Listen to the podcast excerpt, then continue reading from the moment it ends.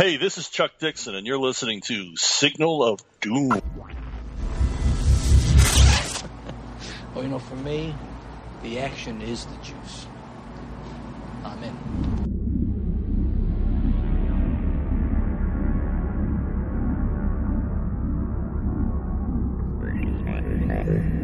Hello and welcome to Signal of Doom, episode 323. I'm Dave. I'm here in the swamp with the main man, Rich. Rich, how are you?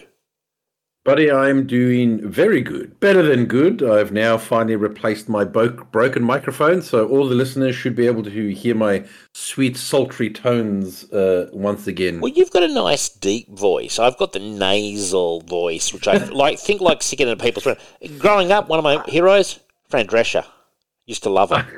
Um, I'll, I'll be honest with you. I don't think too many people love their voice. I, I even I. You say I've got a booming voice. I'm like, I'm not a big fan of my voice. So Oh, you got uh, I think nice everyone voice. just kind of doesn't like the sound of their own voice. uh, guess what?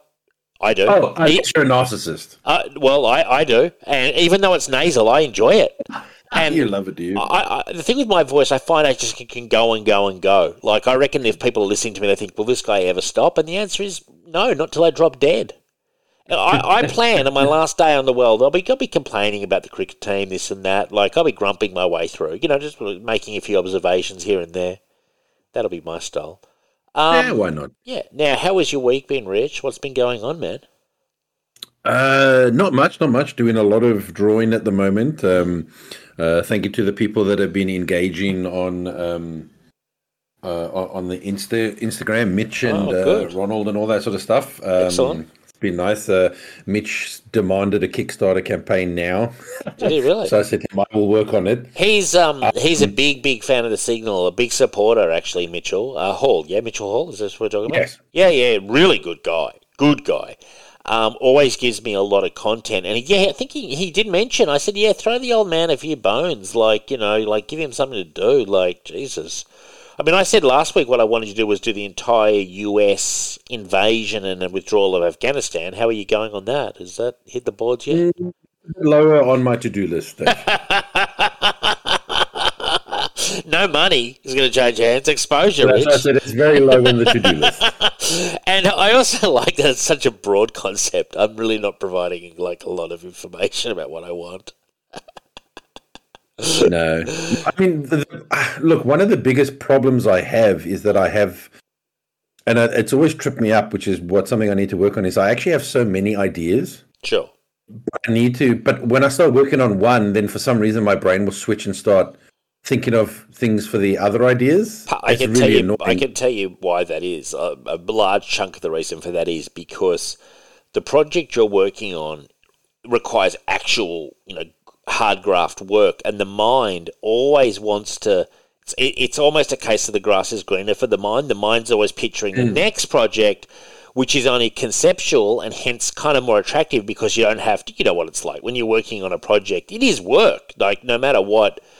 You're doing writing, drawing. It's it's work. I do, but it's also because um because I love concept art. I think that's also once I lock something in and I've started drawing the concepts and all that, then also my brain goes like, okay, well now I want to dream up more concepts. You know, like Sure. oh, you've done those concepts. Now let's let's dream of some other things. And I'm like, no, no, no. I need to finish. Like, let's finish this one first, and then. So I need to because I mean, literally, I've got like a folder that's filled with folders of ideas and stuff and all that, but. I've got to focus and just get one, get at Yeah, least one focus done. on focus. That's what I did with- the, the first Demorne book. I, I had a, I was working about two or three stories, and I just found by narrowing my focus down, in the end, it's worth it.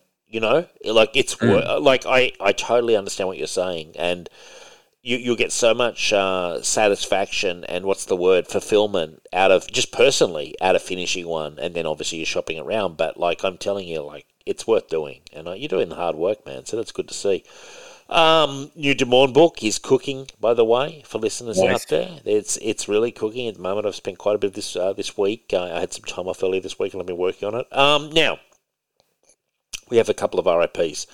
First up, I'm going to hand the hand the you know microphone over to you, man, to do the RIP for someone close to your heart.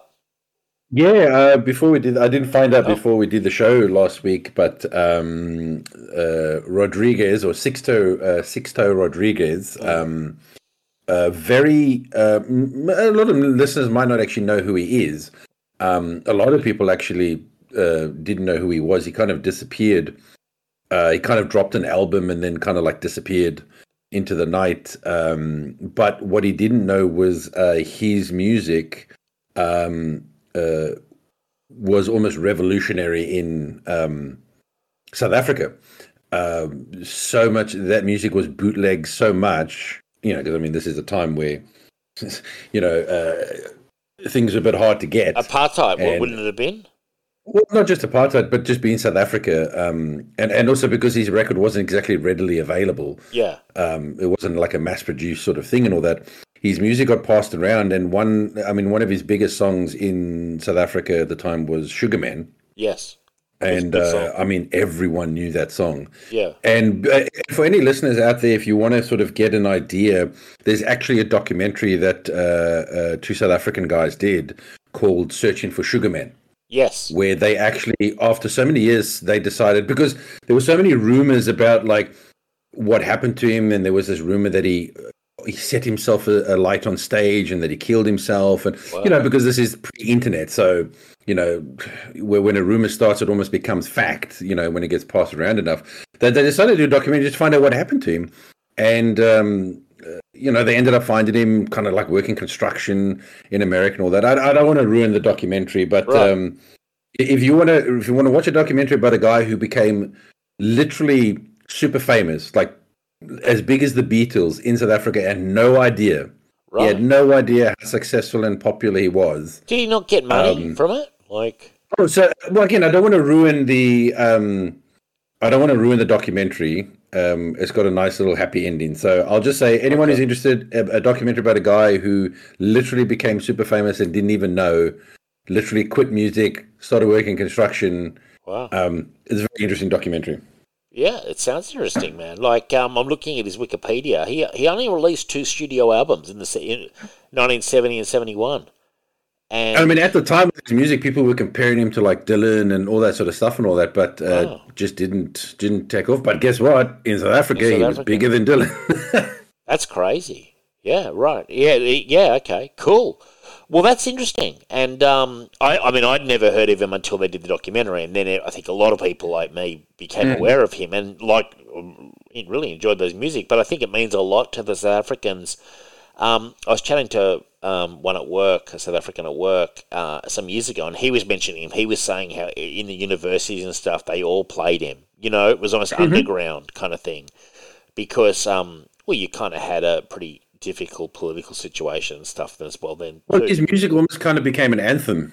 Yeah. Um, uh, like it's it's um, wow. Uh, you know, his music was kind of like the not I don't want to say the hippie phase, but the, that rebellious phase. That yeah, that seventies you know, kind of like fighting the system, um, uh, fighting for change. His music sure. basically became like, you know, the the yeah. anthem. Yeah, of, yeah, yeah. Anti anti-establishment, which I imagine there was a lot of in. I mean, because when did apartheid end? Not until like 89, 90, wasn't it? Like roughly. Uh, yeah. It was so. It was all through the eighties. It was still hanging on. I know it was struggling, but. Mm-hmm the isolation um, factor. Uh, yeah, interesting. Interesting times, man. And um, yeah, sad to see him go. Live till 81, and I'm glad he got his moment in the sun in like the last decade of his life, really. You know? Yeah. I mean, what, what, fun, what I mean, God, what a, what a shock that must have been, hey? You're there yeah. working construction, these two South African guys come to you and say, dude, you you're you're Dylan in you know you're you're bigger than the Beatles, you're bigger than Dylan in South Africa. And he'd be like, what the hell are you talking about? like, yeah. Um, sort of stuff and all that. And uh, yeah, just uh, look, I, I just rec- I recommend anyone watch watch that if you want to feel good yeah, documentary. Yeah. Oh, definitely. All right. Well, um, I, I think that that's uh, amazing, and I mean, may rest in peace. And uh, I'm just glad, like, he got that. He got yeah. that p- period like extended I'm, to. I'm glad he got that recognition and that moment in the sun. Um, yeah, yeah. You know what I mean? Uh, and I see yeah. that he, he settled because there was some legal shenanigans, and he settled in 2015 with whoever was, you know, basically taking his money. Um, he sued them eventually. Uh, he filed a lawsuit in 2013. In, in two, 2015, the lawsuit was reported to have been settled with no amount disclosed. Mm. So, you know, yeah, it sounds like he kind of got screwed. uh, basically. Um, Actually, almost every company tries to do that, doesn't it? Any any studio, any company. oh yeah, yeah, yeah, yeah. Oh yeah, the record industry is rife with uh, tales like that. I, I think what makes his remarkable is he was so popular in one specific area, and I guess it was an isolated country too. You know, in South Africa in the eighties, Yeah, yeah, yeah. was very isolated still, I remember. Um, and in the 70s. Uh, and then obviously, yeah, interesting. Well, I mean, I'm, you know, interesting. Now, I've got an RIP. Uh, William, William Friedkin, uh, the film director, I, I think he may have passed away like just before the show last week as well. Fantastic director. A French Connection, Sorcerer, The Exorcist, To Live and Die in LA. They're just a, a few of the hits. Um, but amazing films. I mean, The French Connection, you, you just can't get away from that movie as far as I'm concerned. I think it's one of the all time movies. Like, I'd put that in my top 10. You know, I think that's an amazing film. Have you seen that one, Rich, with Gene Hackman and um, uh, Roy Schneider? Yeah, yeah. I've seen um I've seen pretty much most of his movies. Yeah, he was a great director, wasn't he, man? Like, I mean, The Sorcerer as well, Sorcerer, um, Exorcist, Live Die in LA, and um, yeah, he, he, he passed away. And I tell you what, Well, I think the only one I haven't seen is Live and Die in LA, but I've seen French Connection, I've seen Sorcerer, I've seen Exorcist. Mm. Um, You should watch- I don't believe I've seen that one. To Live and Die in LA is really good. It's a good movie. Um, and I tell you what, he was a guy who called it like he saw it. He did not tolerate any bullshit at all. He was he was a genuine article, like straight shooter. Um, I saw a thing where he said um, he was asked because he did a movie with Pacino, Cruising, the movie where Pacino plays a policeman infiltrating the gay scene in New York. Um, uh, you know, to do with I, I- I forget the ins and outs of it, but anyway, um, it's quite a controversial movie, and uh, they didn't get on at all. And um, he's he was asked years later. This is this is like probably the last ten years. Something about what Pacino said. He goes, "I couldn't give a flying fuck into a rolling donut what Al Pacino thought." and he goes, "Is that clear enough? Is that clear enough? Did I make my point?" And they're like, "Yes, you made the point beautifully." I couldn't give a flying fuck into a rolling donut. Yeah, it's quite a quite a vision, quite a quite a description. It's quite a description. Especially Pacino as well, who's so revered. It was such a that, that makes it even more funny. You know what I mean? Hmm. Like, 'cause they just didn't see eye to eye, basically. Um, yeah, but no, a really great director, and I, and I honestly think when such huge talents pass away. The best way to remember them is go back and, and look at some of the really great movies, and then maybe sometimes look at some of the movies that uh, were, were good as well, but didn't get the same recognition. Like, but I mean, I'm I, I watched French Connection coincidentally, um, one and two again quite recently within the last few months. I've got it on Blu-ray the double pack, and look, French Connection two is not as good as one, but it's still pretty good. Um, But uh, and I don't think he did French Connection two, but it's a good movie, but it's nothing like the original. Um, what I love about the original is it's so mean like the the Gene Hackman's character is awful. You know what I mean? Like uh, Popeye Doyle. I mean, he's Oh, a, yeah, yeah. he's he's he's a real bastard. Like, and not in you- the sense like a lovable rogue. Like he's an out and out prick. No, well, you've got to remember the, the 70s in cinema is when people were uh, directors, writers were basically um I don't know if railing against is the right word, but they um they were a bit more despondent with the world with politics. Sure. and they definitely um they didn't want the the, the John Wayne good guy Yeah. Uh, uh, you know, patriot, uh, altruistic characters anymore. They wanted mean, nasty, because that kind of represented how they felt. Post Watergate, all that. Yeah, yeah, yeah, Vietnam. That's uh, Vietnam. It's, it's Watergate. As I said, in the seventies, especially in cinema, Yeah. it's why if you look at cowboy movies, if, if it's a, even if you want just like a direct comparison, look at cowboy movies before the seventies, and then you look at cowboy movies sort of during and after the seventies. Hmm. They're a lot more darker. You know what I mean? Oh god, Um, yeah. Well, the Wild Bunch, the Wild Bunch the, is the, the point. heroes aren't really heroes, you know, necessarily like not even anti-hero. They're very, very dark. So yeah, yeah. I mean, yeah, yeah. That's that's like a '70s staple cinema. Uh, uh, Totally. That sort of Gene Hackman New, new, character. new Hollywood. And in terms of cowboy movies, would you agree the difference between like Rio Bravo and the Wild Bunch? You know, Wild Bunch comes Yeah. out in 69, 70. Um, it's a cynical movie with it's you know what it is. they're not romanticizing the bad guy even, which a movie like uh God, what's it called? What's the Magnificent Seven? Fantastic film, but they're still it, it, like even though they're they're technically I, I, what you're getting at is in their world, there's no such thing as a good guy, just Yeah. less bad guys. Exactly exactly, and Wild, Wild Bunch is Everyone's that. kind of bad. Everyone's shitty. Everyone's a bit selfish. Just some are less and some are more. That's it. Like there Yeah. not like I'm the good guy. I'm here to save the day. Kind of like yeah, the stuff. white the, the classic white hat kind of character. John Wayne. Yeah, they no one wanted the John Wayne character anymore. Yeah, true, true. A- anyway, so um, but French Connection is a remarkable movie. I mean, Christ, Oh, great yes. legacy, and and you know, sad sad that he's gone, uh, but he's got a fantastic legacy that Yeah. he's left. So I mean, I, I remember seeing The Exorcist when I was um about eighteen, and it actually disturbed me. And I'm not a religious guy or anything. I think I think everyone did good. yeah, it, it's a genuinely disturbing film. You know what I mean? Like it, it really. To be honest, it, it, it really made a fucking impression on me, and, and you know, like it's a remarkably powerful movie.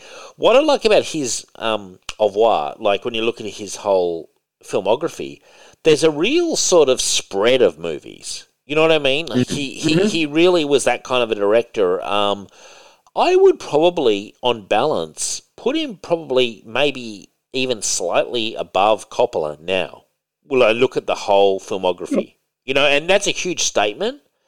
Um, and I put both of them very highly, but I just feel that I don't know. Coppola, he's very much in the seventies only, and kind of like to me, his last good movie was Apocalypse Now. It's a great movie, you know. Um, Yeah, you know what? It, it, it reminds me of. I watched a video that I kind of got a little bit annoyed with. Mm. Uh, it, it was a guy that was comparing um, uh, Quentin Tarantino and um, Martin Scorsese, right? And basically their outlook on. So, as we all know, Quentin Tarantino he wants to stop at ten. He's Sure. going to continue writing and doing novels and all that, but he's done sort of writing and, and directing movies. He wants to sort of preserve his legacy, right? He kind of feels like you, you, you it's only down Sure. like uh, after that, and then you got Scorsese, who's like, "Man, I just want to keep making movies. I feel Till like I there's not enough time. Yeah. I'm going to run out of time."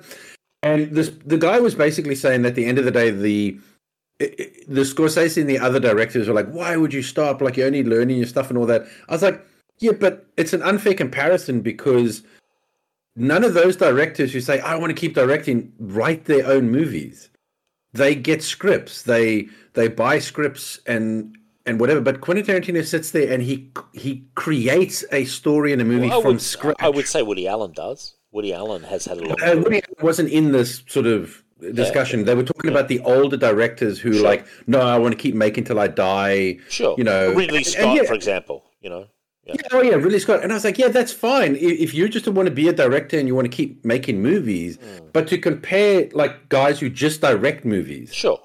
To someone like Quentin Tarantino and say it's it's apples and apples. I was like, no, they're different directors. He's not just the director. He's the scriptwriter. He's the you know like the he does it all. And yes, maybe he just wants to do ten of that and retire. So Well, what? it, like it, it, it also means that um, I mean there are different variations in that because some some of those directors do exercise a lot of script control as well. But but um, No, but what I mean is like when Quentin Tarantino says he wants to protect his legacy, if he writes in a movie and it's bad, it's all on him, right? If you're just a director and you sort of buy a script, yeah, you might work on it.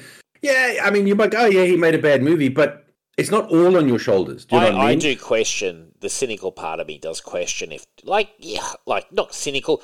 I, I don't think Tarantino will stop at ten. I think he'll pause at ten. Life is long. Uh, Oh, look, I'll be honest with you. I think he's going to stop making, like, directing movies, but I don't think he'll stop writing movies. yeah, maybe. I think he wants to just be a writer now. Like honestly, I think he's. I personally think he when he says he's retiring, he doesn't. He's not retiring from being creative altogether. Mm. I think he's just done like writing the movie, then directing the movie, casting the movie. I think he's like, I just want to be a writer now. Like I've done my ten movies. I'm just going to write. Well, and we'll, I, I can see. I him mean, doing that. you know, well, of course, it's definitely possible. Um, yeah, I mean, who knows? Like, you know, what else is he going to do though? Like, honestly, like you've got to remember these directors. they all are mini Hitlers. Like really, they're control freaks. Him probably he he is a full on.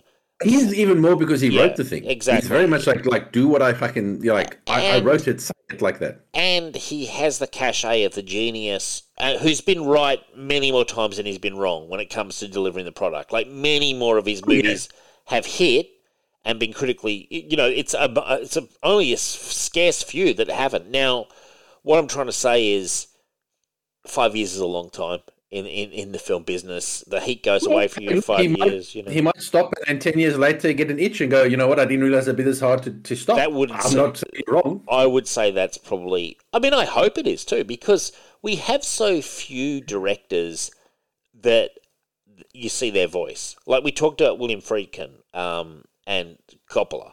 They're directors who had a vision and a voice and were allowed to by both not just the studio but by the audiences to indulge that voice. You know, whereas mm-hmm. now mm-hmm. the cinema landscape has changed so radically that there's very few directors now that really leave a big stamp. I mean, yes, with Scorsese, you know, Ridley Scott, but they're they're aging out. They're not going to be around in ten more years. You know, um, mm-hmm. there's very few.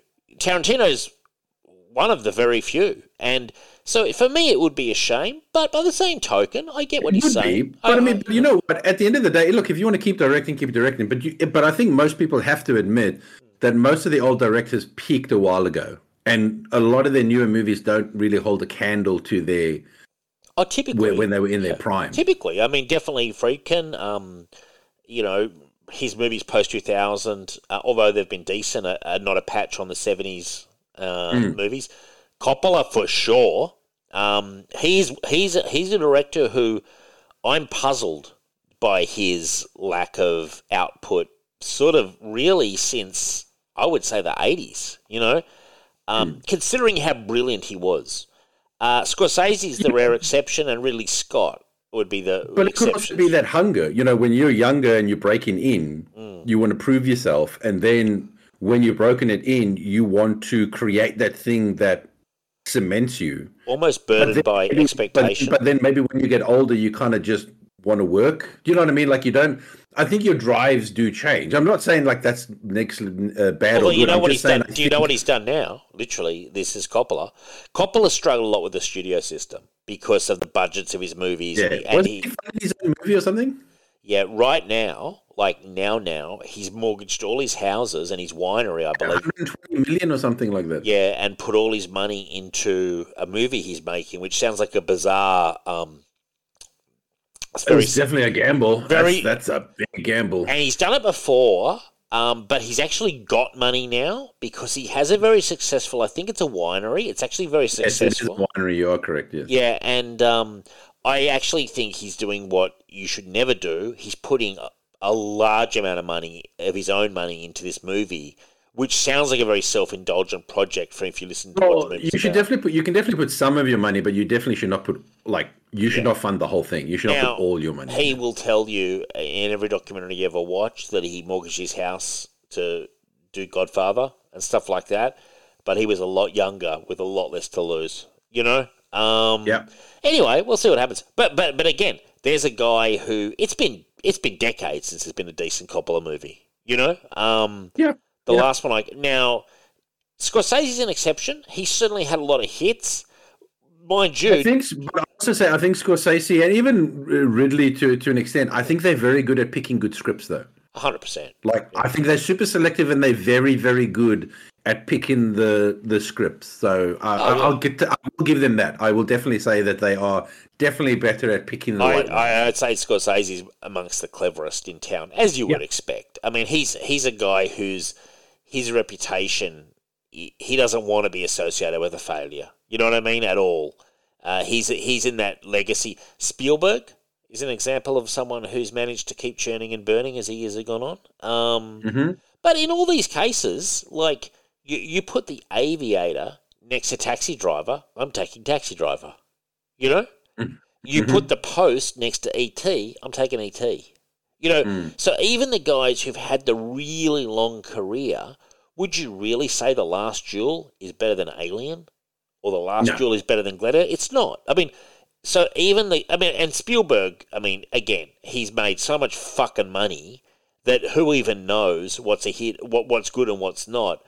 Um, but he's had his fair share. If you go through his filmography, just produces now. Like, he does do a lot of producing. Yeah. But if you look through his filmography, Spielberg's had his fair share of flops and stuff that we mm-hmm. forget mm-hmm. because he's had such big hits banked together. Oh, like, sure. you know. So it's interesting. But no, I, I tend to agree. Um, in general, as a generalization, yes, most of them do their best work in their 20s and 30s. Like, honestly, you know. But, about 40, I would say. Yeah, I think yeah. like up to 40, and then after that, it is, I think, uh, diminishing returns. It is. Like, um, I can think of someone like Hitchcock. He was fantastic until the very end. You know, like the last mm. few years, the last couple of movies. Oh, yeah, but you know, but even Hitchcock, his later movies don't even hold a candle to. No, his, they don't. His... No, his seventies movies. His seventies movies are interesting. I've seen them, but they don't hold a candle to what he was doing in the thirties and forties and fifties and even sixties. You know. Mm. Um, but he had such a long good run that like it's it's like the ball player who plays the last couple of bad games at the end of a long career. Who really cares? You know? Yeah, yeah, yeah, yeah, yeah, yeah. Look, nothing they do diminishes their earlier work, but I just think Tarantino just wants his like he yeah. wants that guy that he, he gets the not out century. Do you know what I mean? Like, yeah, true. I think he he wants to not have that blip or yeah or or that decline. I think he wants a very self sort well, of moderated legacy. If, if he can do that, he'll show more self control than I would actually give him because yeah. I'll be impressed. But but you know what? The, the selfish side of me hopes that five years and he thinks, okay, I got another story in me. You know. Um, but we'll see. I mean, you know, he, he takes his time. He, he, takes his time. He never rushes his projects. He never gets this, mm-hmm. the sense. He, you never get the sense with Tarantino that he's one of those guys that, that's rushing to finish a movie. You know what I mean? He he yeah, does take well, his time. He's taken years to make even just get the the ten done. So yeah, he has. He has. I mean, I really enjoyed. What was his last one? Once Upon a Time in Hollywood. I really enjoyed that. movie. Great movie, man. I, I really, I genuinely, really enjoyed it. And the other one, I really liked in more, you know, the last decade or, or so, Inglourious Basterds and Django Unchained. I, I mean, I, I really enjoyed them. Um, did I like them as much as Pulp Fiction and Reservoir Dogs? Maybe not, but Still very high no, but, on but, the... but he hasn't made a bad movie. Like even Jackie Brown and all that, he hasn't oh, made a bad movie. I love Jackie Brown. Now, the only movie that he regrets is Death Proof, because he always feels like he, he didn't yeah. get, he didn't get the cut right and stuff, and he listened to a bit of he. It didn't yeah, but you know what? I I guess you do count it, but I don't even count that because it's not even a full movie. It's like a yeah. It's an experiment that he did with Rodriguez. Uh, I enjoy it for um, what it um. You know, it's no, just... it's fun, but I mean, I don't even count that as as an actual like proper movie, though. Yeah, I agree. Look, he came back after that with Kill Bill one and two, and who could forget how yeah. massive they were? They were they were huge. Those two movies, you know, the Kill, mm-hmm. Kill Bill Volume one and two, they were they were immense. One's definitely better than two, but yes. Yeah, one is better than two, but, they were, but what I'm saying is the hype on them and everything mm-hmm. was it was extreme. Like it was yep. like he had that little slump, and then he came roaring back with those two, and then it was just you know he was back to his best. Um, now Agreed.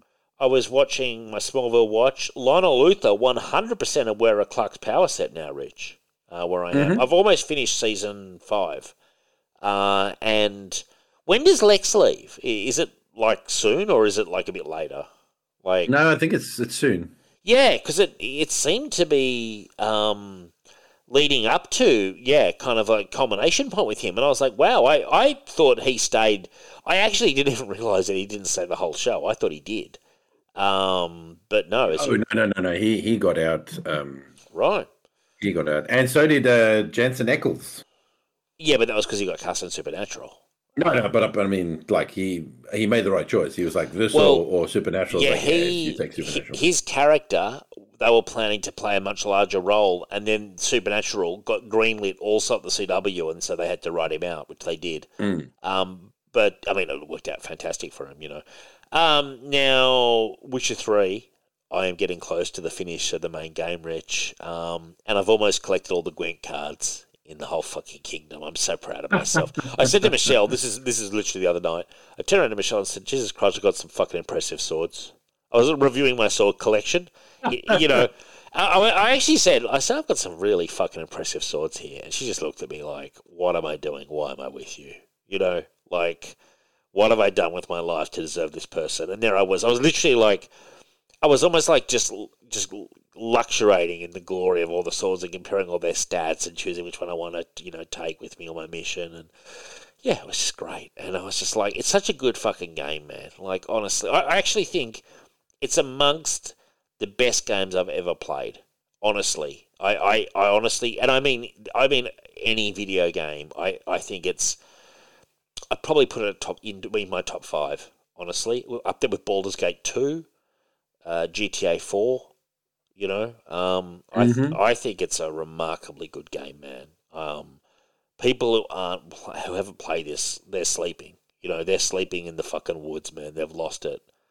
They're they're without a clue, without a compass. Um, they need to get involved. This is a great fucking Mm. game. This I guess. Oh come on, man. You- have you played it? I played Witcher for about two hours and then I've never played it again. Which one? The third one. Two hours and you didn't get hooked? Nah. Did you kill the That fucking? boring, Did you kill the griffin? Yeah. Killed the griffin. Yeah, yeah, I played it, and then we started getting the the the back the the flashbacks of him training his fucking daughter and all. Then I was just like, I'm so fucking bored of. It. Oh, they they are boring. Whenever it cuts to Ciri, I I just fucking hate Yeah. it. Like, So, no, I I borrowed it from a friend. Uh, again, played about two three hours, and I was like, now nah, I'm done. Dude, I, I'm in. It's not it's not grabbing me. I'm done. a, a friend, I was talking to a friend the other day, and I said, I've, I said I've played at least 100 hours, and then I paused and went, actually, more like about 250 hours. like, I was like, I started doing the math, and I was like, it's got to be way more than 100. I said, unless I play it all day. And, and oh, I Oh, hence the expression "time flies when you're having fun." yeah, I'd love to get a counter on exactly how long I've spent in the game, because I wouldn't surprise me if it was well over 250, you know? Like, because I've been playing it for a long time, you know, and I know I play in spits and spits, but when I play it, I'll play like long stretches, you know, and you know, it, it's a great fucking game, man. I frankly, I, I just love it. Yeah, look, you know, I don't like it, but if someone likes it, I, I it doesn't bother me. You know, Like, I'm glad you enjoy something, and I'm glad you're getting fun out of it. Baldur's Gate Three is out now too on on PC, man. Have you? Yeah, I've got a friend who's playing that. Um, What's the- enjoying it? What's the what's the reviews? Good. Uh, good, but um, he's got to try and get used to the combat. He he he says the combat's very D and D. Um, and he explained to me what he mean by that is that it's like it's not a straightforward game. It's kind of like a D and D. You know, like when you got a dungeon master, and then you just go, hmm, uh, I'll try push this brick. You know Yeah. what I mean? Like you can do things in the game, like push someone off a bridge, or or do, where he just he doesn't think that way. You know what I mean? He's just so used to like you play a game, there's combat, sure. do the combat. He, he does like he's trying to train his brain to look at the the situation, the scenario, because he didn't play Divinity Original Sin two, which a lot of that stuff was in there, where you could like drop oil and then set that alight. You know what I mean? Or, Right. you know, you, you you could position someone near water and then use like a lightning spell to like, you know what I mean? Like, there's things that you can do in the environment that you wouldn't think to do. So Okay. he's, he's enjoying it, but he goes, "I've got to train my brain to Okay. to to, to actually like think outside." Is it and- big? Because I've got a friend, um, Shane from Shane Plays. Um, you know, I chat chat to him on, on, on Twitter and stuff. He does the Shane Plays podcast. Great guy, great great show. And uh, he, I was chatting to him, and he was saying he was playing and he's really enjoying it. Uh, he's a big gamer, uh, big, you know. Well, yeah, it's a fairly a fairly big game, but I think it's just a fairly big game because it's got a lot of cutscenes and voice acting. So right. um, if you cut that out, it might be a little bit shorter. But apparently, like it's the most cutscene um, acted game in like history or something. So like really? it's got like the most voice lines of any game ever made. I've got to be honest. You know what I do in Witcher? I, I do this all the time. I, I do this in Assassin's Creed as well. I just read what they're going to say and I just keep moving. Like I just can't be bothered with the fucking like sort of flowery delivery. Sometimes I'm like, I don't care. Yeah, Like, a lot, a lot of people do that. I mean, that's how a lot of people play um, like uh, MMOs or World of Warcraft. You know what I mean? Like Yeah. I know people who play World of Warcraft who literally have no idea why they're doing a quest or what's happening. like they just accept the quest, go, ah, okay, I've got to kill ten of these. Go kill ten. They're like, I have no idea why I'm doing it or what the story that's is. I very just similar to me. We, we're talking about people that, that and Assassin's Creed in Witcher. Uh, like the story, you know, it's not that complicated, but like it's complicated if you haven't played Witcher fucking 2. And I'm forever I've not watched the show, so I'm forever confused by who's who, and it's taken me a long Mhm. time to understand like who is who and like what who's you know sort of like what force is what and who's fighting. I've had to go to like Wikipedia and like fucking Google on Reddit pages to work out like who the fuck are we talking about? Like I've just got no idea. Because my guy's a roamer, you know, like he roams, and like the flashbacks to Ciri are fucking annoying because she's not as powerful, and they're not um, they're what I hate in games. Okay, like Witcher Three is a very sprawling affair. You know, you really have the whole run of this massive continent. You can do all these missions, and you can do you, you. What I do is I do a lot of side missions, and then I do a bit of the main story, kind of like sampling dinner courses. You know what I mean? Like I do a bit of this, close off these loops, then I go and do some of the main story, and you know, blah blah blah. But I never do too much of the main story at once. Um, the Ciri stuff, it's all in the main story, and so it's like a little. I, guess you'd call it a flashback, but you're controlling the character, but she doesn't have the free roam that the normal guy has. So she's locked Mhm. into this little loop. They're, they're shit, really. Like, I mean, you know, like it's no offense to Ciri. It's like whoever designed the game. You know, she's given like crap to do, and you're just like, what was this really necessary? Like, it's not anything remarkable. Yeah, but I mean, you, yeah, but I mean, at the same time, you also are playing a story-driven are you though? Like, I narrative mean, game. Yeah, The Witcher is a story-driven game. It's its Well- story is is is part and parcel of the game. Yeah, but like, I could, I, I get Well, that. it's based like, on novels, for God's sake. So, yeah, I, mean, get that. th- th- There's a whole story to it, but like, man, I'm telling you, I've played 300 hours probably, and uh, if I had to explain what I'm doing, I, I really don't know. Like, I really, I, I'm lost with the story. Like, people come and go. Um, you know, you're constantly romancing this fucking bitch. This, this, this massive bitch called Jennifer. Oh fuck! She's a fucking cow. She and she just talks trash and like I think he's like. Have you heard the term before simp? You know when someone Yes, I have heard. you have term. heard this term? Yeah, I heard it recently. Eh, eh, dude, she's got his balls by the fucking grip, and, and um, and I just like, I'm just like, fuck off, love. And then it's like, I think you have to like be nice to her for the story, but I, I hate her with a passion, and um, yeah, like, that holds the game back for me in terms of that shit. But like the roaming and the and the sheer amount of stuff he can do, and his normal character is really cool. Like his normal in and out character, how he- the you know the acting or whatever you want to call it, the voice acting and his persona and his look, it's all great. It's just whenever he's with her, it's just like, oh my fucking lord, she's annoying. She's just an absolute bitch.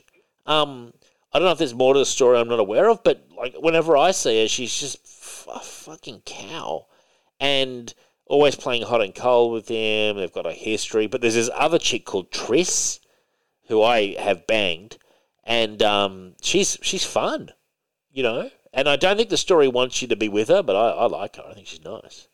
Um, Uh, no, I think you. Well, you can choose. Apparently, you can romance who you want, and in fact, you can even try and romance them both. And apparently, doesn't like doesn't end well. turn on you or yeah, something. turn on so, you, yeah, man. Yeah, so- yeah, yeah. No, um, yeah, uh, whatever, man. Like the story is not that fucking great. Like, if I can be honest with you, like it, I was saying this to Oh, Michelle. I think a lot of Witcher fans would disagree with you.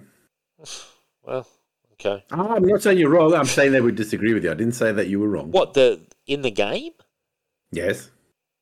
well, I'm playing it, and I'm telling you, like it's. I mean, it's okay. Ah, I'm man. I'm telling you, Really? most Witcher fans love the Witcher story. The characters, they love it. I love him. He's cool.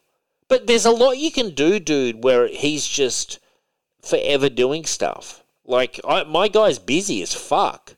You know, going and killing this monster, doing that monster, doing this, doing that. There's a lot of shit you can do in this game. It's a big game, is what I'm trying to say. oh no, Um, yeah, it is. I don't know, man. Like I'm not as in love with the story, but but I also have this thing. I don't know if I've ever mentioned this to you. I have this gratification, delayed gratification thing, where I like to. I I almost like to. I do this all the time in games. I linger over the side details and let the main story percolate slowly. I've done this many times, and I'm probably more guilty of it than ever in Witcher. Um, for I don't know mm. why, but I, it's just something about me that I, I do it a lot, and I think Witcher would mean story would mean more to me if I'd played the other games or read the books, which I haven't done, or watched the show.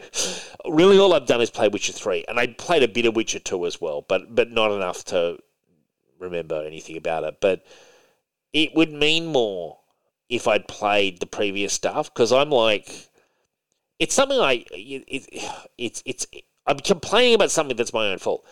It, when you when you enter the third game, they expect you to know all this stuff, and I'm like, I don't know who any of these people are. I, I don't care. The game doesn't give you a reason to care. It just expects you to care about them. Like this dandelion character, you know, you know him from previous games apparently. Um, you know, it's like okay, you know, all right, well, let's let's play patty cakes with this guy, you know, and I, I wish the game. If I had one note on the game, which I love this game, I would say make it so that the new player because I'm not the only new player to Witcher 3.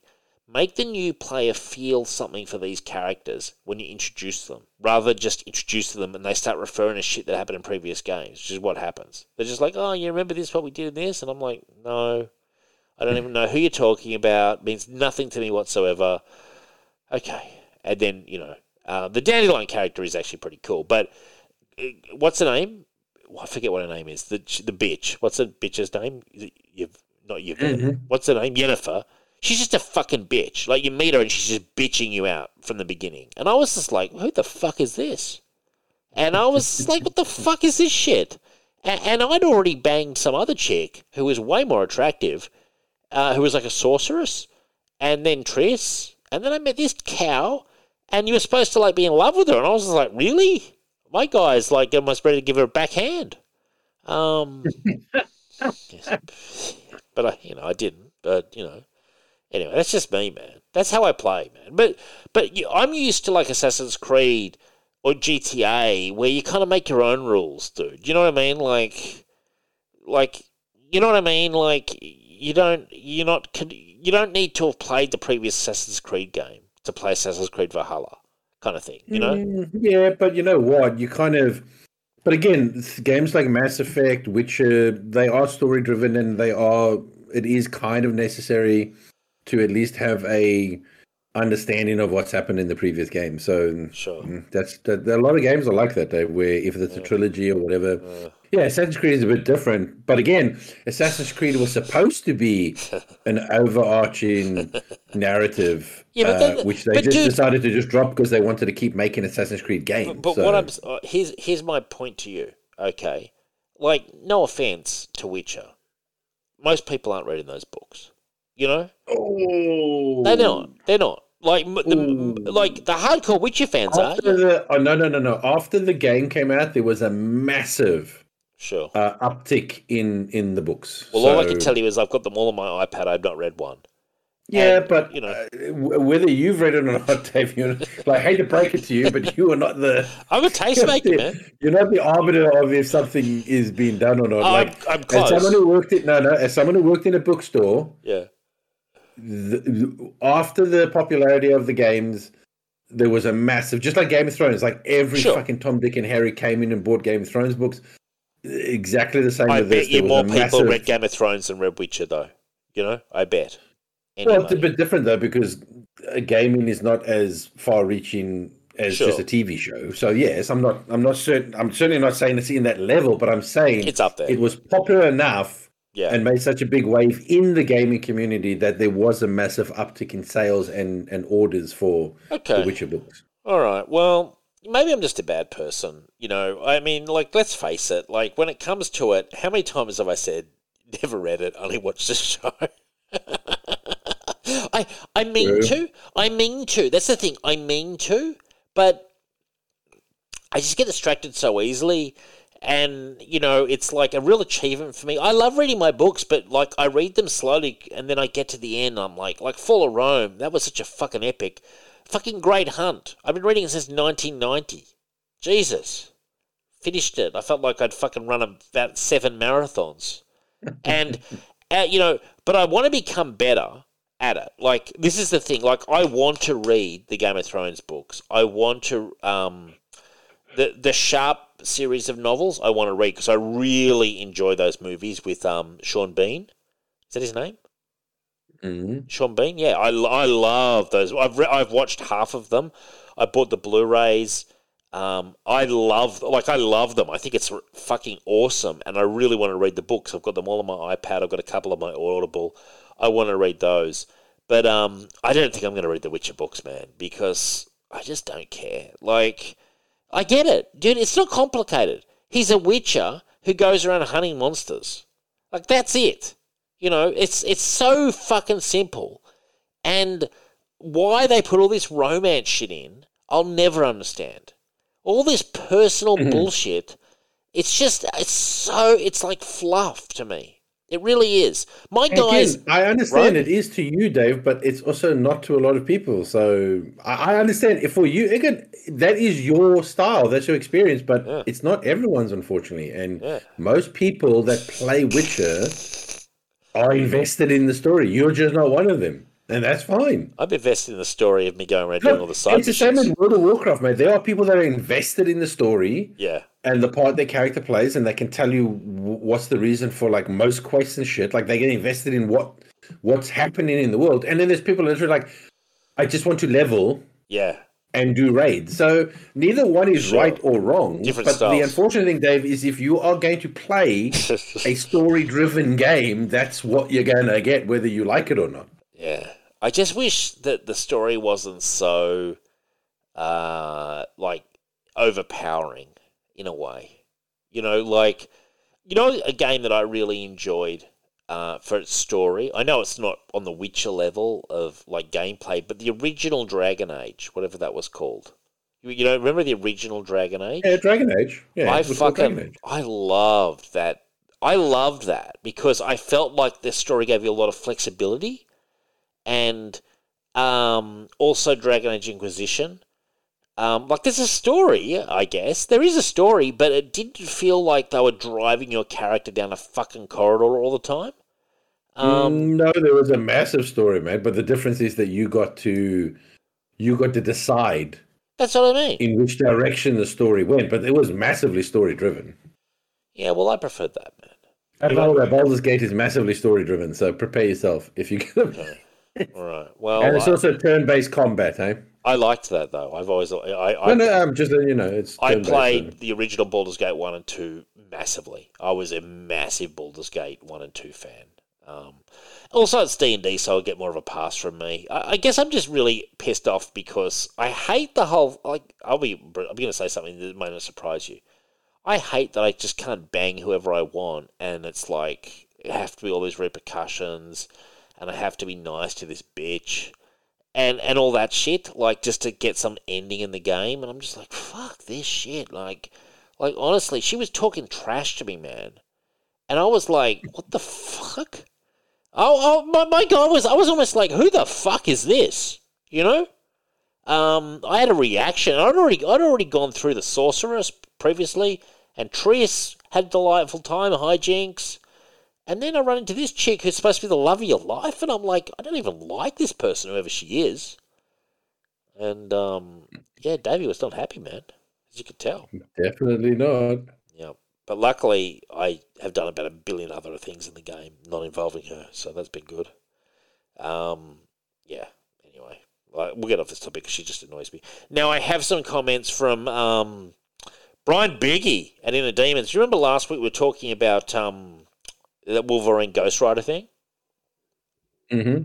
So, Brian Biggie, I, I, I shouted out to him and said, "Man, if you give me your ideas," and he was saying, "Nice episode, Davey." Um, and then he said, "Thanks for the shout out. If you think Blaze's biggest problem is diner food, then I don't know what to tell you, my dude." and then he said, "Oh, and Benjamin Percy is a solid five out of ten rider. He's been successful and Wolverine, which is great, but he spends most of his Ghost Rider having Blaze bemoan and complain while a goth girlfriend kicks him around." Ghost Rider is barely in the book and he cuts away from fights and is at the climax, then cuts back and the bad guy is dead every time. Then Percy plagiarizes himself from himself. One Ghost Rider issue was quite literally a Nightwing story, beat for beat, and he's actually got an image and it's hilarious, Rich, of this thing that happened in Ghost Rider and that happened in Nightwing. I'll send you the images; they're exactly the same. Um, Wow. And then he says the one great thing catches back and blazes Ghost Rider is fully Z- Zarathos again. Talks and acts differently than Johnny. Since tw 2008, writers have been forgetting to do this. Um, but yeah, no, he. Um, and I said, "Can I can I put this on the show?" And he says, "Oh, you can read them on air." Being brutally honest with Percy on my show these days, yeah, he just he just slams. Brian Biggie's a fucking he's a we call him a court jester, but he's a god of a court jester. You know, the gods of the Well, game. I mean, look, we we were discussing this the other day when we were talking about this and all that, but the problem is also the writing as well. Like, sure. uh, I, I- was just actually, you know what? I was just thinking this the other day because I was again, I was looking at comics, and I've been seeing Joshua Williams, Oh yeah. Williamson, Williams, Joshua whatever. I, I've, he's written like Green Lantern, he's written Superman, he's written Batman, he's Yeah. written Flash, and I thought to myself, is this is this the is he the top talent now at DC? Which, Yes. by the way, no offense to him, I'm not saying he's a terrible writer, but good lord, man, this is the top tier talent. He's definitely considered the top tier talent at um Oh, but again, that's that's how I'm sorry. Yeah. I mean, that's a that's a drop in standard. Like, Yeah. if if that's your your like, oh my god, he's the go to guy. He's going to work Yeah. on all the big books. I'm like, wow. That I mean, again, not a terrible writer, but not the not not the No, not the captain of the ship in my book. Like, No, back in the day, he'd be he'd be busy writing a fucking Black Canary book or something. Um, you know, yeah, uh, yeah, he's decent, um, but that's about all he is. Um, yeah, but um, decent is not the guy to carry no, all the the major franchises on his shoulders. You don't. That's not. Yeah, that's not decent. That's well, they lost Ah, they, they lost a lot of writers, man. A lot of guys just left, you know, and um, and he didn't, and so he's been managing their events for quite some time. Joshua Williamson, he's But been, I'm just saying, like, it, it just shows you how, like, just I'm sorry, it just it just shows you how much lower oh yeah, the, the bar is, unfortunately, for greatness in the in the comic book. You know, yeah. I, I don't know. It's it's uh, you know, again, don't hate the guy, but man, not the guy that I'd be like, yeah, I'm so glad I- he's I'd working on every fucking book. I'd call him at his best. He's good. You know, when he's when he's cooking, he's good and good. That's what he is. When he's mediocre, uh, he's pretty mediocre. And like for example, his Dark Crisis was just a fizzer, a complete fizzer.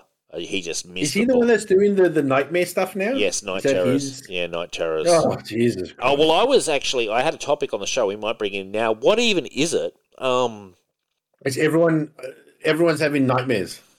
Yeah, I get that, but like, what's the story? So No, that's all. That's all I know so far. That's like every book is just. It's just I don't know. Maybe some bad dream entity has come into the DC world, but every book is just starts with someone fucking having nightmares. I Like, tell you that's it. something I could do without. Every fucking comic book writer saying they love horror comics. How many times do people say this? He's like Williamson said, "I love horror comics, and it's been a blast bringing the, bringing the energy to Dawn of DC. Knight Terrors showcases the horror side of our heroes as a brand new villain, a brand new villain, Rich. Oh, great! Confronts them with their worst nightmares. It's a fun and horrific event that brings together all the heroes and villains of DC, along with some surprises. I mean, fuck off! Like that, the best you can do. Like, like, hey, you had someone who did nightmares. His name was fucking Scarecrow. You know? Remember Scarecrow with the fear gas? Well, he was not nightmares. He was just fear. Yes. Or whatever, fear. But I mean, are they make uh, are they going to make someone as good as Scarecrow? I doubt it. What's the guy's name going to be? Nightmare? Bad Dream? Probably, Bad but with a K or something. I mean, also, Like he's going to be an actual knight of mare. also, what about Morpheus? Man, remember Morpheus from Sandman? He was all to do with dreams, wasn't he? Mm. Is there a Morpheus Nightmares? That would actually be be interesting. What's it called? Knight Terrors. yeah, I Let's don't know. see. I mean, I don't really. I'm not big on the Sandman stuff. So you're you're more the Sandman guy than me. I am the Sandman guy, but like I'm like, if you're not doing a fucking Morpheus story in your Knight Terrors, you're really struggling, and it doesn't seem like they are. Yeah, this Knight Terrors looks like complete shit, frankly. And um, I mean, God, event, yeah, wow, one of the worst events ever. Um, It's bad. Yeah, I mean, it's it's an event, but I, uh, supposedly, but yeah, I'd- I'm like. oh no, main yeah. characters: Insomnia, dead Deadman, and Sandman. There you go. So Sandman is involved, which makes sense because it would be kind of lame if you didn't have Sandman in the Nightmare. It's so funny. I, w- I was just talking with you today, and I was like, man, I I feel like um so many of the classic villains are so unutilized. I said, you know who I like? I said this to you today. I was like, I would love to see in a movie, Mm. or even just roll back in the comics have a really cool run. Mm. Uh, the Ultra Humanite. Oh yeah, Like, you, you mentioned this earlier today. Yeah, Yeah, what a great villain that is, and yet no one utilizes. I've got a question. Is and, then, and and so my apologies for my ignorance. Is he the guy who's like the ape and he's really smart? Well, he's he's he's a he's a human brain inside the body of a genetically altered. and he likes um, like classical music and stuff. Yeah, yeah. Well, Yeah, I mean, I- okay. The Ultra Humanite's original, obviously, original origins is like he's a Nazi, basically. You know, he's a German Really? scientist, I think, who's Really? like to escape. Well, yeah, to escape. Right. You know, like can put his brain into different bodies. oh. Um, Okay. and I mean, he's been like a woman. So is he like old? From why does he want to mean that? Is he is he from like the forties originally? Yeah, Like- yeah, yeah. So yeah, he, he's from World War Two. Like that's his origin. I know. I mean the publication. Was he around then? Oh, oh, yeah. I think so. I think Wow. like forties or fifties. I'm. pretty. I think. Gee, uh, you know what? Um, I didn't even know that that was a. Um, uh, I don't think I've ever read. I, I, I've definitely know him from the cartoon show because he was really good in the Justice League cartoon. But I don't think I've ever read a comic with him in it that I can remember. No, there's not that many. Um, there's a great. Um, uh, I've actually got these. Uh, no, I think we did do the issues because I own them. Is when he beats like the Justice League of like Earth One and Earth Two. Cool. Um, That's cool. uh, and th- there's been a couple. And is it, I'd love for you know what Superman is is lacking a little bit in the villains department. Let's be honest. Like I mean, other than Lex Luthor, Brainiac, Parasite, and like Darkseid, Bizarro, you know. Doomsday. Yeah, but I mean, like like something on like the level of the Ultra Humanite. I just liked You know what I throwing mean? names at you there. Toy Man. I just don't remember every Yeah, he's one. got villains. He doesn't have great villains. He doesn't has. He Oh. does not have as many memorable villains as Oh, I just Batman. remembered one or- Terra-Man. I love Terra-Man. Don't you Yeah, fucking know, love but I about think Man? Yeah, but Dave, you might be the only person who actually fucking remembers Terror Man. I love like, seriously. Dude. Lobo? I, I just, I'd love, I'd love to see him be elevated as more of a, a threat character. Who, you know what I mean? Like, or Ultra Humanite? no, Ultra Humanite man. I think Ultra Human, like, I only know him from the cartoon where they did him really well. I think Ultra Humanite. and- like I think they have used him in the books, just not well. Do you know what I mean? It's kind of like a one one issue story or two issue, and you know he just gets his ass handed to him. I want to see him elevated to an actual like threat. I could see him playing a big role. Um, well, you've got a job, haven't you? For next week, you're picking an Ultra Humanite issue for flashbacks, correct? Yeah, yeah. I want to find. A, I want to find a a, a, a flashback issue. Yeah, of- just, just find one. We've both got DC Infinite, and um, we've got access to the internet. I'm sure we can Yeah. track it down. Oh yeah, he actually was a recurring villain for Superman when he was first introduced, if I remember. Wow. And then he kind of became a Justice. Like over the years, he kind of became like a Justice Society kind of villain. And I haven't read a lot of that. Uh, at, it, actually, the only Justice Society I've read was Yeah. Geoff Johns. So, First appearance, 1939. wow, really? Yeah, but not in the ape form. Right, as a war criminal. Uh, The Ultra Humanite, he was, as I said, he was originally a scientist, and he could put his brain uh, into other people's bodies. He could like remove their brain. And, I can do that. and- I can do that. It's actually pretty cool. You know, I get in there and do crazy shit, and then I just leave. And actually, he was the, the he was the villain in that wonderful Elseworlds book, um, uh, Golden Age. Oh, was he? Wow. Well, there you go. I have Yeah. read him. I just don't remember it because I read that book about thirty years ago. Well, in that one, he's not in the ape form. He's he's in Oh. the body of a superhero. Like he took the body of a superhero and, and basically was like work like defeating them from the inside. Like like you know, kind of like right, a- but his a normal form these days is uh, the ape. Yeah, I mean, yeah, that's what he's more famous for. Like, um, is that sort of ape body? Well, all right. Well, you've made your point. You want more Ultra Humanite, basically. I'd love that. I'd love. he must have been a happy real- fucking clown when he was in Justice League cartoon then, because he was all three, he was in that heaps. No, he wasn't. Ultra Humanite has a, quite a lot of of episodes. I remember them because I watched them. You're thinking of Gorilla, Gorilla Grodd, mate. No, I'm not, man. Ultra Humanite has several episodes in Just League because he's in the prison and he likes classical music. I remember well. He's and he watches the TV. He he's a member of the Yeah, I remember it being in like one, but Gorilla Grodd is the is in most of it. Mm. Maybe Like, I've just watched the one that episode. many. Maybe I've just He watched the- definitely was in one, like one episode. Wow, maybe I've just seen that like a few times because I I know Gorilla Grodd was in it as well, but no, I I'm a, I, I I know exactly who Ultra Humanite is just from that cartoon, so that's interesting.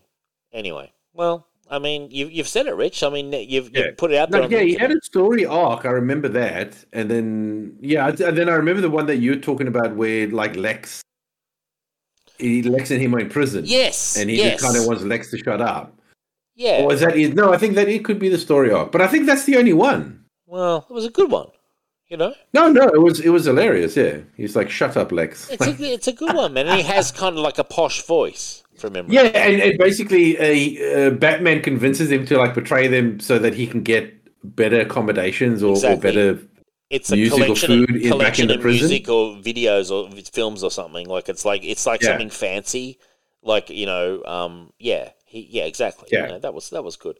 Well, we Yeah. had some news. Uh, Arowana Media Holdings have obtained the film TV rights to Mike Baron's Biker Bad Road Rising series, Ooh. and they've also licensed Vampirella from Dynamite. Um, I just want to say that Mike Baron's Biker series is excellent. I've read them all. Um, Mike Baron's a great friend of the show, and we are super happy for Mike. Um, that you know, yeah, these people are, are, interested in his product. I mean, Biker is a great series. If you like, um, like hard boiled detective, uh, road warrior kind of stuff, like literally a private investigator on a bike, you know, um, biker. Um, it's and fun. If you if you liked Mike Baron's Punisher series, if you like Chuck Dixon's Levon Cade series, check out Mike Mike Baron's Biker series. The books there's there's at least oh, I would say six or seven out there at least. Um, they're good stuff. Yeah, no, and Mike, Mm. great friend of the show, and um, you know, yeah, he's Oh, always that's he's a fantastic news for great guy. Yeah, so it's fantastic. Um, and they plan the company plans to develop um, them into movies and TV shows. So it's fantastic. Now, Richard, you've got something here about Scooby Doo. What's going on? Um, yeah, so um, I've got a bit of a um, uh, a story. Uh, I, I thought you might find this interesting because it's, it's that sort of chat about it's that discussion about AI and all that. Mm. Um, so this young up and coming sort of animator, is right? So he's studying animation and he wants to sort of break into the in- industry. He basically created like a fan film Mm. of Scooby Doo uh, and Five Nights at Freddy's, right? And he's done it in the vein of um, stop motion animation, uh, like the like they did with the like the Rudolph and the Christmas stuff and all that. What was the um, The Polar Express? what's the company that did that? No, no, no, no. The stop motion um, Christmas Rudolph stuff and all that. Um, I don't know, but oh, anyway, Bas- uh, Baskin and no something Robin and I don't know. Anyway, those old old like fucking 1950s yeah, yeah, stop motion Christmas stuff and all that. And he's done it in the vein of that. But what he did was because he's only 23 years old and he's doing it as just like a project for his sort of demo reel right. uh, and to show his work. He basically to Yeah.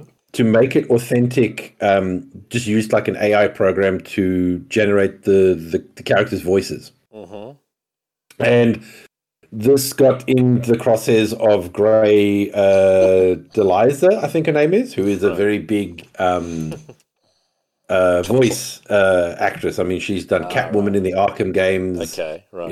Uh, She's, you know, she's done a lot of the Justice League stuff. She's uh, Okay. Simpsons. I think she does the voice of what's that smart kid that always gets picked on. Milton. Yeah, no, no, no, no, no, no, no. The the, the actual smart kid, the I don't know. the chubby one with the orangey hair. Yeah, you probably know the one. You know. I know the character. I don't know his name. Yeah, yeah, yeah. Yeah, the, the big nerd in the class who everyone hates because he wants more work and all that. Anyway, Right. put it this way: she's done literally thousands of voices, right? Okay. So she's a big sort of thing. Now her voice isn't the one that was actually being used. I think she thought it was. Right. It was actually the original Daphne because she does Daphne in in some of the um, later. Oh, so he took the AI of the actual voices So and he did the AI like he basically like like they do for Luke and all that sort of shit in those Disney movies. Now Yeah. I want you to keep in mind he's not making any money off of it. say, this He's not guy? He wouldn't be making any f- cash off this No. at all, would he? He, well, he can't make cash because otherwise Warner Brothers and He'd all that would fucking out existence. sue him. Yeah. So he's doing it again. He did it for a demo for like a reel to show his talent Yeah. and skill to get a job as an animator, right? And not monetized, making zero money. She has literally been attacking him online, Right. threatening to blacklist him to make sure that he never works because he's stealing voices and all that sort of stuff. And I was like, is- See, now this is the problem I think with a lot of older people, because she's forty nine years old, um, where they don't, they under they all they know is AI is the danger, right? AI is going to take my job, but they don't realize that. And this is my opinion: you're fighting the wrong battle. I do agree with you. A company should not be able to make money off your voice, right? So if they were to do a new Scooby Doo cartoon, Yeah. and they were like, "Well, we've got plenty of your voice. We can just do AI. We don't have to pay you." Mm. Then yes, that is a battle you should fight and say, "No, you're using my voice, whatever." But not some fucking twenty-three-year-old Yeah. who's doing a demo reel Yeah. and just wants it to sound authentic because he wants to show off his work. Like that's not the fucking guy that you attack Yeah. and try and get blacklisted and fight and turn everyone again. Now, to be fair, I mean, there's some people that got her back, and there are other people like me who say, "Listen, we understand what you're saying, and to an extent, you have a point, but this is not the heel. Like this Yeah, is not the arena that you well, do it's that almost battle." like the wrong target. You know, you right, Yeah, right, yeah, right yeah. sort of right sort of sentiment. I'm behind her with the sentiment, but now, hey, go, what's go funny is that she's put, she's put more eyeballs on the kid now as well. Yeah, I think exactly. it was a pretty popular thing, and she's now just made it even bigger news. Um, I don't. I, But I I almost to don't get what she's complaining about because he's not monetizing it, so she's not losing Yeah. out at all. You know.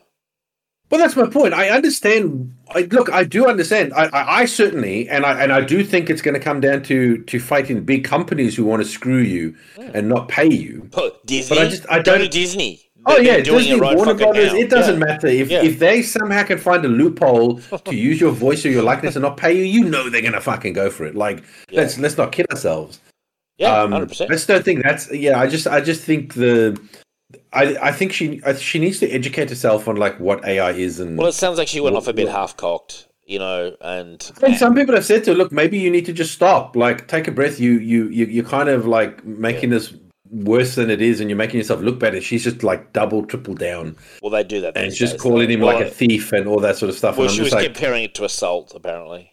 yeah, and I'm like, you poor thing, you you you just don't know. Well, you know, the the thing is, I do agree with her sentiment, but she's only, she's she's Hmm. targeting the wrong person. Hey, target the big fucking corporates who are doing it right now. You know, And, and you know what? I, rec- I I recommend to anyone who hasn't watched it, go on YouTube and look for the Mm. Look look look for the video and and, and give him a like. Yeah. Because it's actually really good. Like he did it all by himself. I just wanted to point that out. yeah, This is one one kid, one 23 year old, yeah, uh, creating this thing uh, as homage to like old stop motion animation. So he should be, to me, he should be applauded for the skill that he's 100%. showing, not not demonized because he fucking used AI voices for his demo reel. yeah, exactly. Yeah, I mean, she needs to calm down. Um, yeah, that, that is funny. You know, something I was um reading this week. I've been going back and reading some old Supermans because I've I put an order down for that Superman Silver Age omnibus. I made the decision that I'm going to collect the Silver Age omnibuses of Superman and Batman last week, and I ordered the Batman. And Superman's coming out in December. I was reading some old Superman. Superman one six two. It was Superman Red and Blue, Rich, the original story. Mm. back in the day, and it ends with a triple wedding with um I forget which one. One Superman marries A Lana. triple wedding. Yeah, one Superman marries Lana, one Superman Yeah. marries Lois, Marries and then Lois. and then Jimmy at the venue d- gets married to Lois's sister. Um, who Oh, is it? Oh, okay. I do remember the two Supermans. I didn't remember the Jimmy. yeah, they make it a triple wedding on the last page. It was pretty funny. It was great actually. Um, but what a lot of fun those those are, because I was I, I really like those Silver Age stories. I know that they're hokey and corny and stuff, but oh, there's No, a lot of lot of fun there as well. You know, like there's a hell of a lot of fun, and I read them late at night. Oh, back in the day when they did non-continuity better than what they do today. Oh yeah, totally. But like I read them late at night when I'm just about to go to bed, sleep, and I find them super relaxing. Like they're just they're, they're fun reads, you know what I mean? And like they're, they're very inventive. Like they're not boring. They're inventive. Crazy shit's happening. Uh, it all gets resolved in the issue. I, I just think it's just I don't know. I just I wonder why sometimes. I know they did do in the '90s and early 2000s, sort of taking some of those stories and redoing them and not making them more adults per se, but making them a bit deeper and maybe instead of one issue doing two issues. You know what I mean? Like I, I, I, I just think that there's so many great concepts and, and payoffs in those stories. Like they they they do have a formula that works. And I mean, like, dude, if the best they've got at DC right now is some fucking guys having giving nightmares to everyone, like honestly, that's it.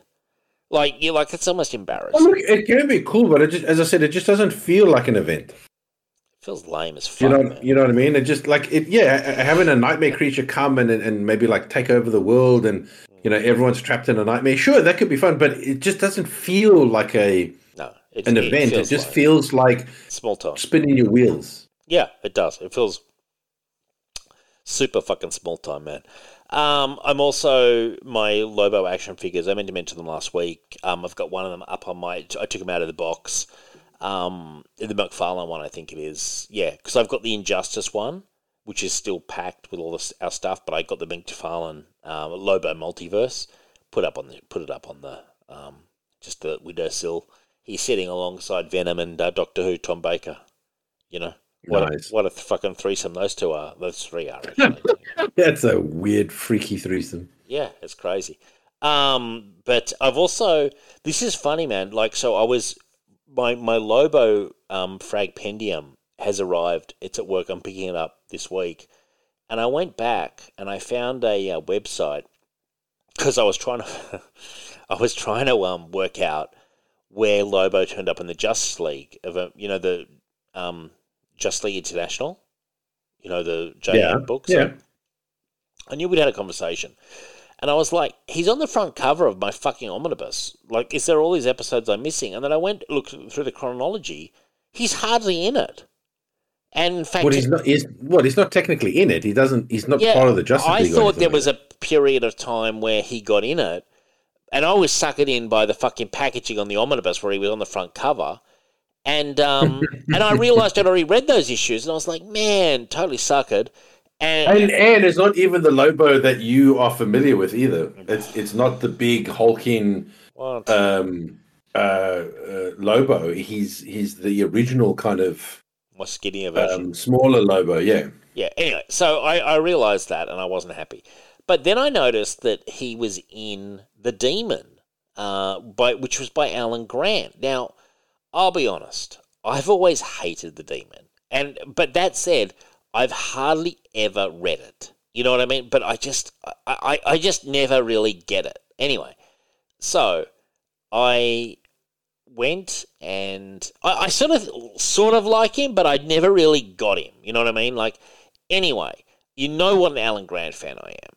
So I was like, oh, Mhm. he's in Lobo's in this. He's in two. There's two arcs with Lobo. So I thought, okay, I'll go and get these issues. So I went and got all the issues of the Demon, and then I read like it's like it's like issue eleven to fifteen is the first arc. Put it, read it, and I was like, man, this is really good and and it was it went beyond just Lobo. I was like, man, I'm really really enjoying this storyline, and Alan Grant converted me into giving a shit about not just the demon but Jason Blood, and I've actually I'm now reading the whole series, and it was the great moment where you they actually make fun of it in the letters column, saying to people, if you've come for the Lobo, stick around for the story. And I was like, I mean, look, I wasn't that surprised because Alan Grant's one of my favourite all time writers, but I've just never really got the demon. You know, I've just never really sort of jived with him. I've just Well, always, that's a shame. I love the demon. well, uh, yeah, and but I've never given him much of a chance either. But in the right hands, I was like, oh yeah, because I've read enough DC to I, I understand the demon. You know, I get it. Like you know, I understand it, but I've just never really really liked him. But I've got to say this, Rich, if you've never read Alan Grant's Demon Run, and he, he does about 35 issues, and the Garth Ennis then comes on, um, it's really good. It really is very good, actually, I would say. In fact, it's right up there with his Batman, which he was doing. Like, it's not really a surprise. It's Alan Grant. It's in the 90s. He's writing all that Batman. I mean, he's in the prime of his powers. But I love it when. And it, the artwork is um, Val Semeiks, who we had on the show. Okay. So he's the artist. Mhm. So he's good as well. And just the whole package. All I can say is I love it when I, you know, you've done it before where you go, this character, and famously Booster Gold. I always hated Booster Gold. And then eventually one day I read it, I was like, oh, this is actually really good. Um, this was, I'd read a lot more Demon over the years. So I was a bit more like, I'm not going to like this. Like, I'm only reading this for Lobo. And then, I, and Lobo was only a minor character in this first arc anyway. And I was like, oh, wow, I'm really digging. He does a lot of stuff around. It's the sto- it's not even really the demon. It's the story that in the world he's building and everything. Like it's a lot of it's. I thought it was going to be played more for laughs than it is. There is definitely laughs in it, um, because that's Alan Grant's style. But there's actually a cool story. So all I can say is, I was really impressed, and I'm now reading it. I'm going to read his whole run. I've read about half. I read about half of it last weekend, or while I was on leave. Actually, I read. I read, literally read about half of it in one day. Seriously, because I was like really in, engrossed in the storyline. So that's my advice to you, Rich. Uh, check out Alan Grant's Demon Run. It's about 34 issues, I believe, before Garth Ennis takes over. I may have actually read it. Mm. Um, Well, it's good stuff. um, yeah, because I, I I love I love the demon, and I love the writers that can do the demon and do his rhyming because I, I take my hat off to any writer Mm. who can do the demon and actually have him rhyming the whole time. Um, well, Alan Grant does. Yeah. Yeah, yeah, no, no, and that's what I said. Like, it, it's he's such a hard character to get because some, you know, it's almost like, um, you know, some writers can write Bizarro and some can't. Yeah, yeah, yeah. I mean, like some writers, they can just nail his sort of like reverse speak Yeah. and make it make sense, and others just struggle and they don't. You know what I mean? And I just go, Demon is you need to be a skilled writer. Like you, you need the talent to be able to. write. And I guess that's why it's a character that's been hard to to nail down and get because not every writer can do him, unfortunately. So, I- no, but I love the, I love the demon. I now understand him more. I, I I get him more now. Yeah, having read these issues, I kind of understand the pitch a bit better than I did. Firstly, I didn't realize he came from Merlin's time. Yep, yeah. that Um, was news to me. so And- you, the Alan Grant talking one you're talking about that that's not the one with Batman, right? Mm, no, I don't think. Because you know Alan Grant has a uh, Batman and Demon. Oh yeah, no, that's a that's a one shot he did around the same time. But no, this is the okay, actual so- ongoing. Oh, so, uh, oh yeah, yeah. Okay, that's the ongoing one. Okay, yeah, I'll check it out. I may have seen it, but I, I will definitely still check it out. Check it out, man. It's it's good. Look, I, look, I'm enjoying it. You know, and and by the way, I'm a huge Alan Grant fan and love his Batman stuff. It's very much like that. He's it's it's kind of got really got his flavor in it. I, I really I, I dig it. Um, No, because I know that uh, Val Semeiks drew Demon, uh, and I remember that's the Demon I used to, um, that that I used to read. Um, and again, I, I guess I also love the Demon because again, it was another creation of Jack Kirby. Well, that I didn't Um, know as well. I think that came up in our interview with Val Semeiks. I was like, really? He goes, I, I, I mean, I'm such an idiot. I didn't even realize. I thought the demon was created like in the 90s or something. And, um, but, but like, I just, but, but some of this stuff I just don't know. You know what I mean? Like, I'd never been a Jack Kirby expert or anything. So I, I, I did not know that he'd been around that long. I, I honestly thought the demon was like a 90s character. Um, No, but that's why I do. I, I I love DC so much. Is it's just, just um, and and and look, I love all the Marvel too. You know, back in the day of your Ditkos and your Sure. your Kirby's and all that. But uh, one of the reasons I love DC so much is just that they have such a such a rich, like weird history Sure.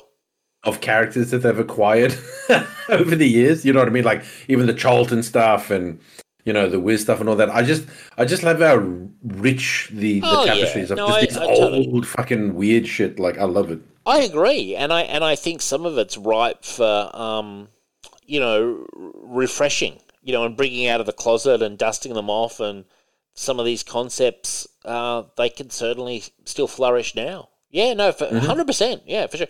All I will say is this: if you've ever doubted, if you like, if you want a good Alan Grant story that's off the beaten track, that's in the DC universe, but very much its own thing, this this is a really good example, and I think you know it's not particularly well known, uh, and the artwork by Val Semeiks is very good as well, and really adds to it. Now, Richard, it's finally your chance to shine, my friend. Uh, I believe you went with Is it? you went with Alicia and saw Barbie.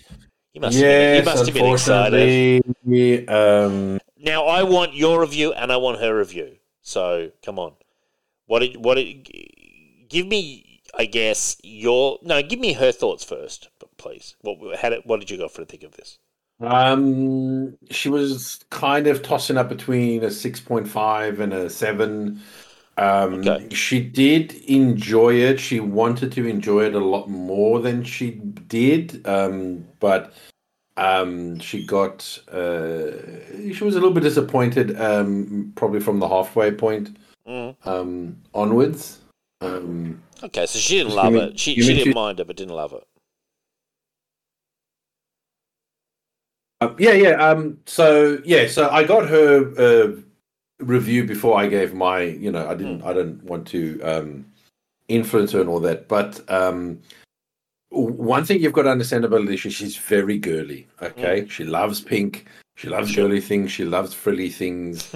and um, when you when you have a movie where, um, by the end of the movie, Barbie is dressed in like grandma, uh, you know, uh, uh, mom jeans and hipster Jesus sandals, and like this little like brown jacket, like looking very mundane, right? And very like not too feminine. She was sure. just like, I don't like that at all. She really got turned off by that. Um,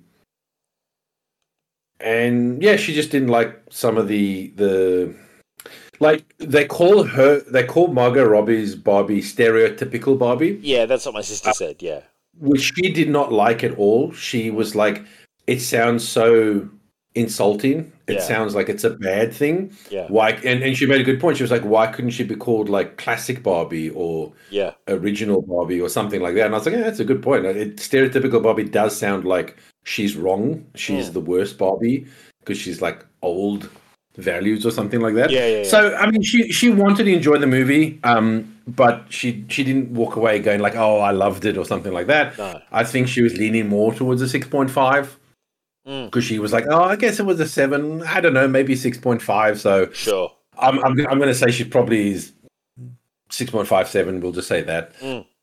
Um, me, I'm a little bit more critical because um, I guess I just look at things more story based. Um, I actually didn't mind the movie um, up until about the halfway point, mm. um, and then it just became this real. It became unfocused. There were so many messages and themes that this movie was trying to tackle at the same time that mm. I actually feel like they didn't nail any of them. Right. Um, because it starts off pretty good, right? So it starts off Barbie in the in, in sort of in a world. Um, the only thing I didn't like, I'll say at the beginning, is Ken is called Barbie's boyfriend, right? Right. That's how he's always been sold. That's what it says on the box. Sure. But obviously, because it's modern Barbie and modern world, he's pining for her, but she has no interest in him romantically. Right. Right she's like, no, Ken, like I don't see you that way. And it's like, but she's fucking called your boyfriend. Now, I don't mind them having a fake relationship, and then oh, by going to the real world, they learn that they're really not. Like they don't have any like deeper connections. I would have been fine with that, but instead they just made him like this love, you know, forlorn puppy that just gets sure. unrequitedly loved, and you know he has to love her and she doesn't love. Anyway, I didn't like that, but the movie was fine. You know, she's in a Barbie land, everything's perfect. Then things start going wrong. She goes to the human world, and she's got to find the the the the the, the girl that is causing her these problems. You know, mm. that's putting these like thoughts of death and all that sort of stuff into her head. Mm. She thinks it's this young girl, turns out to be the mother.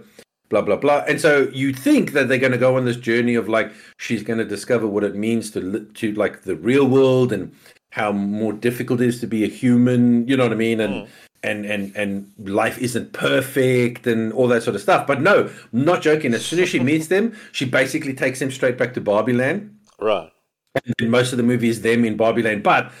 Ken has in it, no, I won't say inadvertently, he came with her and he learns about patriarchy.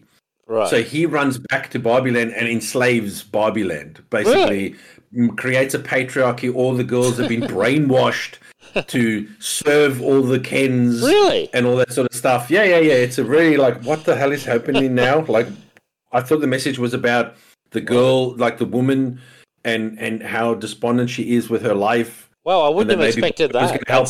Yeah. Yeah, yeah. So again, that's almost dropped. You know what I mean? That's like dropped completely. And now they've got to unbrainwash the, the, the girls and all that sort of stuff. And what I find so funny, right? this is how they unbrainwash them she goes on this long speech about how difficult it is to be a woman, right? She's like, mm. You've got to be this and you've got to be that. And then it snaps him out of them, and they're like, Oh, yes, now I remember how difficult to be a woman. And I'm like, No, you don't. You live from Barbie land.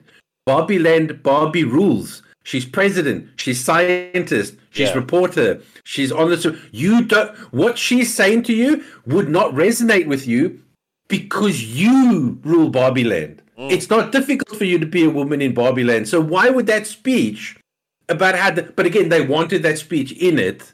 Mm.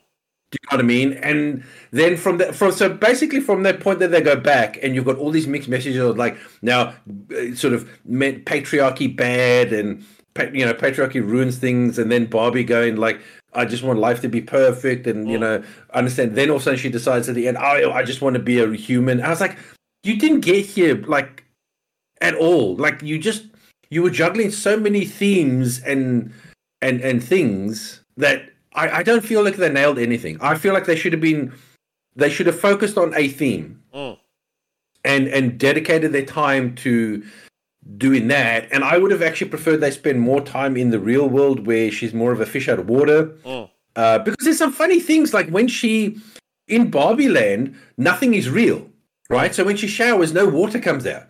Right. When she drinks, there's nothing in the cup because it's all fake. It's all toys. right. So how funny would it be? Someone now has to like learn to shower or learn to drink. Sure. You know what I mean? Uh, or learn to like you, never have to walk up and down stairs in Barbie Land because girls, you know, pick up the Barbie and just put them down. You know what I mean? They don't make them walk down stairs. How funny would it be if she's like, "What do you mean? What's stairs? Why am I not floating up?" You know what I mean? Like, I feel like they could have had way more fun. And if they were just focused on a story of what it means to be human and how life isn't perfect, but you can still find joy in life even though it's not perfect, and have like I just feel like But if they, just they focused went on they that. went in a different direction, which was Oh no, different. They went in multiple different directions. That's the problem. They they wanted that story, but then they also wanted the how hard it is to be a woman story. Then they also wanted to have the the men take over with patriarchy. Mm. Do you know what I mean? Like, and then they also having they keep having the digs at the the Mattel board for being all men somehow. Like they just they were juggling too many sure. um, things, which I, I feel hurted because honestly, up until the halfway point, I actually thought it could have been a really good, like, decent movie. Hmm. Like up until the halfway point, I was almost like, oh, okay, I can see why people are liking this movie. But once it hit that halfway mark, I was just like, okay, now you've lost me. Now I do not understand why this movie is so popular.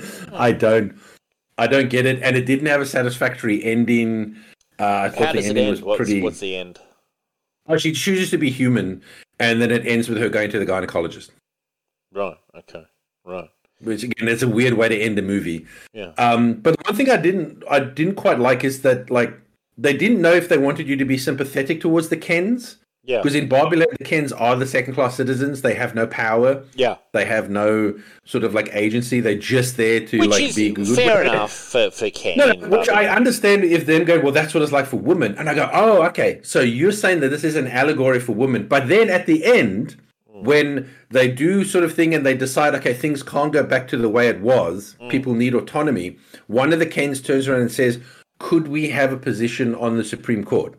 Could could one Ken be so? Because there's like 15 girls, like 15 Barbies on the Supreme Court, and she's like, "No, sweetie, we'll give you a lower position." I was like, "Oh, that's not a good message." Like, oh well. um, you know what I mean? Because is that supposed to be? The, no, I'm just saying. I didn't. I thought the messaging in this movie got pretty poor and pretty shit. well, like, it sounds like um, it's fairly from the halfway mark. ham-fisted stuff. Like, It does. Uh, When you get to the halfway mark, it really becomes this very. But I will say this: I am not a Ryan Gosling fan. Mm. Right? I've never really enjoyed anything Ryan Gosling's been in. He literally saved this movie. right. Ryan Gosling is legitimately the best thing in this movie. The funniest, best thing in this movie is Ryan Gosling. Wow. Okay.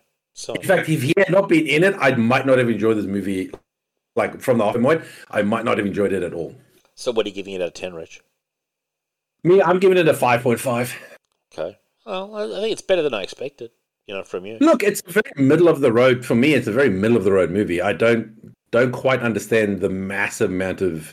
You know, it's the highest Um, grossing, I believe, WB um, Yeah. domestic gross in in the states of all time. Yeah, yeah, it's it's their most successful, biggest movie. Yeah, yeah, yeah. I've heard again, I understand that. Look, sometimes movies are popular. I mean, again, we've talked about this. The Transformers movies have Sure. made billions of dollars, Oh, but yeah.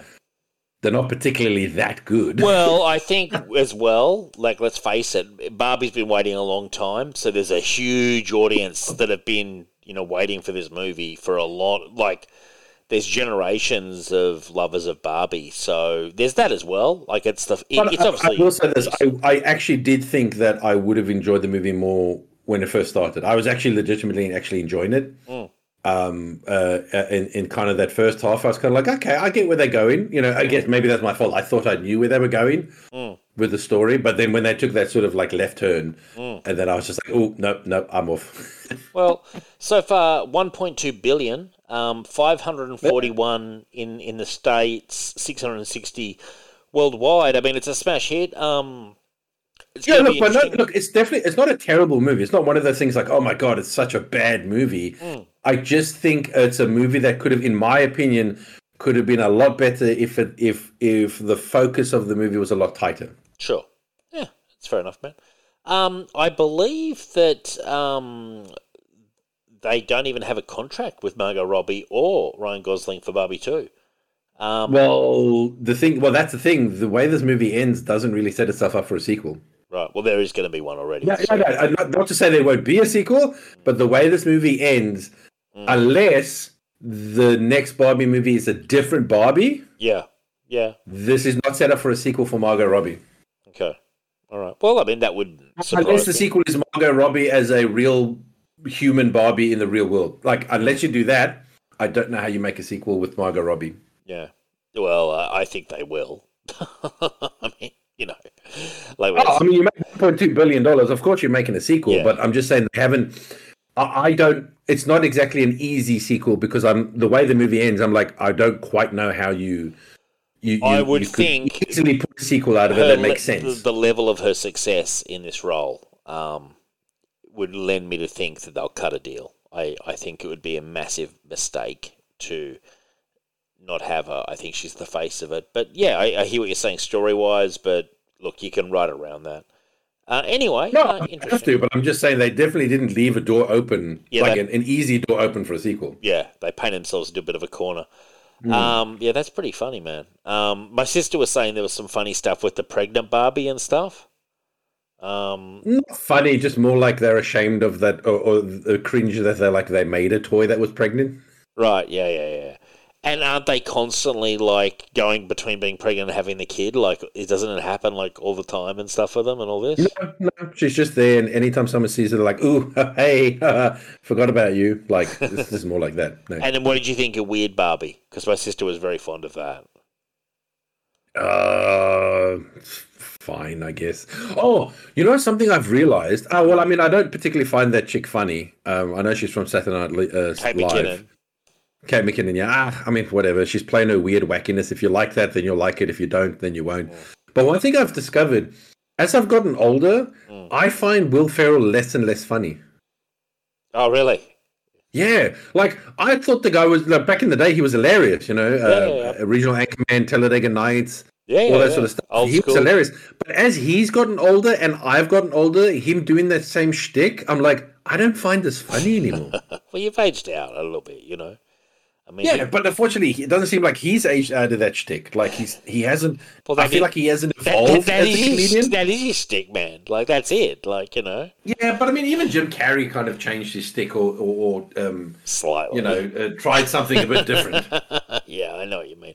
I do find Will Ferrell funny, but I do agree the actors. Look, it's like Adam Sandler or something. Like it's he's got his thing and he's sticking to it. You know, I I, I find Will Ferrell no, funny. no, but even Adam Sandler has done a fair bit of um, indie and um, like uncut um, gems and uh, stuff. serious um, movies. Um, yeah. Cut Diamonds, Yeah. uh, Funny People, Mm. uh, Punch Drunk Love. Like he's no, no, no. Listen, one thing I say Adam Sandler, yes, his comedy is stuck in that '90s Mm.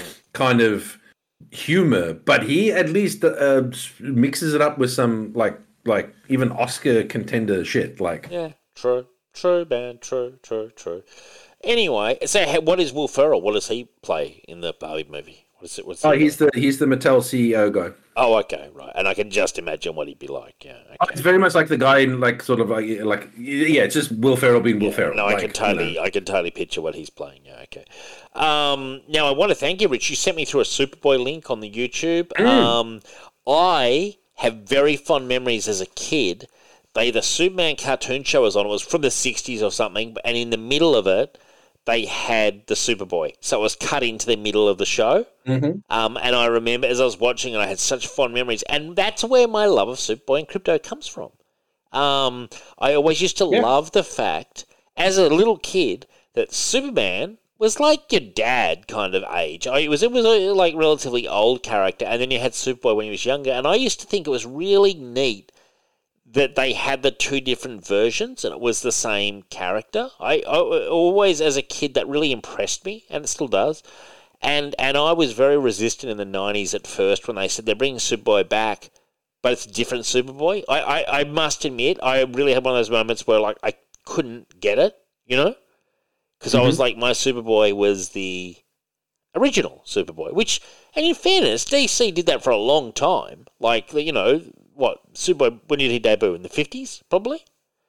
Um, Uh, uh, yeah, between the 50s and 60s, I think. and he was certainly still going into the eighties. You know, like I mean, they they had the Paul Kupperberg was doing superhero comics and in all the Legion stories and stuff. So Well, they basically got rid of him, uh, obviously, uh, with Crisis, yeah, um, because they wanted to, um, yeah, fuck things uh, up. you know, I mean, they got rid of Supergirl, they got rid of Krypto, they got rid of Superboy because they wanted to sort of, again, reboot, restart. Okay, have, have, a uh, guess. I've got here the first appearance of Superboy.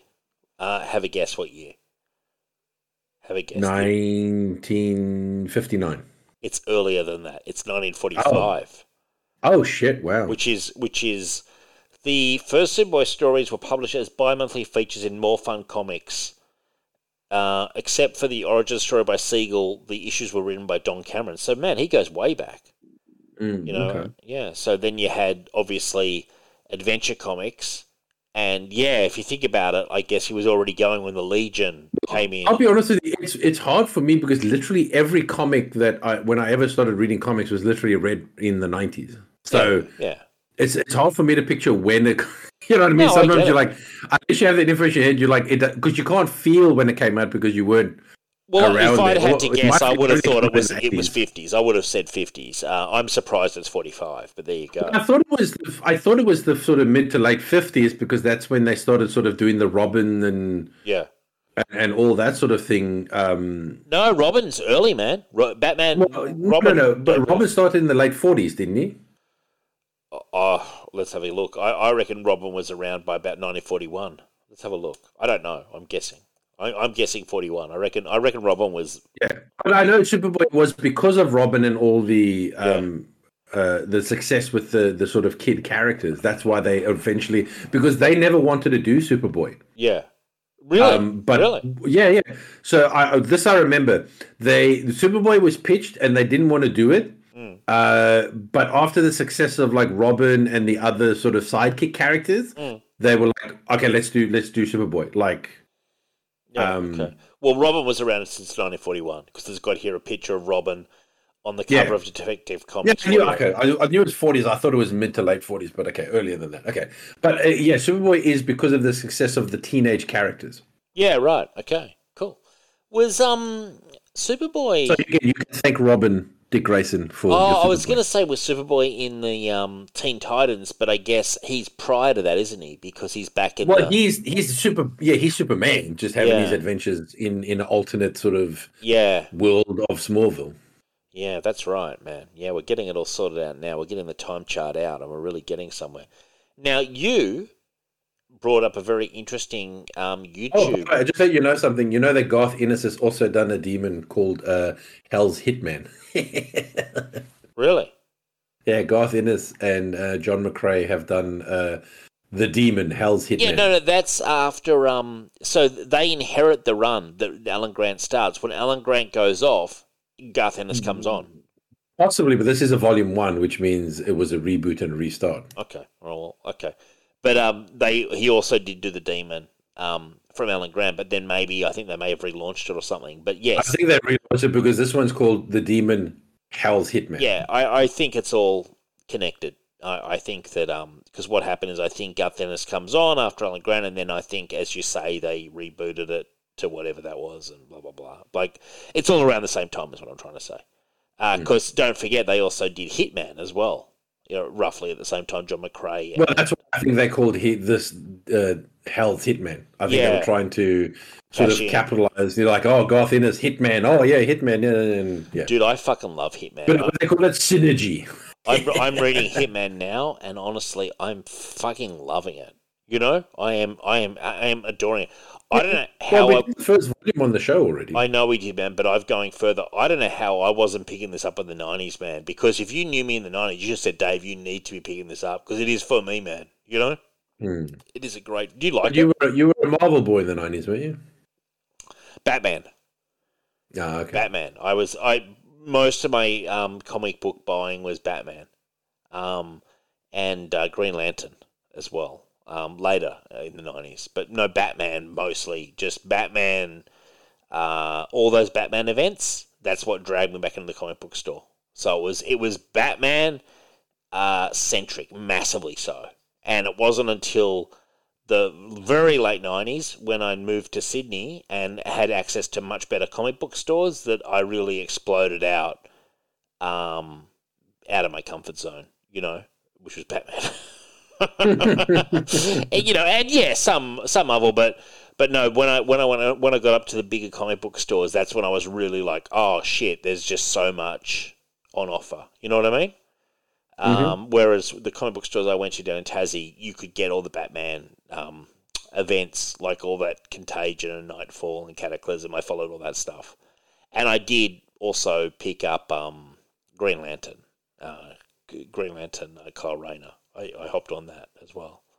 So you know, I was uh, yeah, no, it was Batman mostly. That doesn't surprise you, does it, Rich? That I was happy in my Batman No, world. no, it doesn't surprise me. so I and no, and also um, Justice League, the, the the Grant Morrison comic. I, I, I, I religiously bought that. Uh, so I was Batman, and that was my exception, Justice League.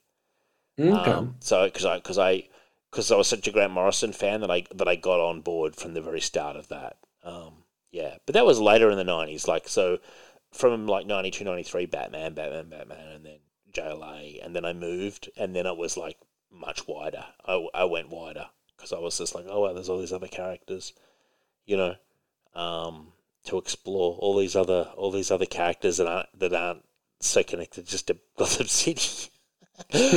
but that's why it's funny. If, I see. I reckon if I'd known, I, I probably didn't even know because I, I know there was internet, but I was also pretty busy, and you know, um, the comic book store probably didn't carry Hitman. But if I'd known that Hitman was set in Gotham City and that Garth Ennis, who I did know from Judge Dredd, was writing him, I probably would have bought it. You know what I mean? Mhm. Um, like it's it's almost like a uh, quirk of fate that I didn't. Um, but I can reveal now that um, the Hitman Omnibus is coming out next year. Um, so they're definitely getting an omnibus. I think I reported as a compendium. It's going to be an omnibus. I think it's going to cover the entire Hitman run. Um, I think in in Hitman omnibus. How many issues can an omnibus hold, Rich? Like oh shit. Um, sixty? Because that's how many issues of Hitman there are. Maybe that would take more than one omnibus. no, no, no. feels I think an much. omnibus would probably be about 40? 30, oh, 40? um, maybe ooh, anywhere between fifteen and twenty. I would say. Okay. Really? Okay, let's have a look here. Um, I, I don't think it's going to be 60. There's no way it could be 60. Hmm. It's 1,116, 1,136 pages. So I, I don't see here actual announce like that, that. They've announced how big it's going to be, but I don't see an exact thing. I'll put it this way: if you get a trade, that's usually about four issues, right? hmm Maybe four, four to five. So if you look at an omnibus, you could probably fit about three or four trades in it. Mm. Okay. Maybe five. Anyway, well, the point of the story is the they're, they're getting an And omnibus. let's it's 240 pages. Yeah, I'd say about I don't know, maybe like um, about four or five trades. I would say is in a. Is Fr- in an fr- from what I know of um, omnibuses because I own a fair share. Um, I, I reckon a sixty, you know, issue set, which is there were sixty issues from memory of Hitman. I reckon that's two omnibuses. You know, I I, I, Mm. I, I reckon I'm pretty I'm pretty confident in saying you could fit them into two issues because there's probably a little a few extras as well. Like I know they did Hitman and JLA, they did Hitman and Lobo.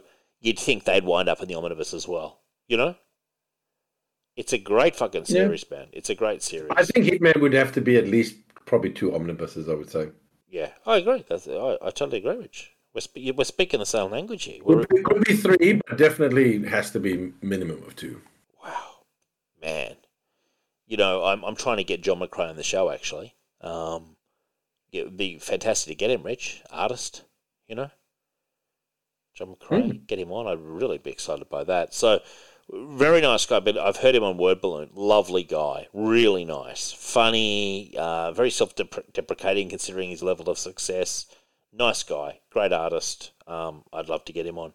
Now, I want I want to turn this over to you, Rich. You brought up a very interesting YouTube video, which was the most popular superheroes from 2004 to 2021. How were they? Um, was it comic book sales? How are they defining that? Um, yeah, I think it was it was going tracking basically uh, up until we, we don't really track them as well anymore. But I think it was going off um, sales, Like diamond pre-orders If- and if- stuff. Yeah. if I remember correctly. And what it was doing is just like if you notice, and what they did was they also showed you what movies Yeah, yeah, yeah, yeah. and stuff came out in a particular year.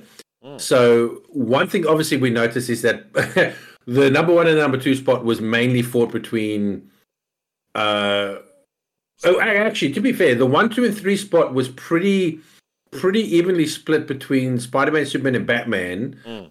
for at least uh, a, a, about three years. Yeah, I mean, And then Sp- Spider-Man was, yeah, really. And then after that, it was literally Spider Man was number one, and then there was a bit of a back and forth between Superman and Batman. Mm. Like the two of them were kind of just vying for the that number two spot. Mm. And then as some more time passed, then Batman now started challenging Spider-Man. Spider Man, and Superman was sort of dwindling a little bit. And then as even more time went, you see Superman sort of falling in and out, in and out of that number three Mm. sort of um, spot. And then yes, some characters would get a massive spike um, Like when a movie came out, like obviously Captain when America. Batman came out or Superman. But one thing I found very interesting, there were some characters when their movies came out um, didn't. So I'll give you an example. Like obviously your Thors and your Captain Americas, they never really quite hit that number one. But they did they Um, did surge in those months. They had a blip of hit number one or, or, or even number two or number three. So they had like Yeah. a surge, but Yeah. not many of them. Like Thor, I don't think hit number one. He maybe got to number three and then dropped Yeah. back down. But it was a lot wasn't a more than his normal thing. But what I found uh, interesting was that, um, according to this, Captain Marvel, Mm. The Carol Danvers, her movie came out and her, she shot to number one for a brief, Mm. you know, sort of couple of months. But you know who didn't hit the number one spot, even though he also had a billion dollar movie? Black Panther, which I thought was very interesting. Yeah, okay. I didn't think that. What about Deadpool? I don't think Deadpool hit one. Yeah, Deadpool didn't hit the, never broke into the I, top three. I was surprised actually by that until I thought about it a bit more. And I, uh, you know what a Deadpool lover I am, and all those comics I've Mhm. bought over the years. Since Gerry Duggan left the title, I don't think there's been any must-read Deadpool at all. It just feels like Deadpool. Oh, is a- ever? No, I'm only joking. no, no, no. I honestly believe, I honestly believe that that Deadpool has been poorly served by Marvel Comics during the Ryan Reynolds reign, It- which is so bizarre because they've had two huge movies, and he's certainly a popular merchandising character, and yet when I what looked at that um, know chart, he never really challenged for any kind of primacy. He did he did slowly, you know, but even he was always on the lower levels. Like I was surprised by that. No, I didn't expect him to be up there with Spider Man, but I was surprised he didn't do more runs to get up higher in the in the you know in the in the charts. I was just surprised, but uh, but I, I thought to myself, when's the last time I really enjoyed a Deadpool comic? It's been years. It's been like five years, probably. It's been a long time.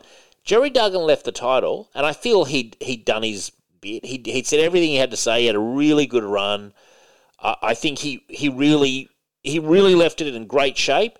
And I think Marvel, for some reason, just haven't given it the TLC, which is bizarre because the character is a very mainstream character now. You know.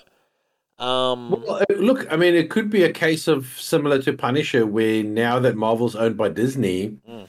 maybe it's just a character that Disney doesn't really have an interest in and is not really not demanding that uh, Marvel push the character that much. Like, but it's weird because know. he merchandising they'd be raking it in. I guarantee it. You know. uh, I mean, maybe. I mean, I don't know. I- As you saw by this, his sales never really. No, but I'm talking. I'm talking about. I'm talking when- about when the movie t- came out. t-shirts, you know, mugs, all the paraphernalia. Well, and they do do that. You can certainly get. I mean, you got tons of uh, uh, Deadpool merchandise. It's not like they're not making merchandise. I'm just saying, I Mm. don't. Being more of an R-rated sort of character, Mm. I, I just maybe Disney's like, look, you can do stuff with him, but just don't. We're not interested in like you know, Mm. Really pushing the character. Again, that could be Disney's fault. I'm not saying they're right Sure. in doing that. I'm saying that just could be something stupid that Disney does. No, you- because I think they don't like characters like Deadpool and the Punisher and all that sort of stuff. I think you're right. Now, it was interesting. Also, what it pointed to was just the sheer, I mean, obviously, the sheer durability of both Batman and Spider Man. But also, I was surprised that Spider Man really, he was, if you're thinking in tennis terms, he was kind of the number one for more than Batman. Batman did occasionally, not occasionally, Batman did challenge him at times, but overall, Spider Man was probably number one for 65% of the time. You know? Oh, yeah, it's only it's only been more recently as we got closer to 21 Mm. that that Spider-Man uh, and and Batman like um where Batman kind of had a little bit more run in the number 1 before Mm. Spider-Man took it um uh, unless there was a Spider-Man movie out but yeah one thing I found fascinating was just seeing how over the years because it was what what what did we say was about a It was 2004 Like- to, to, to 2021. yeah so like um it's like 16 17 year period or whatever um it's fascinating just how superman has dropped Oh, yeah. um yeah. as i said at the start of that 2004 it's like yeah yeah spider-man's number one but you know right there is is batman and superman Mm. and and you know you know and the, and the three of them are kind of like they there constantly Yeah. and then as time passes um spider-man just kind of pulls away Mm. um, and and then sort of Batman and Superman are kind of like swapping. You know, it's like Batman, the Superman, the Batman, the Superman, and then again as more time goes on, Hmm. Batman's pulling away from Superman, Mm. and Superman is just like in that number three spot constantly. And then as time passes, now all of a sudden like, oh no, Superman's four, and now five. Oh no, no, he's come back to three. Oh no, he's dropped down to four again. And I was like, oh wow. Uh, you talk about Deadpool needing TLC. Mm. The fact that Superman Mm. has fallen so far where he is dropping out of the top three. Like That doesn't pretty- surprise me, though, really. Oh no, no, I'm not saying it's not surprising. It it shows you how DC need to do something with Superman. Mm. Oh, yeah. Just like you say, Marvel has to do something with Deadpool. Like you've got a popular character and you're not utilizing him. That uh, they really need to do something with Superman. Something um, good as well, not not just like No, yeah, yeah, yeah. I'm not saying anything. I'm saying bring they Bendis need over. something worthwhile. I was thinking the other day.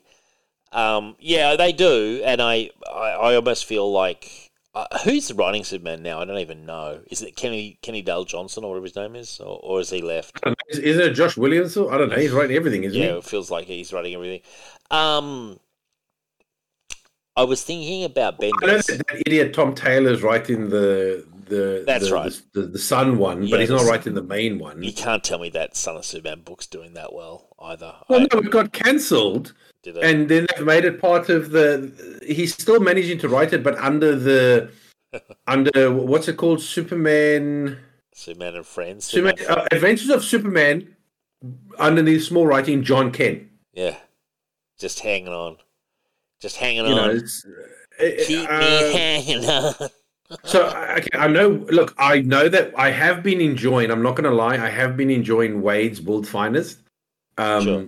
Oh, yeah. It's not like it's not like oh my god, like it's the best shit. But I'm like, at least it's readable Yeah, and it's enjoyable. And he does seem to love Superman. Sure. Uh, in fact, I enjoyed the most recent one where they were fighting uh, Amazo. Mm.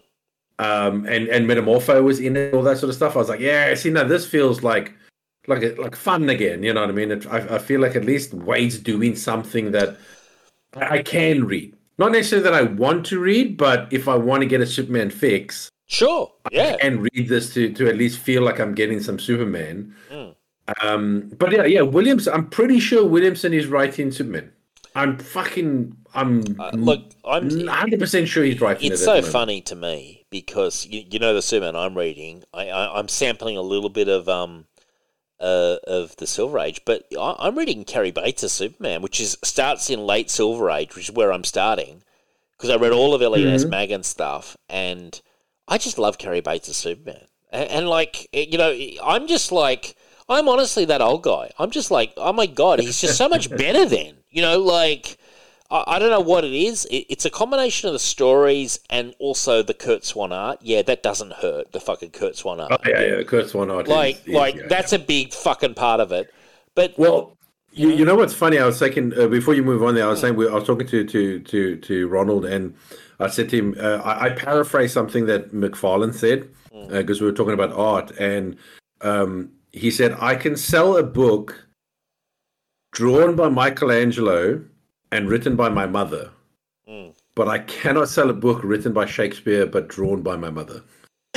yeah, sure. Um, and I'll, I'll say this: I think sometimes what I love about the Silver Age is also the art. oh yeah, like you say, even if the stories can be a bit silly and they can, you know, be a bit like sometimes I wouldn't say childish, but like innocent or you know, a different time. That art sells it though, man. That Curt Swan art. Oh yeah, You just you uh, you look at the page and you're like, I'm looking at Superman.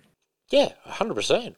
I, I when in my head, when I think of Superman, it's Curt Swan Superman. I still think of in my in my head. Um, Mm. In modern terms, I think of Ed McGuinness.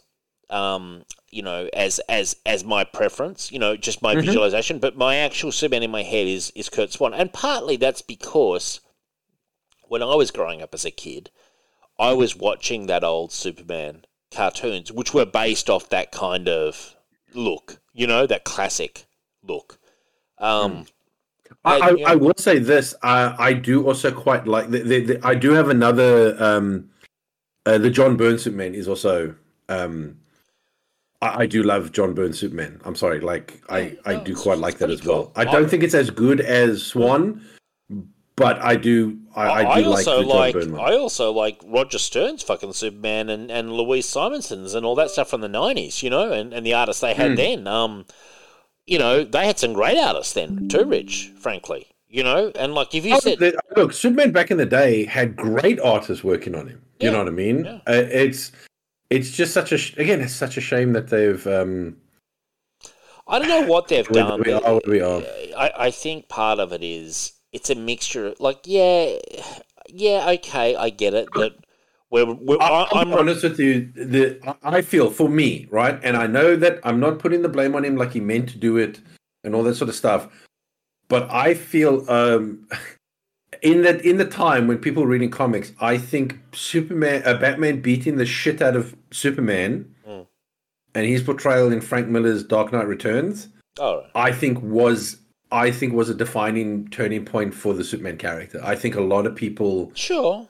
that turned a lot of people off Superman, like his portrayal interpretation of, of I- the Superman I character. that, and I hear that, but I will- I will say he had some good moments in that though as well. Like as a reader, I remember. I I remember being I was probably twelve or thirteen, you know, and I read Dark Knight Returns for the first time, and I remember the feeling of excitement in those intro pages where Superman's like stopping the train, he's like faster than a speeding bullet, and you're like, "Fuck, Superman's gonna be in this," you know. And Mm. you had Superman standing there with the eagle on his shoulder. I was like, "This is fucking brilliant," you know. Yeah, he does get kicked around, but but Frank Miller actually loves Superman, you know. Um, but I agree with you. That's it's No, no, no. That's what I said. I'm not saying he did it on purpose. Like he was just telling a Story. An Elseworld story. Do you know what I mean? He was telling one of those standalone stories, Mm. but it was just so influential. Yes. It was so. It, it kind of like you know, it, you know, that story is what changed things for DC. Like Sure. they made a lot of decisions based on it, and Sure. unfortunately, one of those things was Batman is better than Superman. Oh You know yeah, I mean? oh yeah, Batman definitely. Oh, de- he definitely put Superman in his place. You know, like One more, and and I personally, I might actually rate him above Swan Mm. because he's. It's also the look that that um, kind of Christopher Reeve nailed, Mm. A- and that's uh, uh, um, uh, Jose Luis Garcia. oh sure. I mean, yeah, he's he's an all time classic. I was I gonna, love his Superman as well. I was gonna say, um, in terms of like classic look, um, you also had uh, Wayne Boring was very, um, you know, that was a he definitely had a, a real classic look. And there was a guy called Schachenberger. I, I'm not not sure if I'm pronouncing the name correctly. Are you familiar with this guy, Rich? Um, Mm, I'm gonna, I'm gonna, no, not off the top of my head. yeah, it's he's a famous Superman artist. I'm gonna find it. I think his name was Kurt Schwaschengager or something. It's a it's a he's he- it's a classic. Yeah, Kurt Schwaschengager. Um, yeah, he's a classic. He's a classic artist. Did a lot of Supergirl as well. Um, he he was he was. I, I really go for the old school stuff. You know, um, because I'm uh, you know I'm an old person trapped in the past. But um, yeah, that that's that's an artist that I think of. Curt, uh, I'm gonna I'm gonna send you it over because you'll you'll like it. He's classic. It's like sixties and seventies. You know what I mean? Into Mhm. into the early eighties. It's a classic look. I love it, and partly that's because I think I must have had access to you know older comics at times, and it's just how I always viewed Superman. You know, like everyone's like he's so old fashioned, and I'm like, yeah, but I like that about him. You know, Can I be honest? There's actually a reason why there's so many good-looking Supermen back in the day. Um, because I was just thinking another one is also Jerry Ordway, but sure, um, and this actually I know this for a fact. This actually upset um, Jack Kirby. right, Is they actually had someone else draw Superman's face when Jack Kirby was working on Superman and Jimmy Olsen and all that right, because you had to draw Superman a certain way. right, like yeah, that was the the the um like the DC style.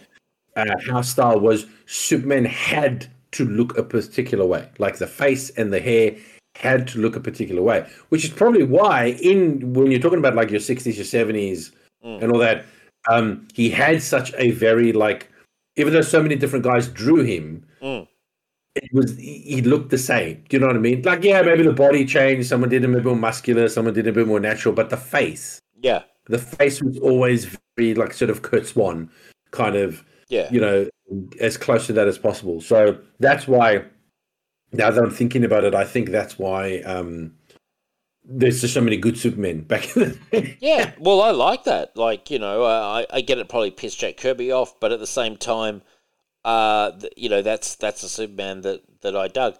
And you know, we all have our um, we all have our sort of weaknesses. I, I always felt uh, when Seinfeld was really big at its peak, and Jerry Seinfeld was a big Superman fan. Oh, that's right. I forgot this actually, Rich.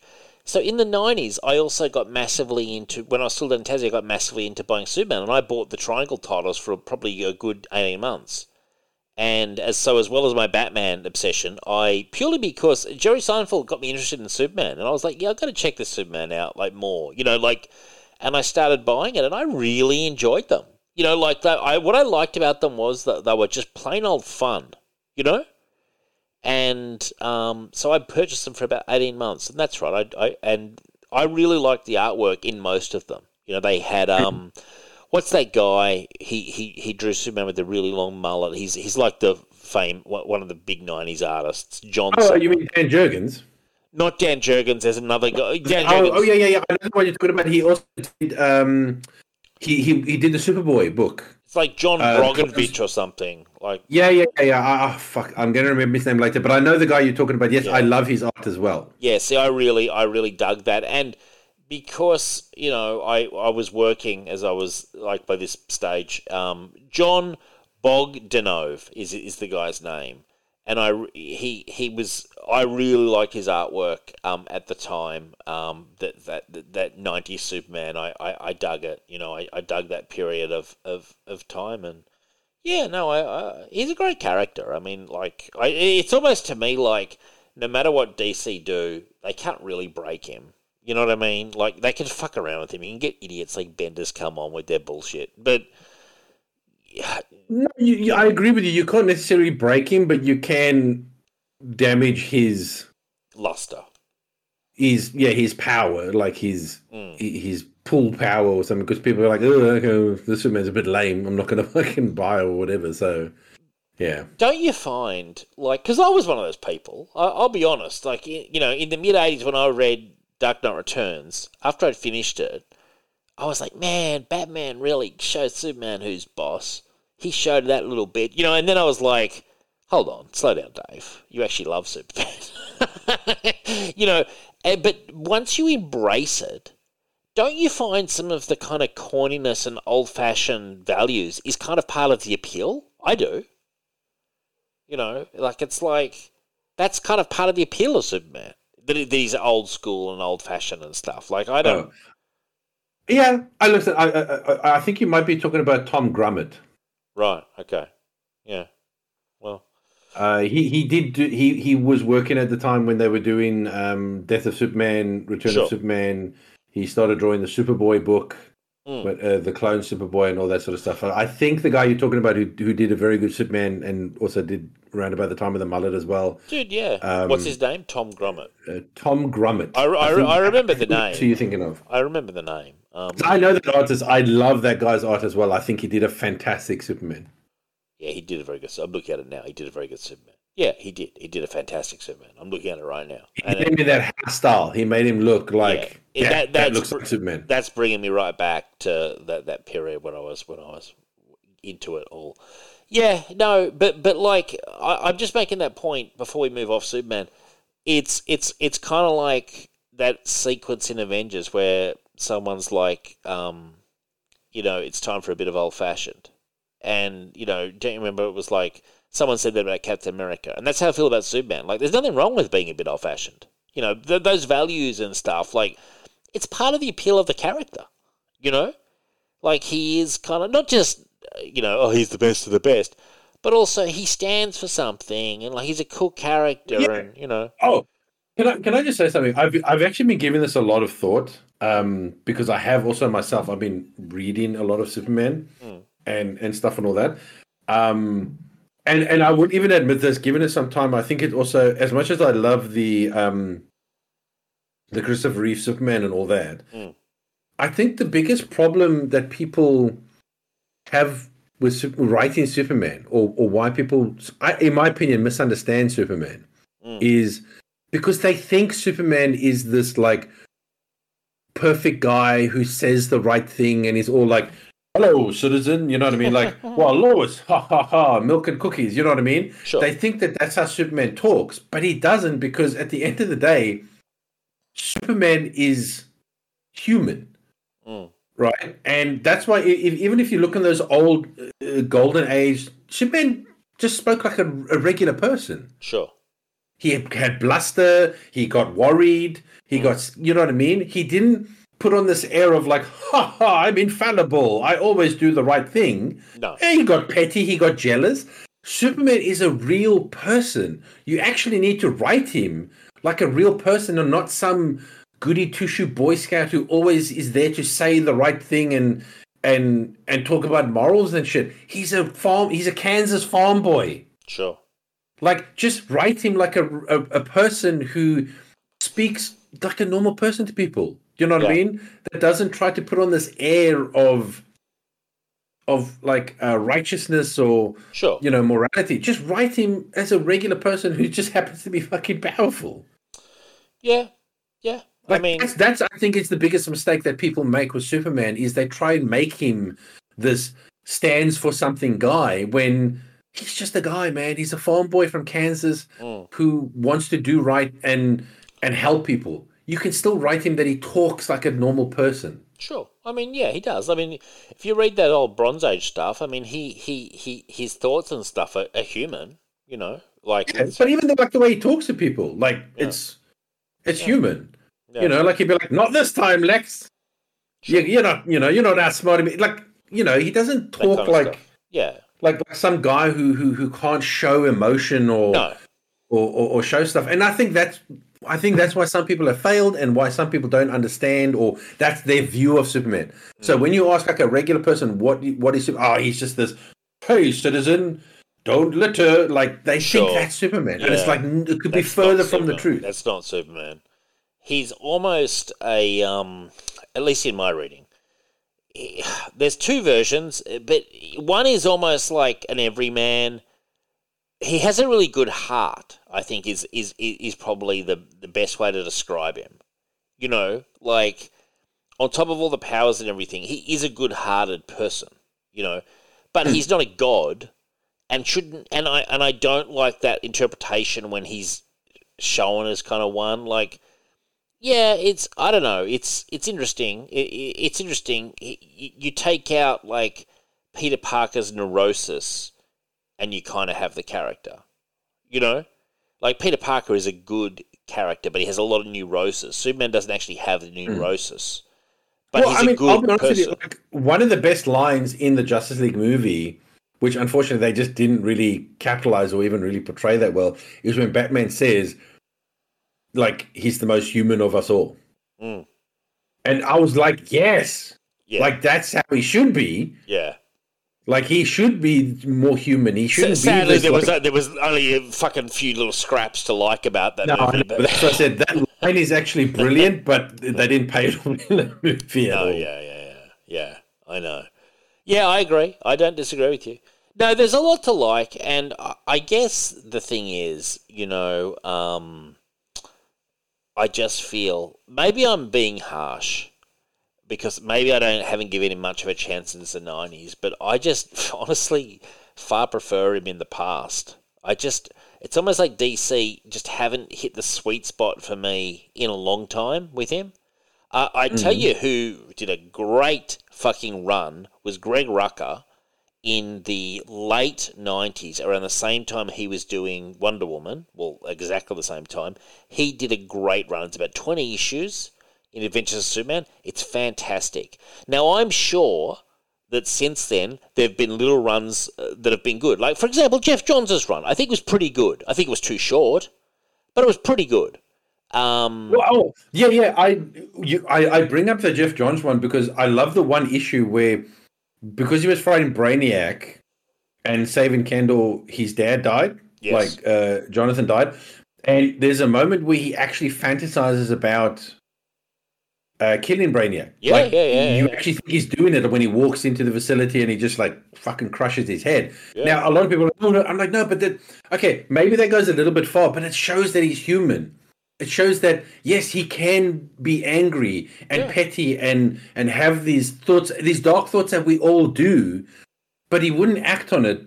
But the fact that he has them shows that he's human. Shows that Yeah, he no, can also good. be angry at something because he feels like they're responsible and they stopped him from saving his dad. What person wouldn't think that? And at the end of the day, he's a person. No, he Geoff Johns got it. Like the only thing I was critical of with Geoff Johns is he had so many balls in the air that he couldn't do the amount of time that I think he really Yeah, true.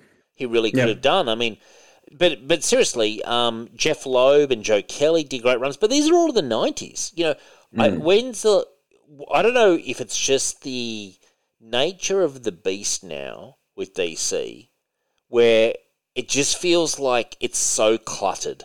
Like this Knight Terror or whatever the fuck it's called, it's just their mo. It, it's like, my God, when can we settle down and have a good solid run on Superman? I mean, yeah, I guess you could say Bendis, but unfortunately he sucked. no, he, he no, yeah, No, yeah. did- I would never consider that a good run. No, neither would I. But I'm saying they, they gave him a fucking good shot at the ball and he just completely fucked Mm. it. Oh, that's another reason why the the Jeph Loeb Superman Batman run is one of my all time favorites because we got to see Superman be human. He used Yeah. he he teased Bruce, he joked. Yeah. You know what I mean? Oh, it's great. He, almost didn't sometimes didn't take things seriously. You know what I mean? I was like, yes, like this is kind of how Superman should be, man. Like Oh, it was a great run. he's he's not a guy with a stick up his butt. Dude, that Superman Batman title, I own the the omnibuses, the two of them, the whole thing, not just the Jeph Loeb, but beyond that as well. Great fucking title, you know. Um, But my favorite was the Jeph Loeb stuff. oh, like no, the, it's it's the um, best. It's the best. They have a good like probably forty issues, don't they? Yeah, it- I think around about there. Yeah. It's awesome. It's awesome, and it's it's I think a real throwback to the kind of stories I'm reading now for the first time. That old fashioned style that I was talking about. You know, fleshing it out for a more modern audience. I think Jeph Loeb and um, I had various artists. Yeah, Ed McGuinness was on there. You had Michael Turner on there. You had others on there. I don't remember all the names now off the top of my head, but he he had good artists, and it was. I mean, it was must read. Uh, that was one of my weekly pickups or you know monthly pickups, whatever. Like you had to read that title. I felt, you know. Mm. Um. Yeah, I, I don't know. Like it, it just feels like. It, just the fact we don't even know who the fuck's writing Superman is is is is, is No, it's Josh Williams. I'm telling you, it's Josh Williams. uh, well, no one's excited. I'm, I'm, because I think that is what uh, what we're thinking of the whole like Jesus Christ. Is he working on every Every fucking literally every book because he's written Flash, he's written Batman, he's written um, Superman. Um, I'm like, is this literally? Are they going to pass him every? sing- Is he going to do Green Lantern next? Is he going to do Wonder? You know what I mean? Like that's what got me going. Like, good God, why is this guy on every book? It's it's Josh Williams. Josh Doesn't- Williams is yeah. writing well, Superman. I know it. Yeah, no, yeah, I, I, I I believe you, man, and and I'm not excited at all.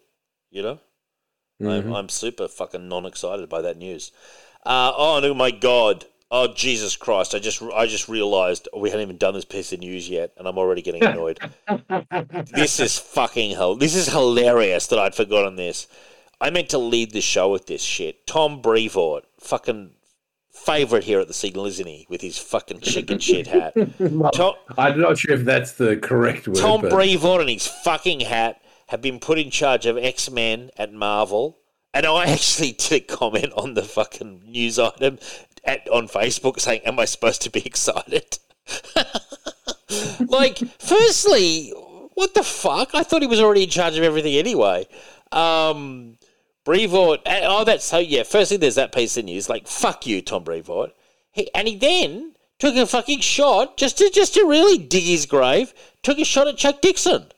Oh yeah, yeah, yeah. I, I, I, I Jesus Christ, that, yeah. Brevoort, like seriously, he, he he's a big fucking mouth.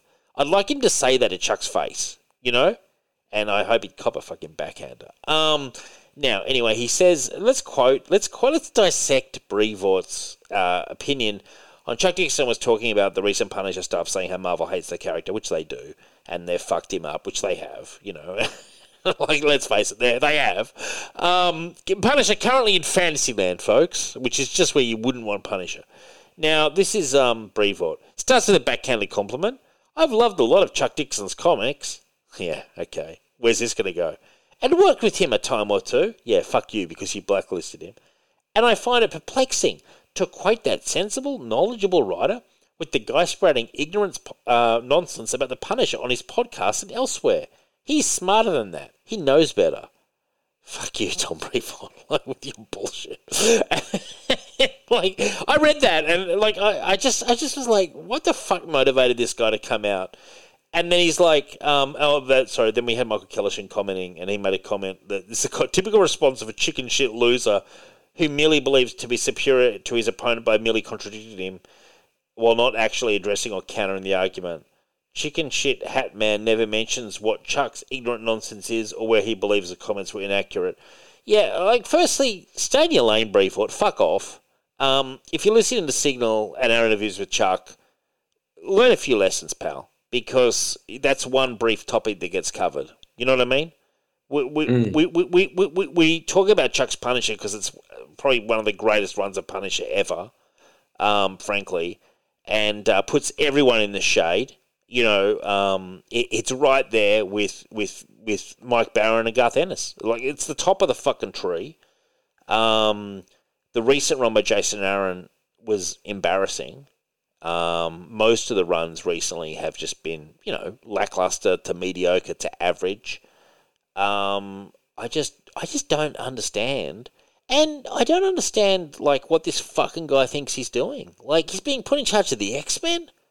Firstly, Rich, I thought he was like the fucking chief editor over there anyway, with his little fat clone CB Cebulski. So Yeah, I don't know. I I feel like this is not a, a promotion as it is a lateral sideways. demotion. Yeah. I like, don't know. like um, it's like whatever, man. Like I remember this because some people were speculating. He tweeted out, "I stand relieved," which is usually what you say when you've been stand let go relieved. or you're no longer serving. So everyone was speculating of like, what is he retiring or is he I wish he has would. he been let go and all that sort of stuff? wish he And would. um, uh, no, it looks like he's he stands relieved because now he only has to do X Men instead of the entire fucking line, I guess. I Well, mean, yeah, he was what a- a saying, uh, look, uh, I, not that I'm on his Substack because I couldn't think of anything I'd rather less be doing, but apparently he was saying he was he's been in charge of Avengers. Well, his little fat little fingers have been everywhere, you know. Like he's been Mm. on Fantastic Four, he's been on all sorts of shit. Whatever, he's in charge of the X Men. Well, I will say this: the X Men suck at the moment.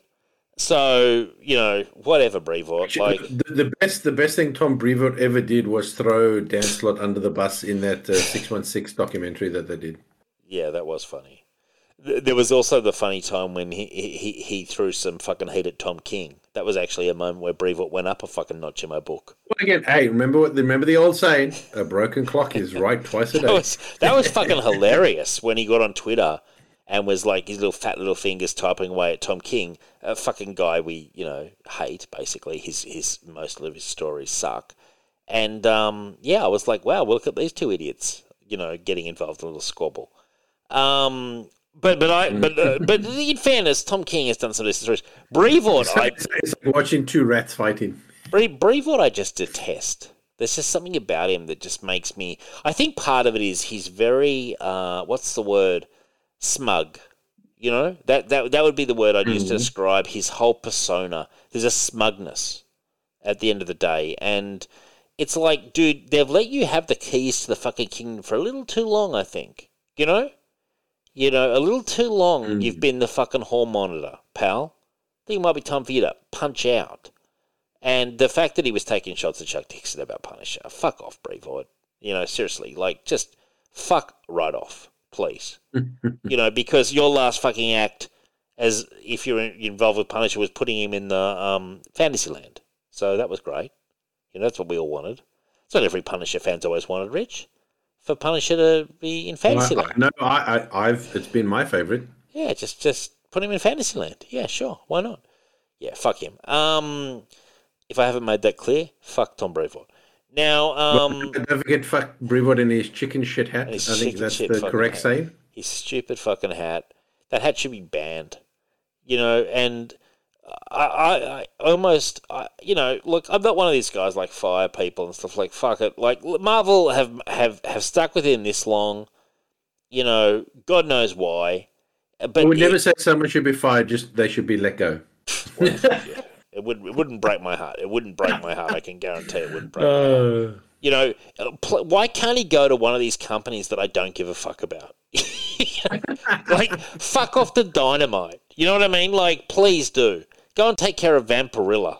You know, I really don't care. But anyway, now you there's some hilarious stuff about this Snow White actress. What was going on, Rich? She she's bad mouthing the original I, I movie. asked you if you had seen any of this. So uh, th- there's these videos making the rounds Hmm. online, um, and, and it's not just one interview; it's actually multiple interviews um, where she just keeps bad mouthing the original um, Snow White. the, so the, the classic one. yeah, the the nine, what was it, 1930s Yeah, Walt the, Disney the, one, the, the, original classic, Walt original one. classic. What? Why is she doing that though? Because that isn't that regarded as No, like look, a she- they're doing the whole like, oh, you know, we're modernized, you know, we're doing a modern spin, and you're like, okay, Sure. fine, whatever. You want to do a modern spin on a fairy tale? Fucking knock yourself out. Yeah, but then she'll say stuff like, because let's be honest, the other one was problematic. You know, it Oh, was fuck. made in the 30s, and it certainly shows. And we're going to have a different prince, you know, not a prince like in the original. That's a stalker. That's, pr- you know what I mean? Weird, weird, weird, weird, weird. And you're like, what the fuck are you talking about, Yeah, you she's full of stupid fucking woman? Yeah. And you know, we, we're not going to focus on love. It's not going to be love. She's going to work hard to become the leader, the fair, just leader she was always meant. I'm like, Okay, fine. You want to do all that crap, that's fine, but you do not have to talk shit and keep slamming Yeah. the original one as some problematic thing that shouldn't have been made. You know, and by the way, good God, so sorry. I am so sorry that the the prince who, you know, was betrothed to Snow White spent his entire fucking life looking for her, right? Because she disappeared, right? Went missing. What a fucking stalker prick to spend all of his time instead of just going back to the castle, getting a blowjob from the fucking servant. Like, fuck me, man. Like, do you even know what you're talking about? I I don't really. I'm I'm confused, but yeah, um, I don't know what to say other than it just. I guess what's weird to me is like that she's bad mouthing a Disney product that is like considered a you know a cultural touchstone masterpiece. Well, I mean, everything. I said to you, it's such stupid marketing. Weird. This is what you do. You say, "Hey, I love the original. The it's a classic. Yeah, just- it's yeah, wonderful. It's great. nice but we're going to do original." something a bit different, right? That story's been done. It's been told. It, it exists. We're going to tell our own story. We're going to do something different, you know, Sure. and pay a little bit of a homage to the original. Bang, finished. Klar. You, what a great job. What a good PR you've done. But instead, you come out and go, "What a piece of shit! Like, good God, should never be made." And I'm like, Yeah, that's weird. Go to PR lessons, bitch. Like seriously. That's weird to me. I, I, I don't get it because that would be like a new Star Wars actor coming out of the new Star Wars movie, going, "Oh Jesus Christ, New Hope really showing its age," like you know, and slamming it. Like you're doing, you're only hurting the franchise by doing that because there mm. there'd be fans out there. Look, the, the majority of the Snow White fans, the majority, love the original. Like that's it. Mm. It's, it's But I love she goes, the original was made in the 30s, and it shows. Well, of course it fucking Yeah, shows you. It was made in the 30s. That's a stupid comment. Like, you know, that's you know, that's like saying, "Oh, Citizen Kane might have been good back in 1930, whatever, but it really showing its age now." It's like, yes, look at the context of when it was put out. Look at what was it was up against at the time. Like, you've got to have some contextual sort of like objectivity to it. I guess is the word I'm trying to describe. Yeah, and by the way, if you don't want to have the, the, the, the romance uh, thing or, or the kiss, you can make the original Snow White where a random prince just happened to come across Hmm. her fucking coffin. He asked the dwarves what the hell happened. They explained everything. He was so impressed. He said, "Listen, I'm going to take her back to her, her kingdom." Right. So for a proper burial, Yeah. and on the way there, a fucking servant tripped, hit the coffin, and dislodged the apple from Snow White's throat. That's the original story. Then go make that. If you don't want the kissy kissy more true love shit, just make that one. No one's stopping you, but you don't have to badmouth the original. By the way, you- you're laughing. That's the original. That's the original Snow White. in the original, um, The, the original story of Snow White is there was no true love's kiss. oh, you mean in the fairy tale? Is that what you mean? Yeah, yeah, the original, like the the the original original fairy tale, the Brothers Grimm fairy tale. Okay. Oh, you know how dark it got. So anyway, he he basically he did propose to her and all that, right? And they went back to his kingdom to get married and all that. And the queen found out she was still alive, made one more attempt Right. to to kill her. The the the prince thwarted her, and you know what he did? He put her fucking feet in cast iron red hot shoes and made her dance till she died. Wow. Who? There's the original. Go make that one. Go make that one, you stupid the bitches. queen. He The, the evil the queen, yeah, the evil stepmother. The well, she was pretty evil. no, but I'm saying in the original, how she died was the prince put her in piping red hot cast iron shoes and made her dance till she died as punishment for trying to kill Snow White. That's the original. I don't know what to say other than I guess justice was served. Um, But that's the, but I'm saying it's go make that movie. Shut your mouth and go make Yeah. the original if you don't like the Disney I don't one. even understand. Yeah, I, I don't get it. Like the whole thing seems stupid to me. Like, but like I was thinking about it before this episode. I didn't realize how stupid this actually was. But um, I was thinking that a, a, fairy tale such as Snow White, which originally comes from, I guess, is it the Brothers Grimm or something similar? Mhm. Okay, so it comes from that era, which is like what Well, the Brothers Grimm, I don't know if they created stories, but they kind of, I guess, collected them or Yeah, so but it comes from that era, which is what 18th century or something, isn't it? So, yeah, yeah, yeah, it's it's old shit. so yeah. what I'm trying to say is, uh, they're the source stories. They're like mythic tales or whatever you want to call them. They're almost mythology, and and that stuff is ripe for reinvention of modern audiences, such as, for example, I was thinking of things like, you know, um, Baz Luhrmann's Romeo and Juliet kind of thing. You know how he did that. And, Mm-hmm. you know, you modernize it, you know, change it all up. The basic story beats are the same, but you dress everything up all around it all differently, blah, blah, blah. But it, it, it basically, the formula plays out, you know, in a slightly, well, uh, quite a different environment, but it's the same basic story. So those fairy tales are ripe for that as well. And Michelle made the comment only, what, less than 10 years ago, they did The Huntsman, which wasn't it? The Which um, was a completely f- new, fresh take on Snow White. Yes. yeah, yeah, they did that, and and um, they did Maleficent, which I think was a sequel, wasn't it? With um, what's her Not name? a sequel. No, no, that was a origin story of Maleficent. Again, the bad guy. Bad guys got to get their origin story. yeah, yeah, but it was a spin-off as- of all from the root of the same story, you know, wasn't it? No, no, sorry, Maleficent is Sleeping Beauty. Oh, okay. Sorry, it is true. But my point is, my point is that they've done riffs on this kind of stuff before to make of course they have. What you're doing is not original. no. So anyway, I didn't have a so I don't have a problem with the fact when they say. Uh, I mean, I saw some people online saying, "How can Snow White not be white?" Blah blah blah. I'm like, okay, whatever. Um, at the end of the day, they're just race swapping the character and blah blah modernizing is it, is it stupid that a character is called Snow White because her white her skin is as white as snow? Yes. Does it matter? Not really. No, it doesn't really matter. But anyway, my point is, I don't really have any problem at all with that. Um, I do think that um, you, I do think you run a risk of alienating Snow White fans, and that, and they're out there. I, I do think that that's a risk, but it's a risk Disney. And also older fans who who would take their kids to see your movie. Yeah, yeah. Here's my, but here's my point. Like, so you do risk alienating those people, and you know, it's like all like all things in business. It's a risk, and it might pay off. It might not. But so that's all. That that's all one thing.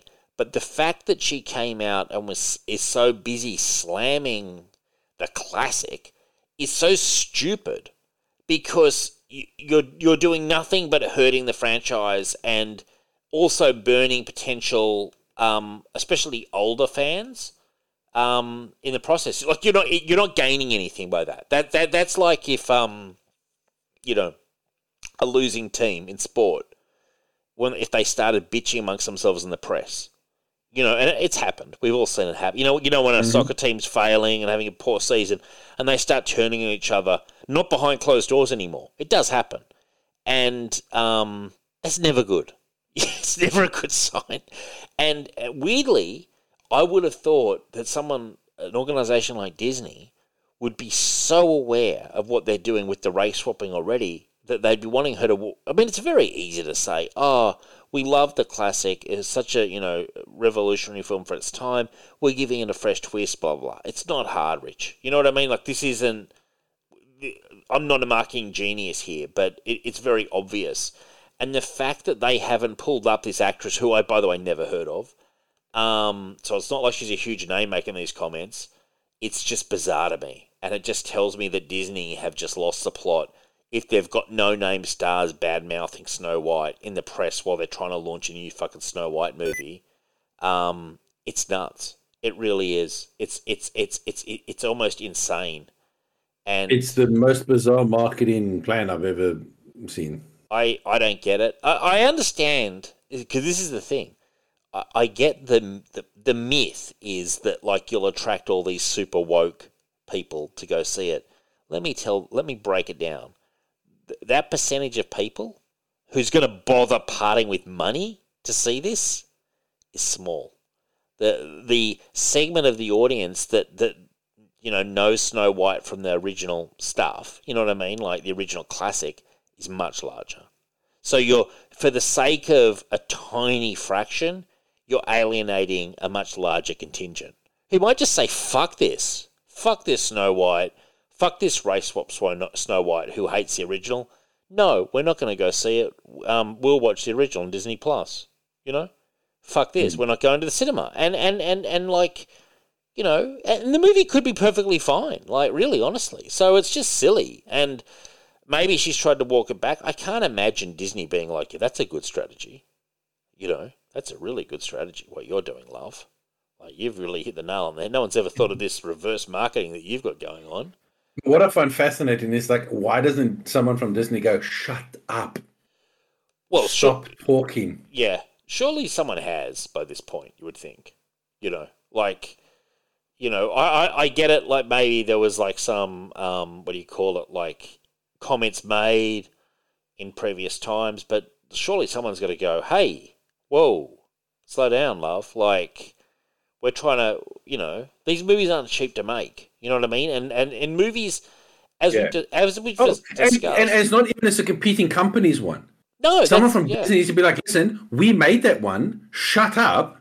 Stop bad mouthing the, the, the first movie we made. We're trying to make a second one here and have it be successful.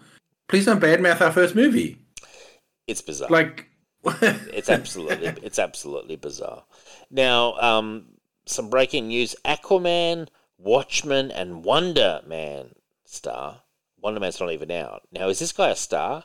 Yaha Yaha Yahya Abdul he's an actor. I'll say Mateen. that. Never heard of him.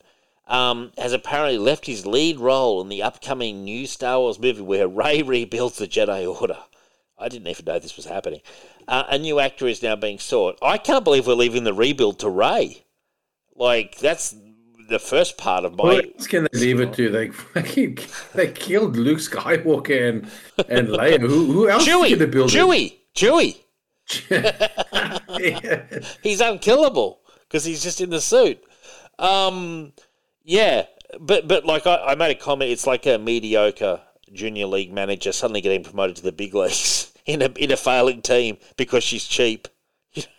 like she's coming under the price of every other fucking other contender, and they're like, "Oh wow, your track record's not great. Um, not seeing a lot of success here." I mean, honestly, probably one of the most boring characters in Star Wars that I can remember. Like just boring. There's not even good or bad. Just just a dull character. Never really had much life in the performance. I didn't. I never felt like that actress really caught a light. Um, just nothing to really go crazy about. You know, like it was just never anything fantastic. And um, she's doing the rebuild. This guy's dropped out. I mean, I don't know why he would have dropped out because uh, even though he's a star, I can honestly say I've never heard of him. You know. Um, I mean, I've seen him in one movie. I, I, I mean, I don't know if that counts as being a star, but I have seen him in one movie, the Aquaman movie. who did he play in that? Do you remember? Uh, Black Manta, isn't he? Oh, okay. Well, the Black Manta guy was okay. I will say that. Then uh, he was he was all right in it, but uh, star is maybe not a word I'd use to describe him. Um, I just, They're definitely using it, the, the context broadly. Yeah. Now, I just want to make a brief comment. I'm not going to get derailed here with cricket talk, but Imran Khan's being erased from the Pakistan cricket legacy. They've currently jailed him. It's an absolute disgrace. Um, you know, the typical corruption in Pakistani politics, uh, which I've always felt Imran Khan was unwise to get involved with in the first place. Uh, it's come back to bite him. He's currently jailed. They released uh, greatest hits of their um, Pakistani cricketing um, legacy. And the most famous thing that Pakistanis ever did was under Imran Khan. 40 years of age, he led them to a World Cup title and uh, was amazing and galvanised the whole team. And it was a fantastic cricketer. He's probably one of the, eh, well, not probably, he is one of the best all rounders of all time. I'd say Gary Sobers and then him. You know, he was an incredible bowler and a, and a good batsman as well. And um, the fact that he's in jail in Pakistan right now on these bullshit, you know, charges, um, it's just an absolute travesty. I, I, I honestly don't think he can stay in jail there just due to the. I mean, he's a, he's adored by the Pakistani public. You know. No, he'll definitely be. Um, uh, well, I don't think he's going to go to maximum prison, so No. he'll probably go to one of those like um, white collar. I don't think he'll even prisons. stay in jail for long. I, I think they'll, they'll put, get him out. Well, it depends. I'm sure the jails are just as corrupt as. I think so. I mean, who knows? yeah, it's bizarre. I, I, I, I, can't get my head around it. I just think the whole thing's nuts. And I do think you're getting involved in Pakistani politics. It's a very murky water because the military holds a lot of power there as well. You know, the military actually decides who runs the country. you know, Mhm. as well. So it's a very corrupt system. Um, and yeah, I've, I've always questioned why he'd want to be involved with that. Um, I do want to mention this. Ronald Acosta made some great points um, last week about the. Did I mention this last week that apparently the hearings are talking about interdimensional travelers, Rich? They're, they're not aliens from outer space, they're from other dimensions. That's what the evidence seems to be saying. Dave, I'll be honest with you. Anytime you talk about stuff, it all bleeds into like one thing. So don't ask me when it was. Well, okay. But anyway, and Ronald. it was. I'll sell that. It was. Ronald Acosta made these fucking points to me, and he he blazed my mind with his possibilities. And um, I'm he, he's he's um, told me to go watch his Phenomenon documentary, which I haven't got a chance to watch yet, but I'm going to do a full review of it next week. But I have been watching the Disney documentary, five parter about the U.S. government and um, the alien encounters and cover up that's been going on, Rich, since uh, the Second World War. And I'm starting to think that, man, you need to get involved here because I know you've taken the approach of it's not real, you know, and you've you've kind of Hasn't stu- changed, Dave. you've kind of stuck your head in the sand. Uh, No, I haven't stuck my head in the sand. I'm, I, I, I'm just not someone who has easily let the lets people pull the wool over his eyes. well, man, neither am I. And here I am. I'm. Yeah. I'm What's that? What's that expression from uh, uh, that judge woman? Uh, don't don't piss on my leg and tell me it's raining. this is I'm, I'm not here to be. I'm not here to be your fool. you know that you know that meme, um, the, the Jurassic Park meme where, where he goes, "Hey everybody, he's from this." See, nobody cares, right. and people use that as a meme to to do like literally the government is going, "Look over here, everyone, aliens are real," and everyone's like, "Yeah, we don't care, you're liars." Right. Yeah. So you say head in the sand, it's bullshit, man. Do you, do you reckon? What you What are you saying? they, what they're doing is they they're doing something else, that they don't want people to look at. Good point, Rich. Great point, Rich. Great point, Richard. Uh, I've always been saying, though, for many years, that I think we need to study that TV show, The Fleet, a lot more closely. Because I think that had embedded in it some real facts about the crash landing. I really do. And they put it out as fictional. You know what I mean? And, and they feed people what they what is they believe is fiction, but it's actually partially mixed in with fact. That's my belief. You know, that's my belief. I saw Obama's face when they quizzed him about aliens, and I could see right through that fucker. He was transparent as fuck. He knew something. You know? No, he knew there was like, oh fuck, there's something else that that story covers up. I can't let on that like aliens are fake, but we use that to cover up all the sneaky shit that we do. Ah, how the fuck do I answer this question? I do like your conspiracy theory, Rich. I'm actually fond of that. I don't believe that's a conspiracy theory, Dave. I believe that is fact. I love those kind of things. No, I. I, I hear you, man. I hear you. Well, I tell you something that might surprise you. Michelle and I have been watching Mandalorian season three, and we've really enjoyed it. We've watched six episodes. What's everyone? That is a surprise that you've watched it and you're enjoying it. Can, can I ask this? Because I must admit, I've said this on the show many times. I liked the first two seasons, but I found the first one relatively boring, and I did find the second one a bit better. But I find this one has a lot more Star Wars elements, like from New Hope. Like there's a lot of robots. There's a lot of um, uh, like creatures. There's action. They're not just walking around. Like it, there, more's happening in season three. Michelle and I have both said this. We're like, it, it actually feels more interesting than it has previously been. I'm not saying it's fantastic, but it's definitely watchable. Like there's dogfights, there's uh, Bo Katan, um, and there's all this. There's a lot of creatures and robots, especially. I mean, possibly, but I mean, not uh, from the sounds of it. Not many people agree with you because uh, it's the lowest ratings of the three seasons. yeah, maybe I'm just flying in the face of popular opinion, man. You know. What's the opposite of a contrarian? I don't know, but but normally, man, you know how I like to bandwagon jump. Normally, you know, I hop on a bandwagon. But I've even when I've hopped on board the Mandalorian bandwagon, part of me's been going. There's a lot of walking from A to B in this show, you know, and I find this season it's it's there's more action. Is is how I would describe it. There's dogfights. I saw Tie Fighter pilots. I got very excited by the Tie Fighter pilots. There's there's I, I just think I, I don't quite get what people are complaining about. Look, Lizzo and Jack Black were, were obviously not great, but they're also not in it much. Lizzo wasn't as bad as I thought she'd be. Um, she wasn't great. Uh, he was quite annoying because it's just Jack Black. You know what I mean? Like it's you know you're, you're watching it like you're totally taking out the character. I wouldn't have known who she even is if if, if, if someone hadn't said to me that's Lizzo. I, I, there's no way in hell I would have known who that was. Um, you know, I'm just not a. I wouldn't even know, and she didn't have much of a character either. By the way, it was barely in it. But um, just overall, we've we've enjoyed it. I, I, I don't know what to say. We're definitely going to finish it. When I put it against Book of Boba Fett, I'd probably prefer this.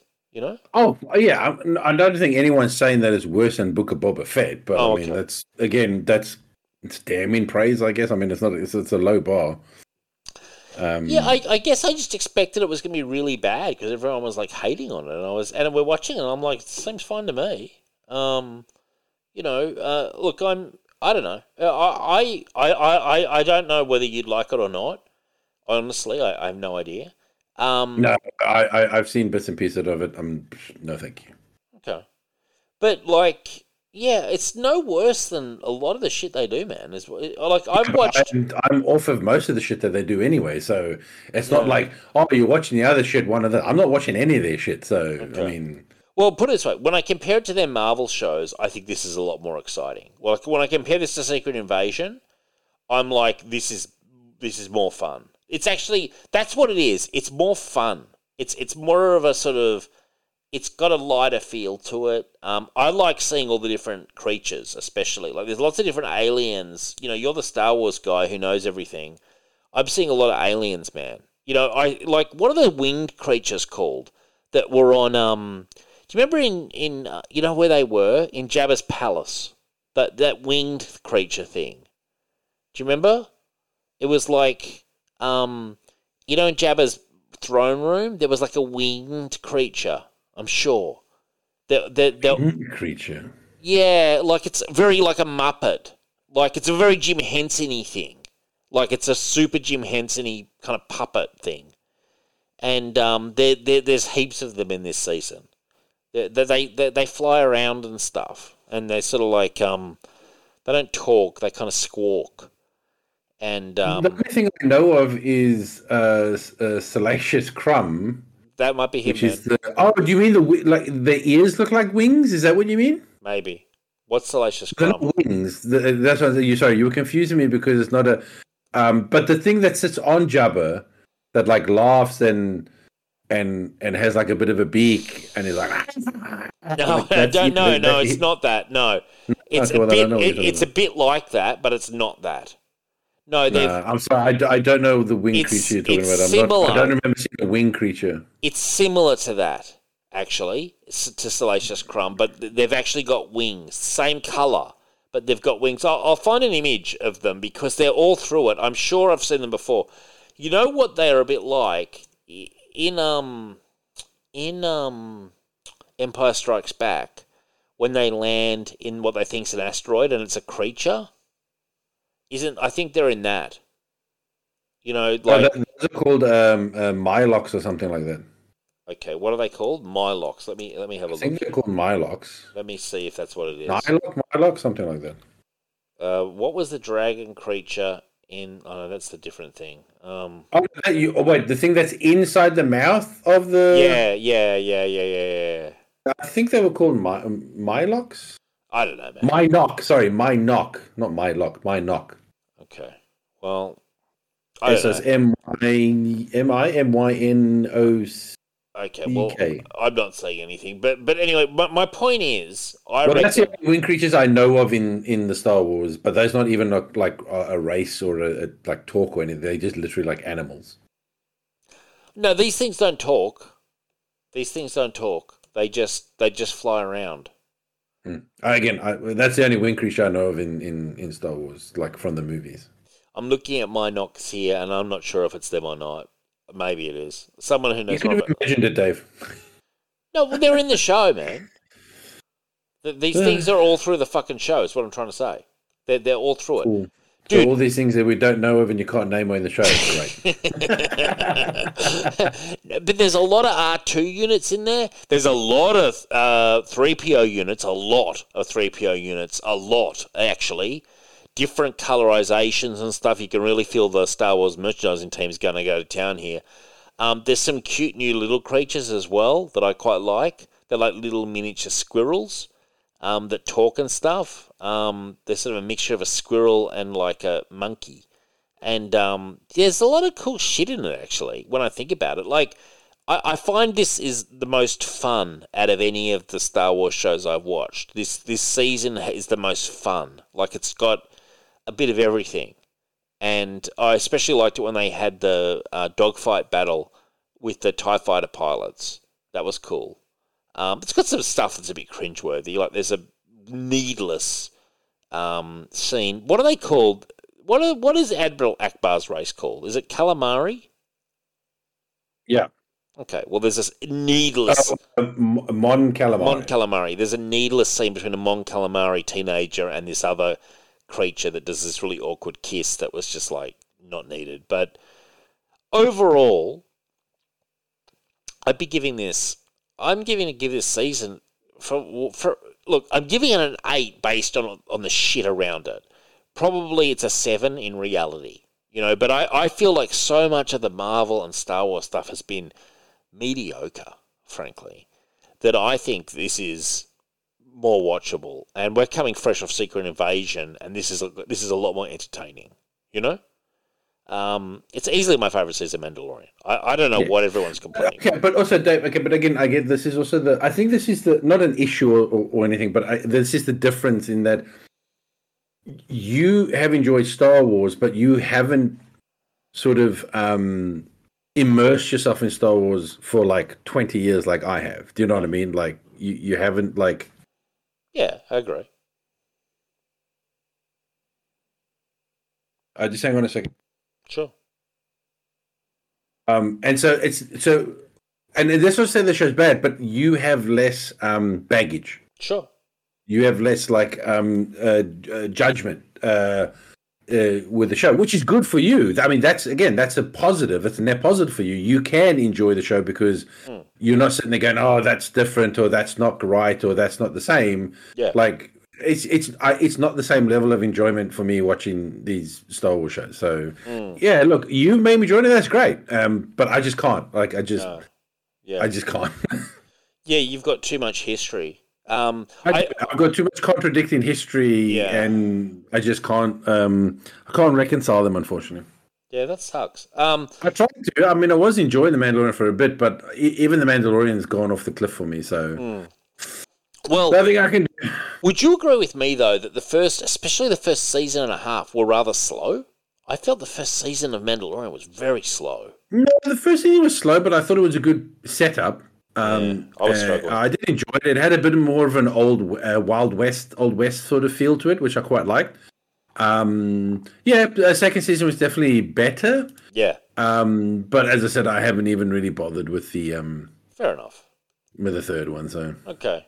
Um, all right. Well, moving off that, Taylor Swift will reportedly be making a special appearance as Dazzler in Deadpool three. That's actually pretty cool. Um, I'm excited for that. Uh, I do like. I, as long I, as she, as long as she can act, well, she's acted before, Taylor Swift.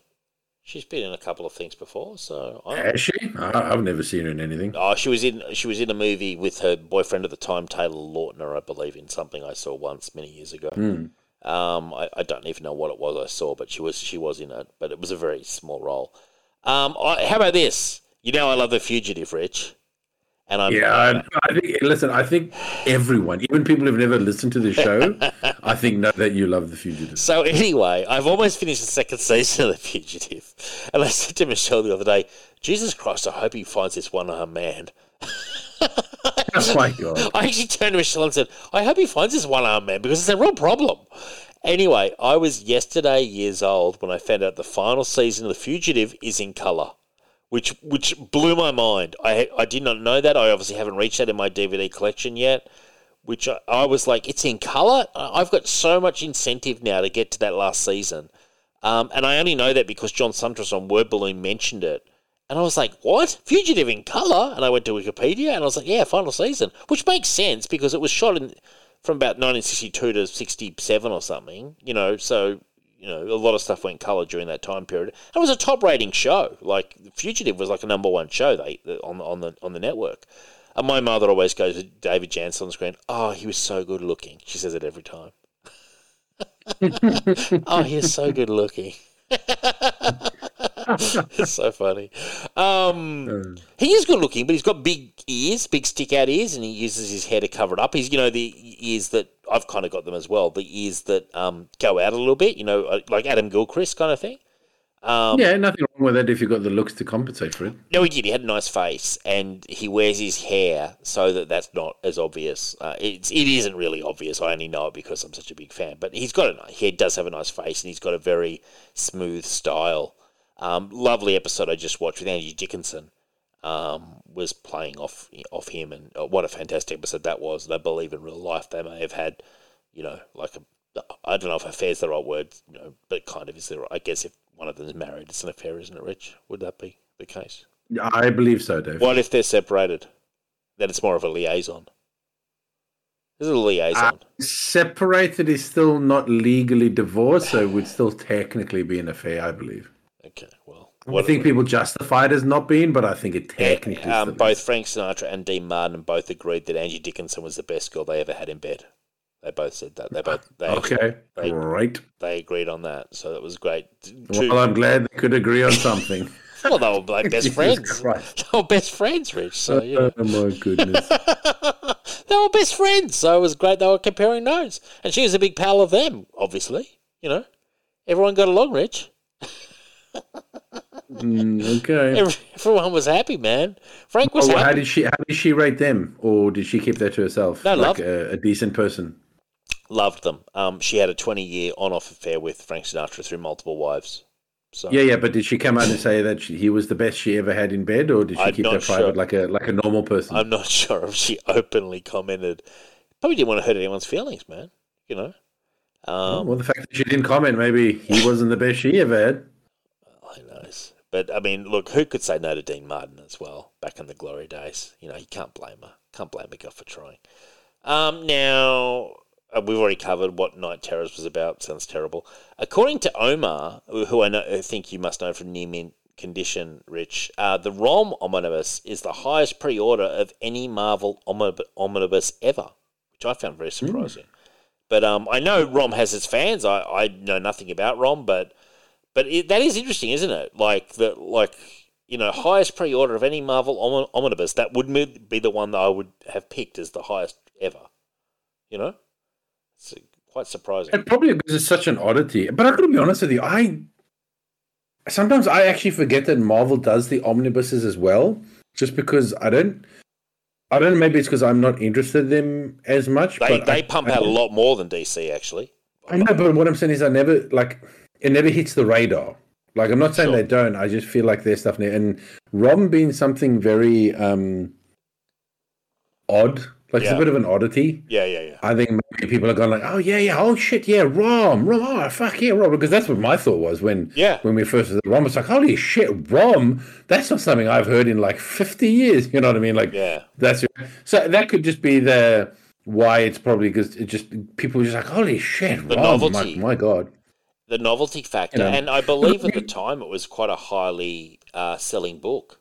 You know? Oh yeah, but not but not just that, Dave. You got to remember, like omnibuses. If someone like me, right? If I'm like, oh well, I've already got the whole collection in trade, so you know, it's it's not uh, it's not that good that I want to buy it in an omnibus. Yeah, I don't own any ROM yeah, trades. yeah, yeah, yeah. Th- This would literally be the only way, probably, for most people to get a ROM trade. It's because there isn't exactly like a shit ton of you know reprints of ROM trades floating about. No, that's right. The- Yeah, the- totally. with the Marvel and the DC stuff, you, yeah, you if people have been collecting for years, the omnibuses you've just collected the trades that you've already put. So you know, I mean, but yeah, I think ROM is just so unique, and there's not so many reprints that that's probably why uh, um, it's it's probably doing very well. Yeah, no, well, good for it. Now, I, I had a news item here, and I wanted it's more of a discussion point that I wanted to get your thoughts on. So, long-time Marvel writer Jason Aaron finally makes his return to DC Comics to pen Batman Off-World. Um, now, I want to get your view on this. So, Aaron will be joined by artist. Ba- uh, Aaron will be joined by artist Doug Mahnke, one of my favorite artists, actually. Um, best thing, best best part of the news. yeah, in bringing the Cape Crusader into a brand new adventure. Um, the description reads: A routine night in Gotham City for a young Batman. So it's a clearly, you know, a year maybe two, Batman, proves to be anything but routine when the crime fighter is confronted with the sort of foe he's never faced before, one from beyond the stars. A universe of possible alien threats leads Batman to make a daring decision to venture alone into the far reaches of the cosmos for the very first time, where the Dark Knight will face the fight of his life. Um, You know, I must be honest. I'm not the biggest fan of like. I mean, you know, Batman. I mean, I like Batman, but I'm not like the biggest like. Holy shit! You know, Batman, Batman, Batman. But I'll tell you one thing. Every time I read Batman, you know, I was like, you know, what's missing in my Batman? Aliens.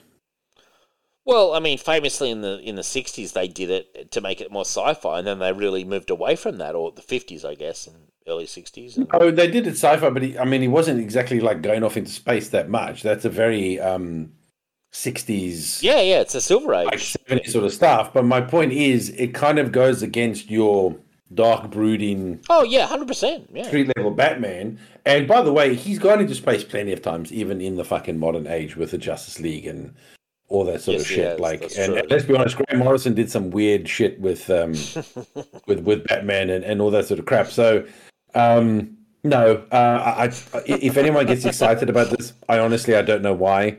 The only thing that I could understand people getting excited is seeing Doug Mahnke do some more work. sure. Um, Great but artist. other than that, no, I don't. I mean, I'm slightly excited, but I'm just excited in general about Batman. You know, like you know, I, I in general, Batman for me pretty easy sell, but Mm.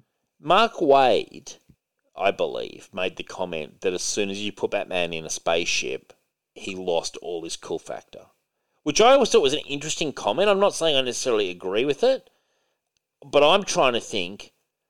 I mean, I know Batman is in Final Crisis. I see. I, I'm a big believer in you can do it very sparingly. Uh, you can do it, of course. Of course, you can do it, but to be effective, it needs to be sparing. When you've got Batman facing up against Darkseid, I, I, I kind of roll my eyes. You know, because Well, of- here's well, here's the thing. Um, save that for the Justice League.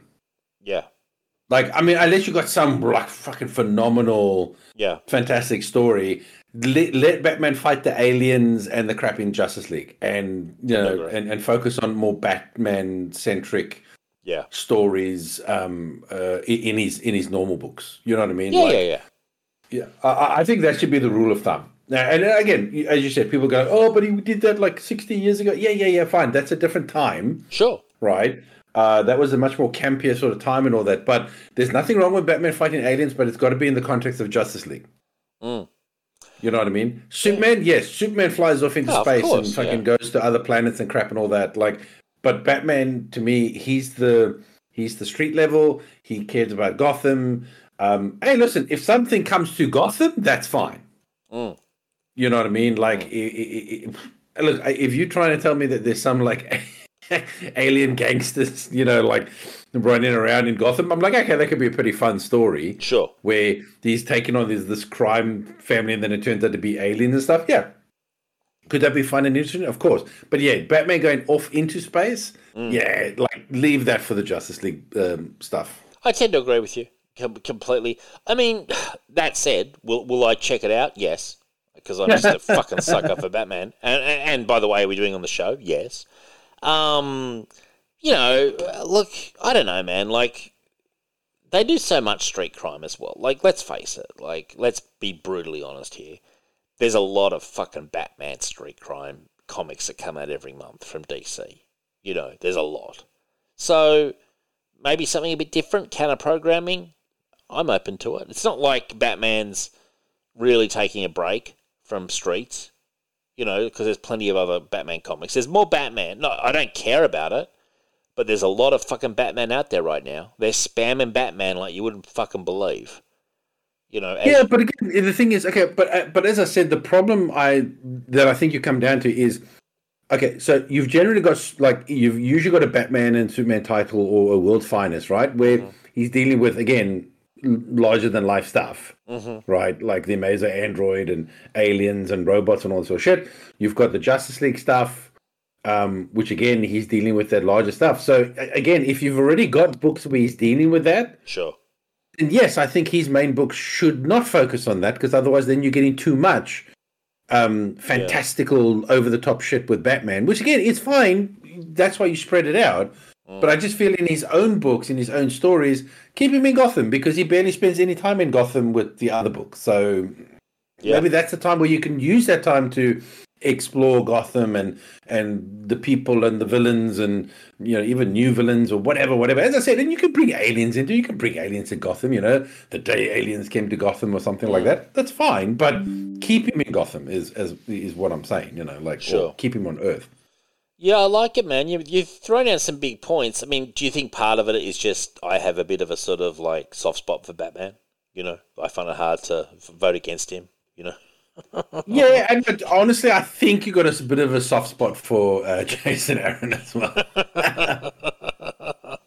true, true, true, true, Rich. But anyway, we'll see what happens. Um, we will cover on the show. Uh, look, I mean, Jason Aaron's got some making up to do with me. Seriously, if we're in a relationship, he's in the naughty corner right now. You know, with um with this bullshit he did with um Punisher. That was not.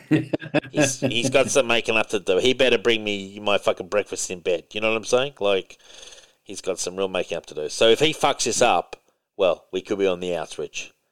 You know, he could be looking for a whole new house.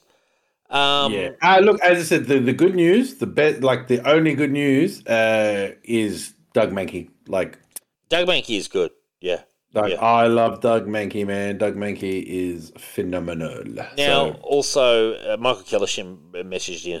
Yeah, he's, he hates Jason Aaron, basically. I won't even repeat what he said, but he hates him. Um, I don't hate him. I just think he's massively overhyped. Like, I just think uh, Yeah. it's like a Josh Williamson where, yes, can he do some good stuff and should he be used a little bit more sparingly or on minor stuff? Yes. But I just think he's massively overrated. Like, massively. Well, I'll tell you what, I thought his Avengers was fucking terrible. I'll, I'll say that. And I know that I've got a soft spot for him, but I, I, I tried to get into that Avengers and I found it impossible.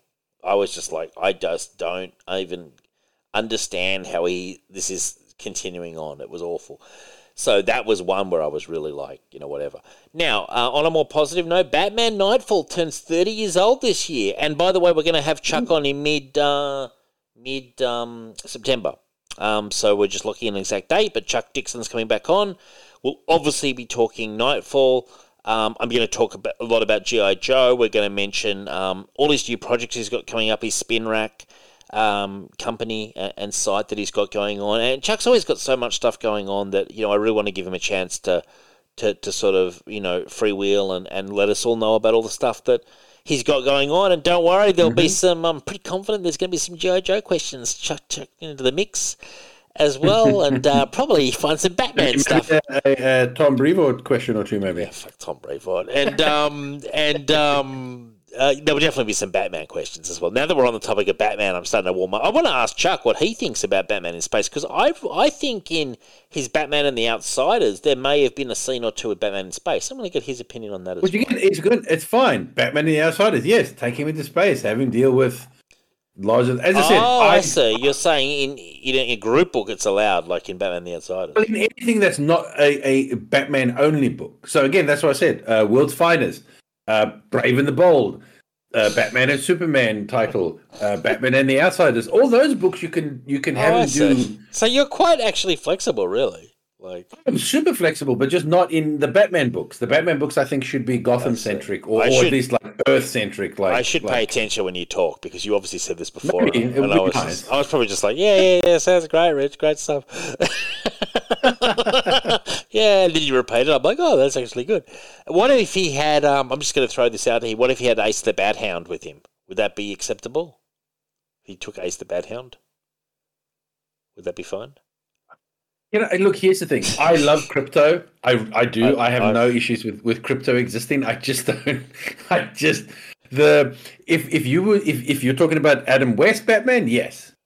But if you're talking about like modern dark brooding, He, no. he has Batman, and he, Batman has Ace the Bat Hound. He But also- here's the thing, I like how they actually introduced him with Robin. I like the idea of Robin having a because it's a kid who, you know, uh, you know, your father's Batman. So it's not exactly like you get in fun time. Like, hey, let's go throw a ball sure. in the backyard, Dad. So I kind of like the idea of Damian. Like he got, remember he got the bat cow and Mm-hmm. Yeah. um, and, and he got like I like that. I thought that was a very clever way of bringing them and using them, but not no no. I just you know, no Batman and and Ace the Bat Hound in in a serious setting. No, it's weird. It's weird, but no. Okay.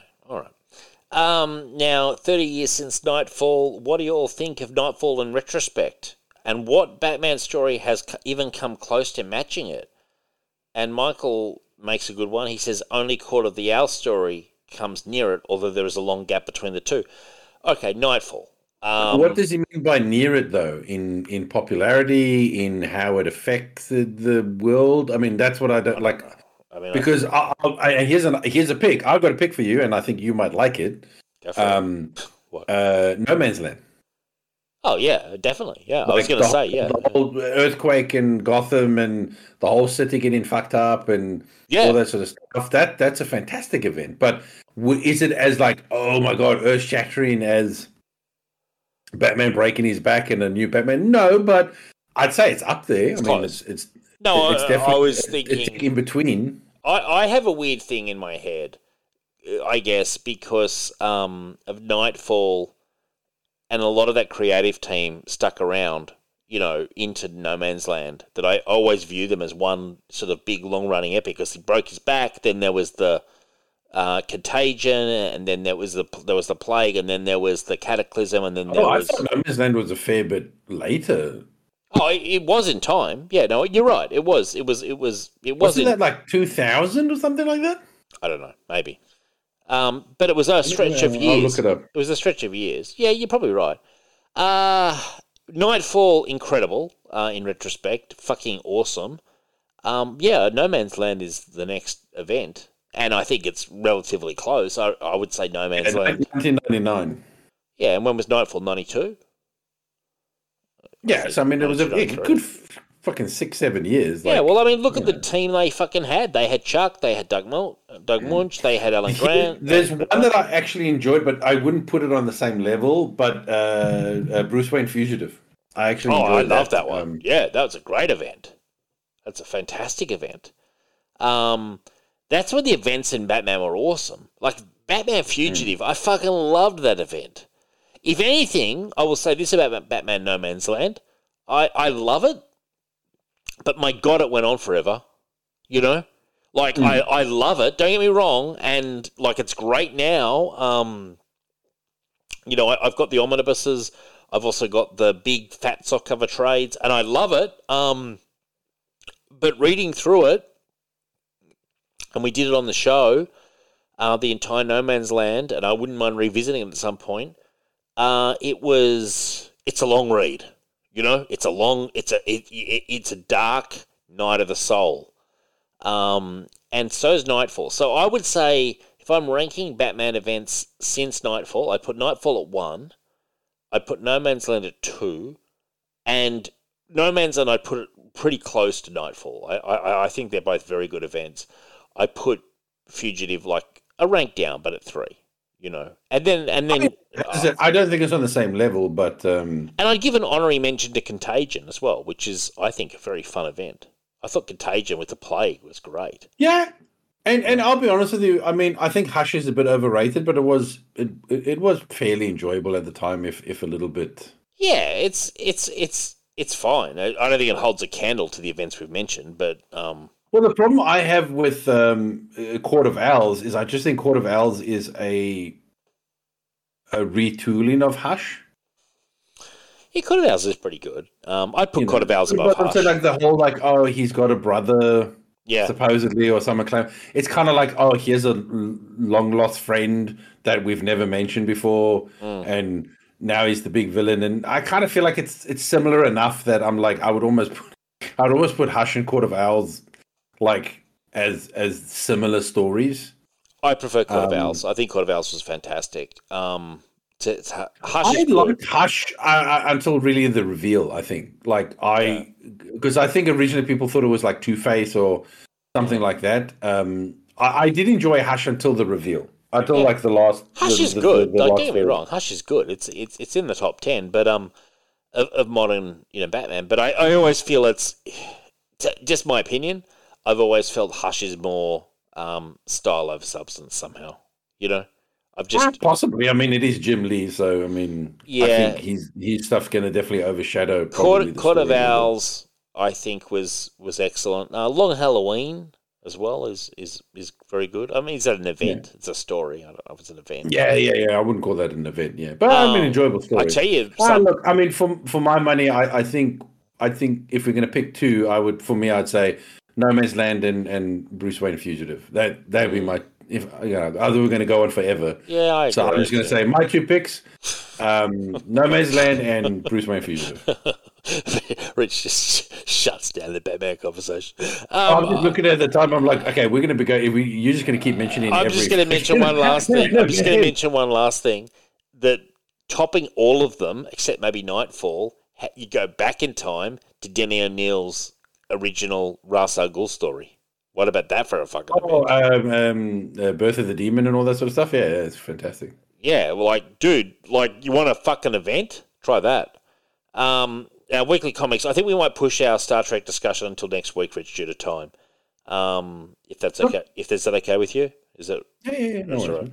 Now we just had two items here. Uh, Superman one ninety eight was a Cary Bates um, uh, Superman that I read, and I just think it was incredible. Rich, I, I just had such a good time with this Superman story. I dug it out of the I dug it out of the archives and, and brought it up Flashback Friday. This is the kind of stuff I read before bed, and and sometimes I fall asleep reading it, and I'm just so happy.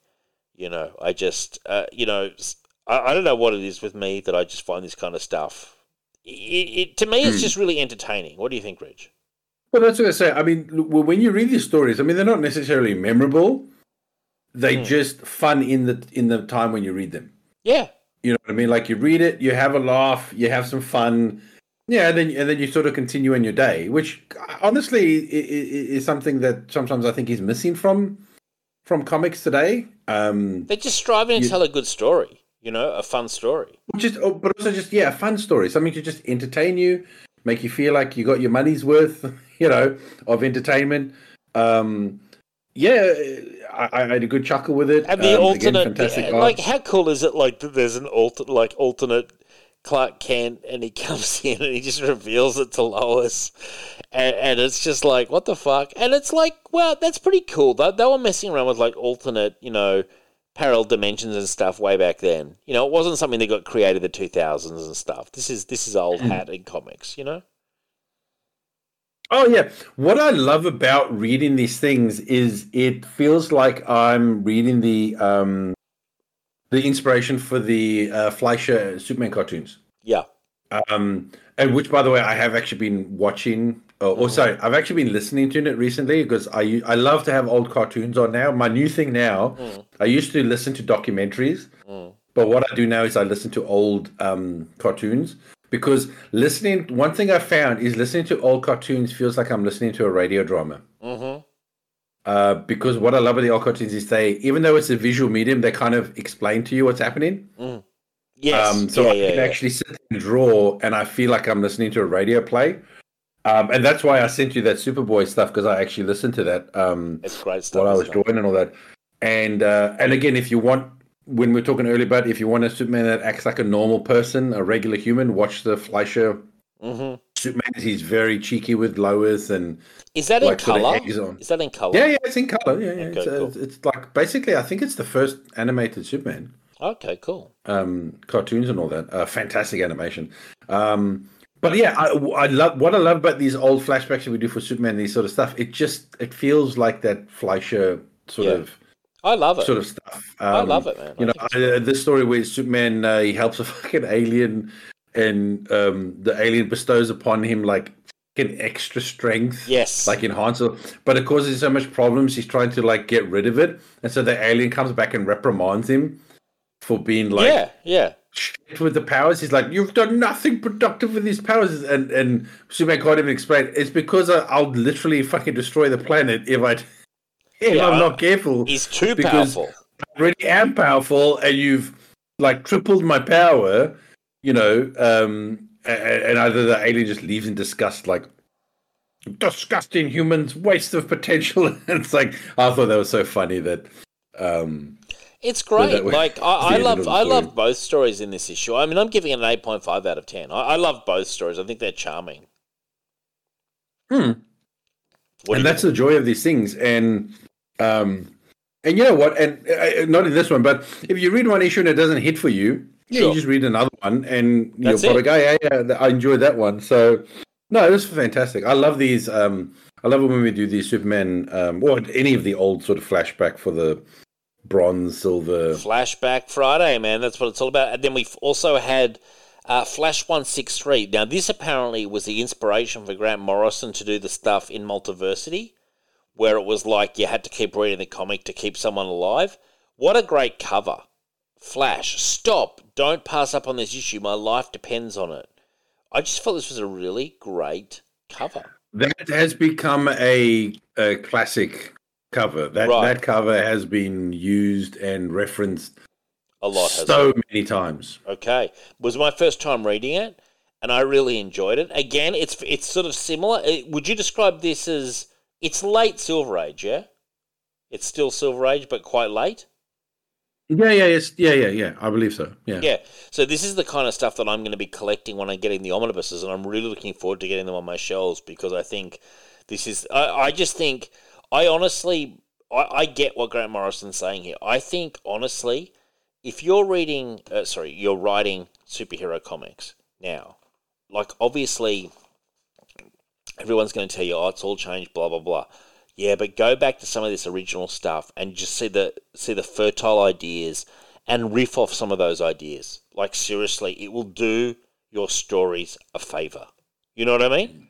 The Well, I think that's the biggest problem with um, with the the um, the current crop of writers Mm, is I don't think they've actually read some of the old stuff. I think maybe the, as far back as they've they've probably read is maybe the nineties sure.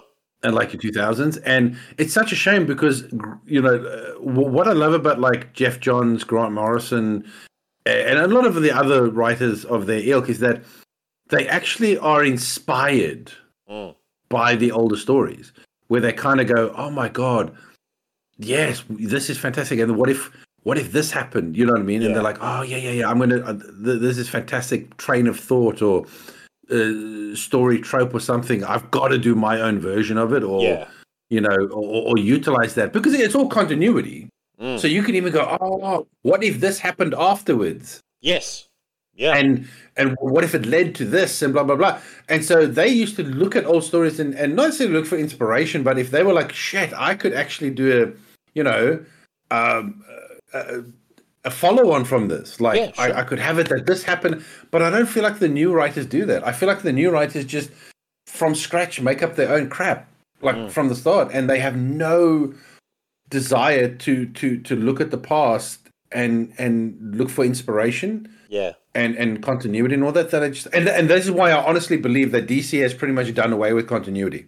Mm, Like DC is is have got so many like um books that do not fit into any continuity. no. Like I just read um I see Mark Waid's doing a Teen Titans, Mm. which is the original original Teen Titans. Oh, okay. Like back in um, the day, so not though. the new Teen Titans, it's the original one. So again, you're like, okay, so this doesn't fit anywhere. like Robin and stuff. Yeah. Robin, Kid Flash, um, uh, Donna, Speedy, uh, Aqualad. I checked that Um, out. I checked that out. Is that out Well, already? I, I checked it. It's not. It's not terrible. I think Waid maybe has lost the ability to write kids. Sure. Well, he's grandpa Uh, now. He's a it wasn't grandpa. terrible, but sometimes it could be a little bit like old man writing. Is he like, hey, fellow kids. kids. Hey, fellow kids. Let's you know what I mean? But I don't feel like this fits in any of the continuity. And then now you've got Hawk Girl.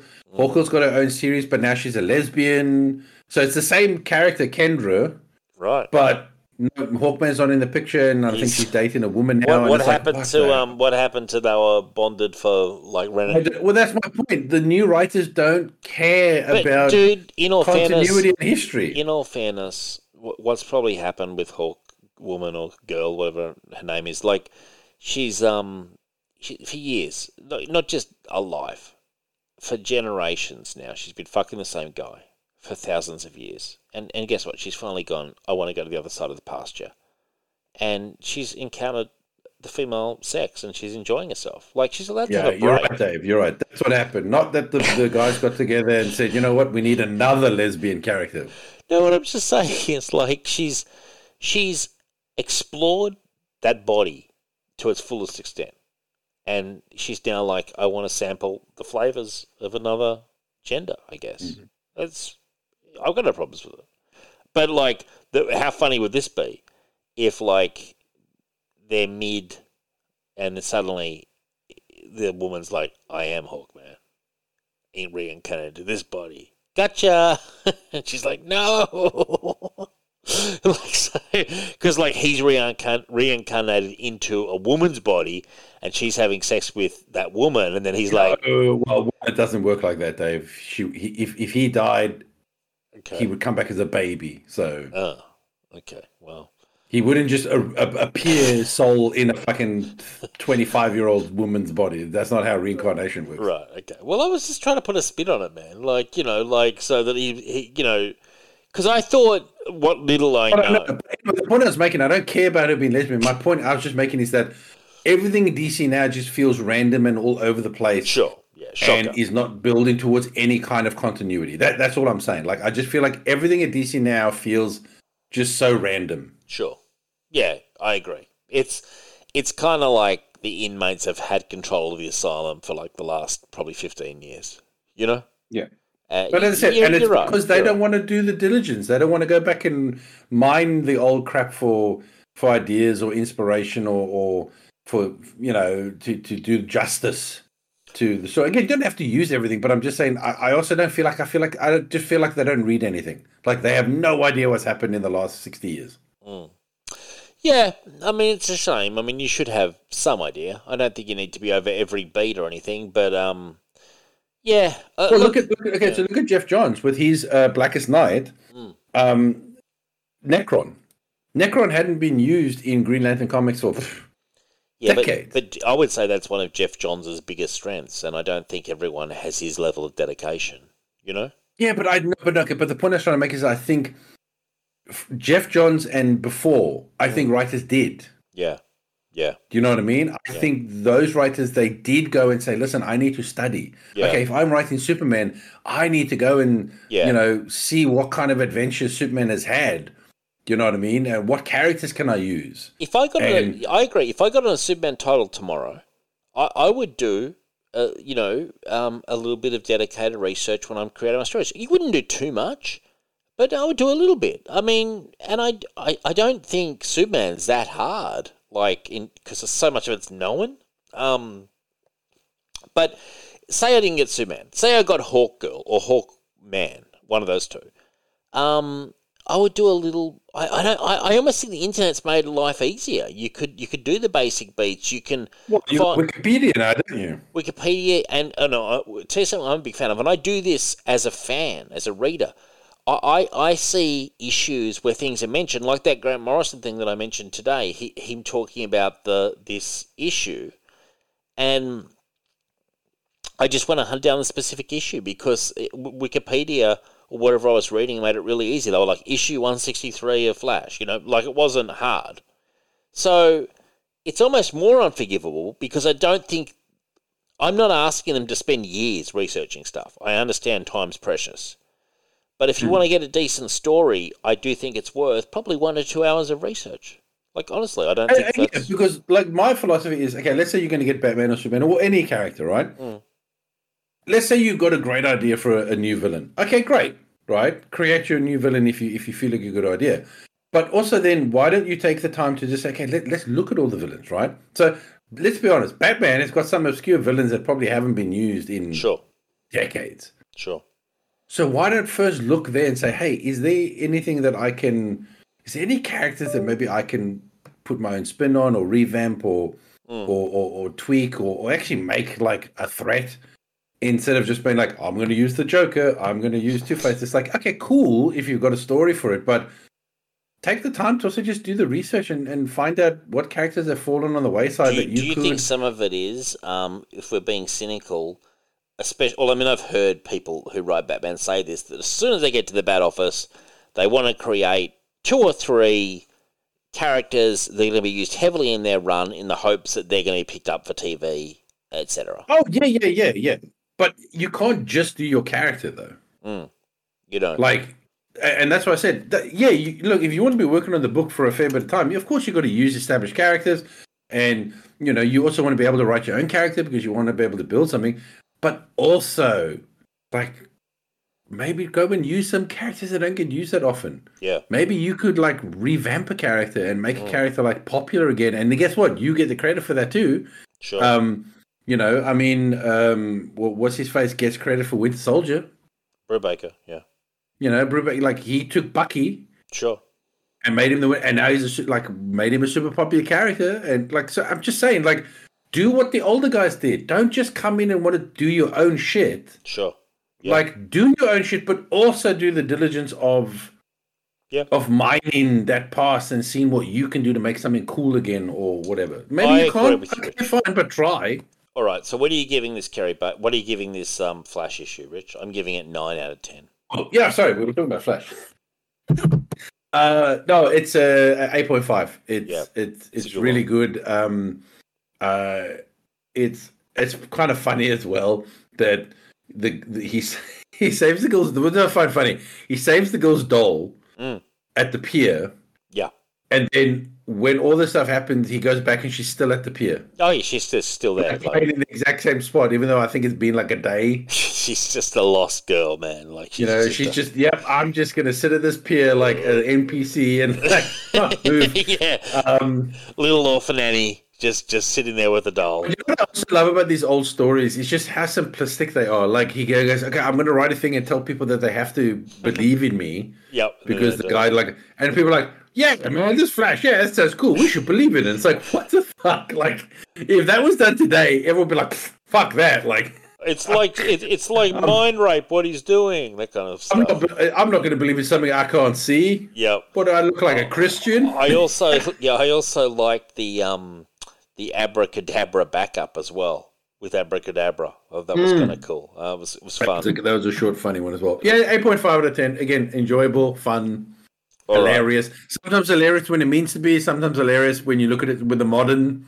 Sure lens. sort of. lens. But that can also make it enjoyable as well. You know that? Definitely. Like sometimes reading these old things Hmm. uh, with your modern eyes can make something even funnier. That I at totally the time agree. maybe wasn't even meant to be I- funny, I- and so you I've get read- even enjoyment out of that. I've read a lot of um, a lot of these Superman Bronze Age, and this is actually late Silver Age. And let me tell you, the number of clangers is very few and far between. In fact, you know when it feels more tired? It feels more tired as it closes in towards the early 80s. Uh, uh, late 60s and 70s is really a good time for Superman. I, I heard Marv Wolfman uh, mention this on Word Balloon many years ago, and he was saying, uh, John Siuntres was saying to him how much he enjoyed the Bronze Age, and like, you know, he kind of was a bit sort of sad that you know, Crisis wiped that out, you know, for Superman, you know, wiped out all the accoutrements of the Bronze Age and all that kind of stuff. He said, yeah, but the thing is, John, think about it. If that had all ended in like 1980, 81, fantastic, but it actually kept going until like 83, 84, 85, mm. and a lot of it was becoming quite strained. But that's, you know, that's a long time away, and I'm really looking forward to getting this omnibuses, man, because I think I'm going to have a great time, you know? Um, it's just a pleasure to read. I don't know. I You don't know. almost you almost can't not have a good time. Yeah, I'm just it's just a pleasure. Now, our trade of the week is Thunderbolts. Rich, this was your pick. Do you want to run listeners through the basic pitch? Because I think it's a great pitch of Thunderbolts. Can I just say that? Yeah, so uh, I, I owe Thunderbolts an apology because I know it ended up becoming just a sort of um, Suicide Squad kind of ripoff, Mm. but it didn't actually start off that way. Right. So I didn't. I actually thought Thunderbolts. I never read it at the time, and I always just thought, ah, okay, it's just Marvel's um, version of um, Suicide Squad in a Mm. sense, because that's kind of what it became. You know, oh, uh, uh, villains Yeah. that want to reform yeah, yeah, yeah. or, or sort of being forced to like be good and all that. But this one was actually fascinating when I actually found out what it was. It's actually villains pretending to be good guys Yeah, it's so awesome. that they yeah. so they can get all the sort of secrets, you know, like sort of embed themselves and get like the shield to give them all the files. Yeah, and get in the Fantastic Four's building. Yeah, yeah, they get so like this was like basically like a mole. They were basically just being a mole, and there was the uh Baron Zemo Mm. and a couple of characters I never heard of. Like I knew of Goliath, and I knew of Fixer. Obviously, I knew of Beetle from Spider Man. Wasn't that familiar with me, uh, the Mimi Chicken and Moonstone. Sure. Um, uh, But that actually works out well because you, you, you don't have all these preconceptions. You just know they, they were bad guys, Yeah. and you know. Um, and I actually very much liked a lot of the. I didn't like. Um, fuck, what did uh, Moonstone become? Moonsong or something like that. Anyway, I was not a big fan of the blonde chick's costume. I thought it was actually the worst costume, but I liked pretty much everyone else's costumes. I liked Mach One. I liked Mark One as Uh, well. I like Songbird. I I I loved Baron Zemo's uh, Citizen V Oh, it's great. costume. I thought it was fantastic. Atlas again looked great. Um, I didn't nah, know Baron Zemo had a like. Has he always had that scarred face? Yeah, I think so. I think that's why he wears that um, right. I didn't know that. full-on face covering. Um, How come well, that's in the- Zemo anyway. In the in the movies and TV shows, they didn't make him like that. They just, you know, remember the the MCU Baron Zemo is just that guy from. Um, Well, to be fair, Baron Zemo isn't even a Baron in the MCU. I mean, they kind of kind of rewrote it mm, um, uh, in in uh, Falcon and Winter Soldier, but in the in the first movie, he's just a soldier. yeah, Um, I always thought that was. no, no, i- i- if I remember, Baron Zemo has always um, well, this Baron Zemo because he's Baron Zemo the fifth or right.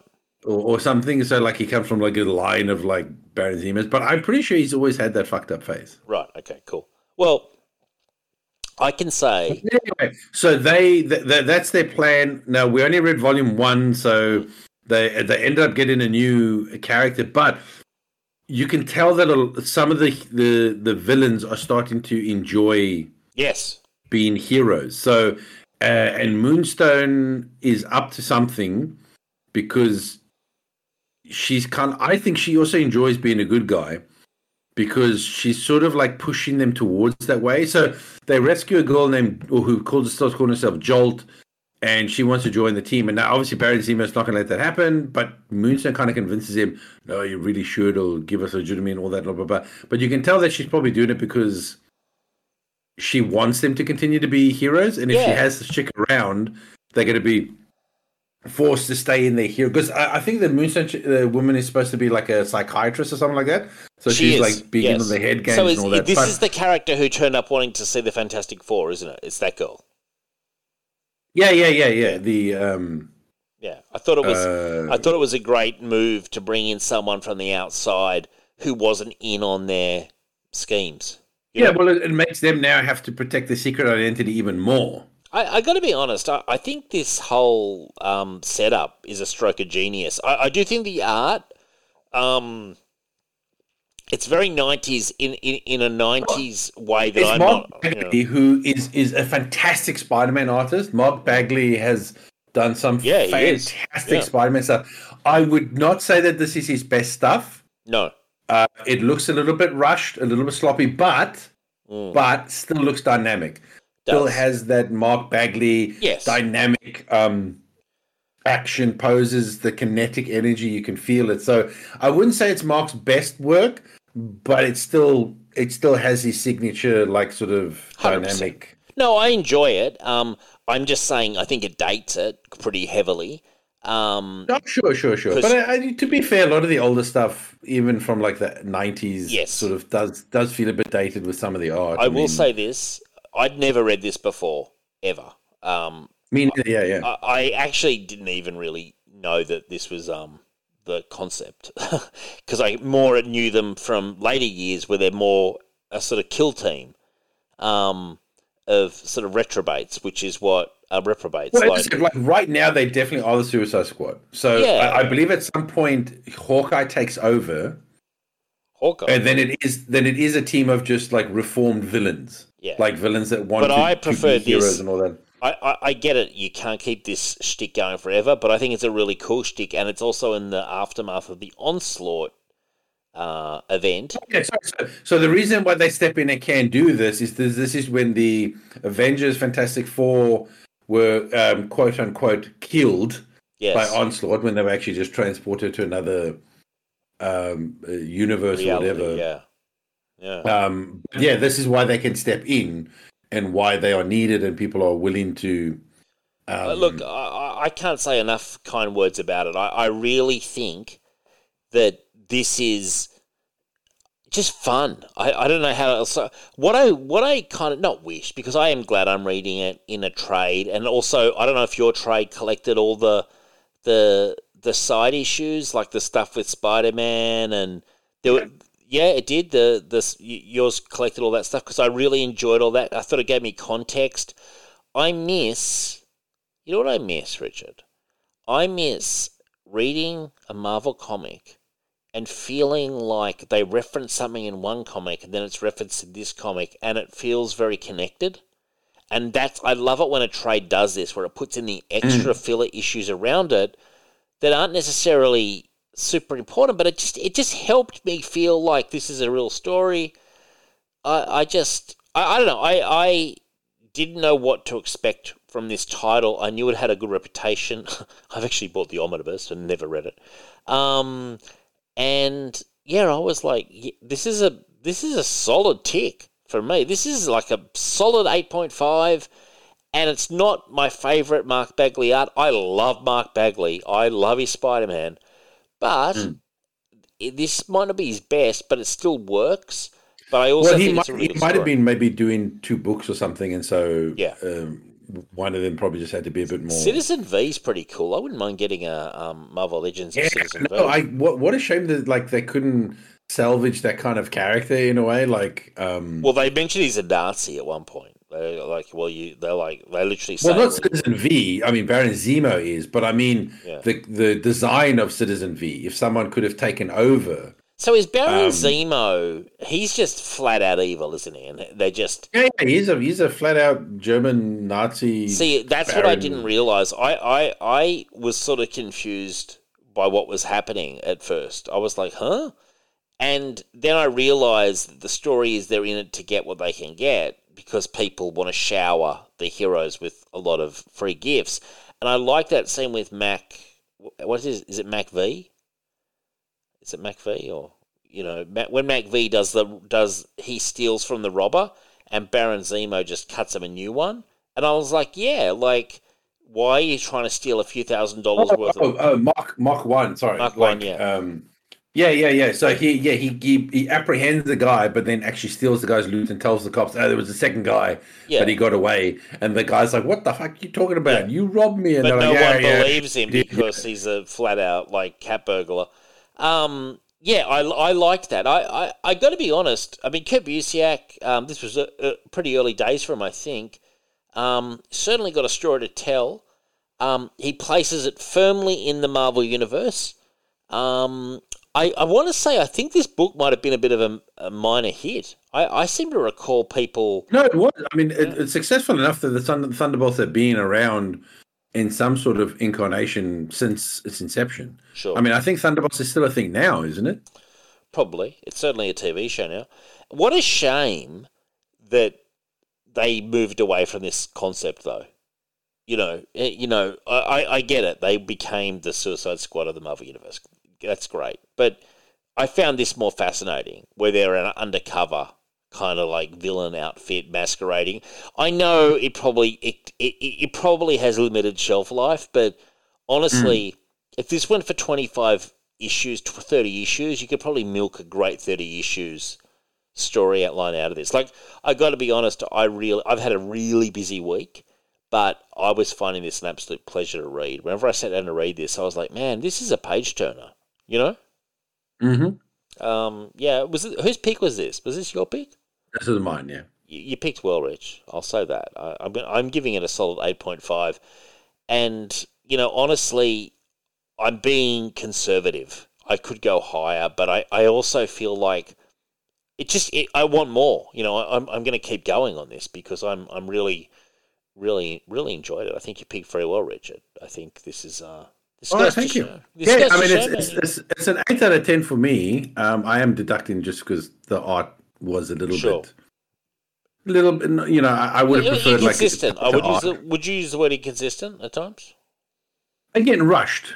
Mm. So yes, which can lead to a little bit of inconsistency where mm, sometimes the perspectives perspectives aren't Mm. quite right, or or um, the the lines, the inking sometimes felt a bit. Um, although maybe also he was a bit rushed, but maybe if they had a better inker who could, maybe the inker did too many of the lines. Mm. Maybe if they sort of kept it to like, no, no, no, I'm going to simplify it.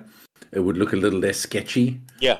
Um, no, who knows? I don't know. But anyway, it's definitely an eight out of ten. Uh, love to see where it goes, how they get found out, or you know, uh, the, the the conclusion to to the story. Oh, yeah, hundred Um, percent. I, I I'd love to read the conclusion. Um, we should. I think we'll do the next volume um, later on this year. Why not? Like you know, We'll do it at some point. Yeah. yeah, why not, man? I, I um, yeah, I loved it. Now, next week, you have some comics you want to do in weekly comics, don't you? Some flashback ones you were saying. Yeah, it? yeah, well, no, I thought since I had Ultra Humanite on the brain, I was Sure. like, Let, let's let's find a flashback of just an Ultra Humanite like story, Okay. uh, like a classic one, just to just to sort of get a taste of the old character again. And then I thought, I think the Blue Beetle movie is coming out Oh yeah. next week, so why don't we do a issue of Blue Beetle? But I said, doesn't have to be the new one. Maybe we could do like a Ted Kord one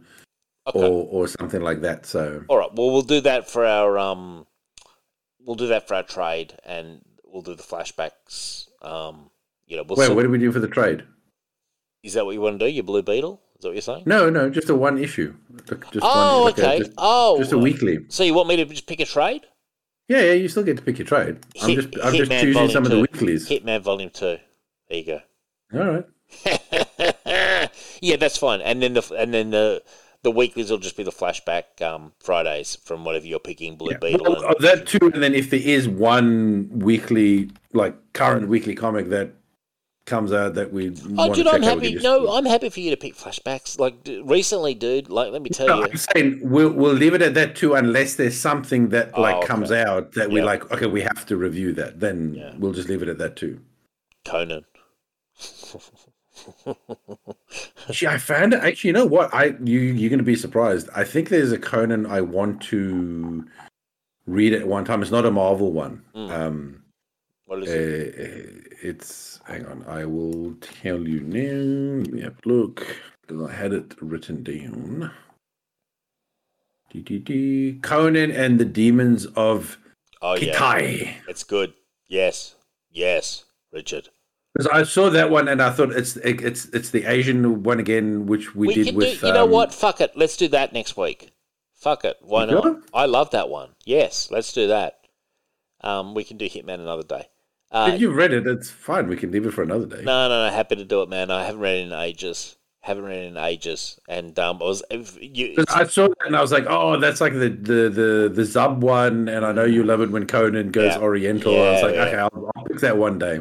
No. Whenever, next time you go, Conan, could I recommend Conan? I'll go, actually, I do, Dave. No, well, let's do. Conan and Demons of Khitai next week. I'm excited now.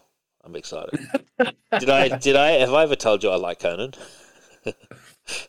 You know what? I didn't know that. Yeah. I, I just had a sense. I had a feeling. I was like, you know what? Dave strikes me as a Conan. And. I tell you, should- my should pick favorite, Conan. favorite Conan's Chuck Dixon Savage Sword of Conan.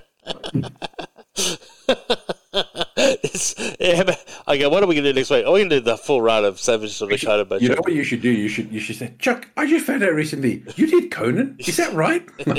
and make it like you never ever knew. He, he's like, Conan. but he'd be like, yeah, I know you've asked me about it 40 times. Over the span of span of a number of years, yeah, every every every couple of months. Oh, just about your Conan, Chuck. You can, you can just say you went to the doctor and you asked him to prescribe you amnesia, so you Yeah. can forget a lot of things. That's great. All right, man. Well, this has been a funny show. Um, look, we're proud members of the collective. I'm exhausted. Um, there's Into the Night with Ray. Check it out. His Moon Knight. Um, Ray's teaching me how to use Discord. Actually, um, because he, I'm so useless. He he he put his Discord link into this other chat thing, and I'm such an idiot. I got in there and I was like, "Hi Ray, am I in the right place?" I didn't realize everyone was in there, and and then they were like, "You've got to check all these different topics out and stuff," and I was just like, "Oh, okay," and I was like, oh, "It's too hard." Um, and then I was like, Ray was like, "You should invite people to your Discord," so I started inviting people, and I was like, "I don't even know what I'm doing." And there was one guy going, "Hello, hello." I was like, "Yeah, hey man, how are you?" And um, so Discord, uh, you know what I'm going to do? You know what I'm going to do, listeners? This week, this weekend, even this weekend, I'm going to put the Discord link into the Facebook and Twitter so pages so that you can, if you want to join the Discord and knock yourselves out. I don't know. Do you expect me to admin it? F- fucking ad. I'm not an admin guy. You know, like I just feel like Wild West. Like I'll be a marshal if if I see like a fucking shooting or a rape go down. I'll I'll be Matt Dillon. no, seriously. If if I see something along those lines, but petty larceny, petty theft, you know that kind of stuff. I'm not going to get out of bed for that. Yeah, Dave. Dave likes a little bit of lawlessness. I do. I do, for sure, man. The Wild West, man. So we're proud members of the collective. You've got Brian Biggie with Inner Demons. You heard his comments earlier tonight. You've got Connor with the Last Sons of Krypton. You've got Ghost Spider Groupies. You've got Capes and Lunatics. Phil and Lilith lighting it up. Um, check out my friend Aaron at Real American Headcast. Uh, fantastic, fantastic show. And Brian Lazara with Nothing But G.I. Joe Stories. Um, one of my favourite guys out there. Shout out to my character Mayhem, um, who he created, um, you know, with some input from me, and just a fantastic fucking character. Um, yeah, I mean, Yo Joe. Um, keep, Yo, Joe. Yo Joe, keep killing, man. Any any final thoughts from you, Rich? Uh, no, um, I've actually been enjoying um, some of the engagement on the Instagram. So again, if anyone wants to, Are people paying me up. Are people paying It- for these commissions? um, I've had a couple of people um, Okay. ask me, but uh, the stuff they've asked me for, I'm like, nope, sorry, that's What was it? Like porn or what? Uh, no, some people are like uh, the one that I always get is tattoo. Someone always like, "Oh, can you design a tattoo for me?" And I'm like, "No, I don't Why? need tattoo designs." Why? Um, because the problem with tattoo designs, Dave, is I have to think about the arm or where it's going. Uh, All like, you can't just draw a flat Okay. sort of picture. Sometimes, depending on what they want, I've got to think about okay, how's it going to wrap all that Are sort of these crap. people and paying all though? Are these people going to pay? Uh, well, we didn't get that far because I just said I'm not in. I don't, and then some some other person wanted me to do like a portrait, and I was like, no, I don't do life. Like, what about my portrait? cartoons made you think I'm interested in doing life portraits? Portrait. Could you do a portrait of me? I already did, Dave. You did. It's the it's that Signal of Doom poster that I did. You did. You did. That's true. Oh, if anyone would like to see, I have a bit of artwork I did for the show. Um, Yeah. The little mock poster I did Yeah. of of me and Dave. So uh, if if you want to see what we look like in cartoon form, Yeah. Uh, it's far fetched comics or Could- could you uh, do- uh, with with X. Could you do a picture of me looking like Napoleon on that horse in that famous photo? But instead of a horse, in, in a cartoony way, sure. instead of a horse, I'm on Battle Cat. uh, as a caricature, yes. That'd be pretty good. All right. On that note, um, and I'm not paying for it. Then no, I can't do it. Sorry. Beyond my skill and, and ability, no, I might buy you lunch. Um, actually, if you do it, oh, buy it's not worth Dave. That's what you're asking for. Is not worth the lunch. You have to buy me like six lunches, bro. Oh Jesus! Well, I'm out. Forget about that. Uh, you know, it's it's okay. Uh, plus, what I'm visualizing, you, you're going caricature, and I was getting my in my mind. It was like a glowing picture. Oh no, you, you were thinking actual like Michelangelo, fucking Yeah, yeah, Da Vinci painting and all that. Yeah, that's exactly what I was thinking. Which you get the old paintbrush out and really get to work. You know, and remember, I wanted that to create that statue of myself as well. I don't know how you're going on that yet. Um, Oh, I don't do statues. Sorry, bro. oh dear. Oh well. I haven't done clay work in decades. Fair enough. I've never done it, so that you you're ahead of me there. All right. On that note, I want to say thank you and good night. Good night. Great work, Rich. That was fantastic. I'm so Always, tired. bro. I'm so fucking tired, man.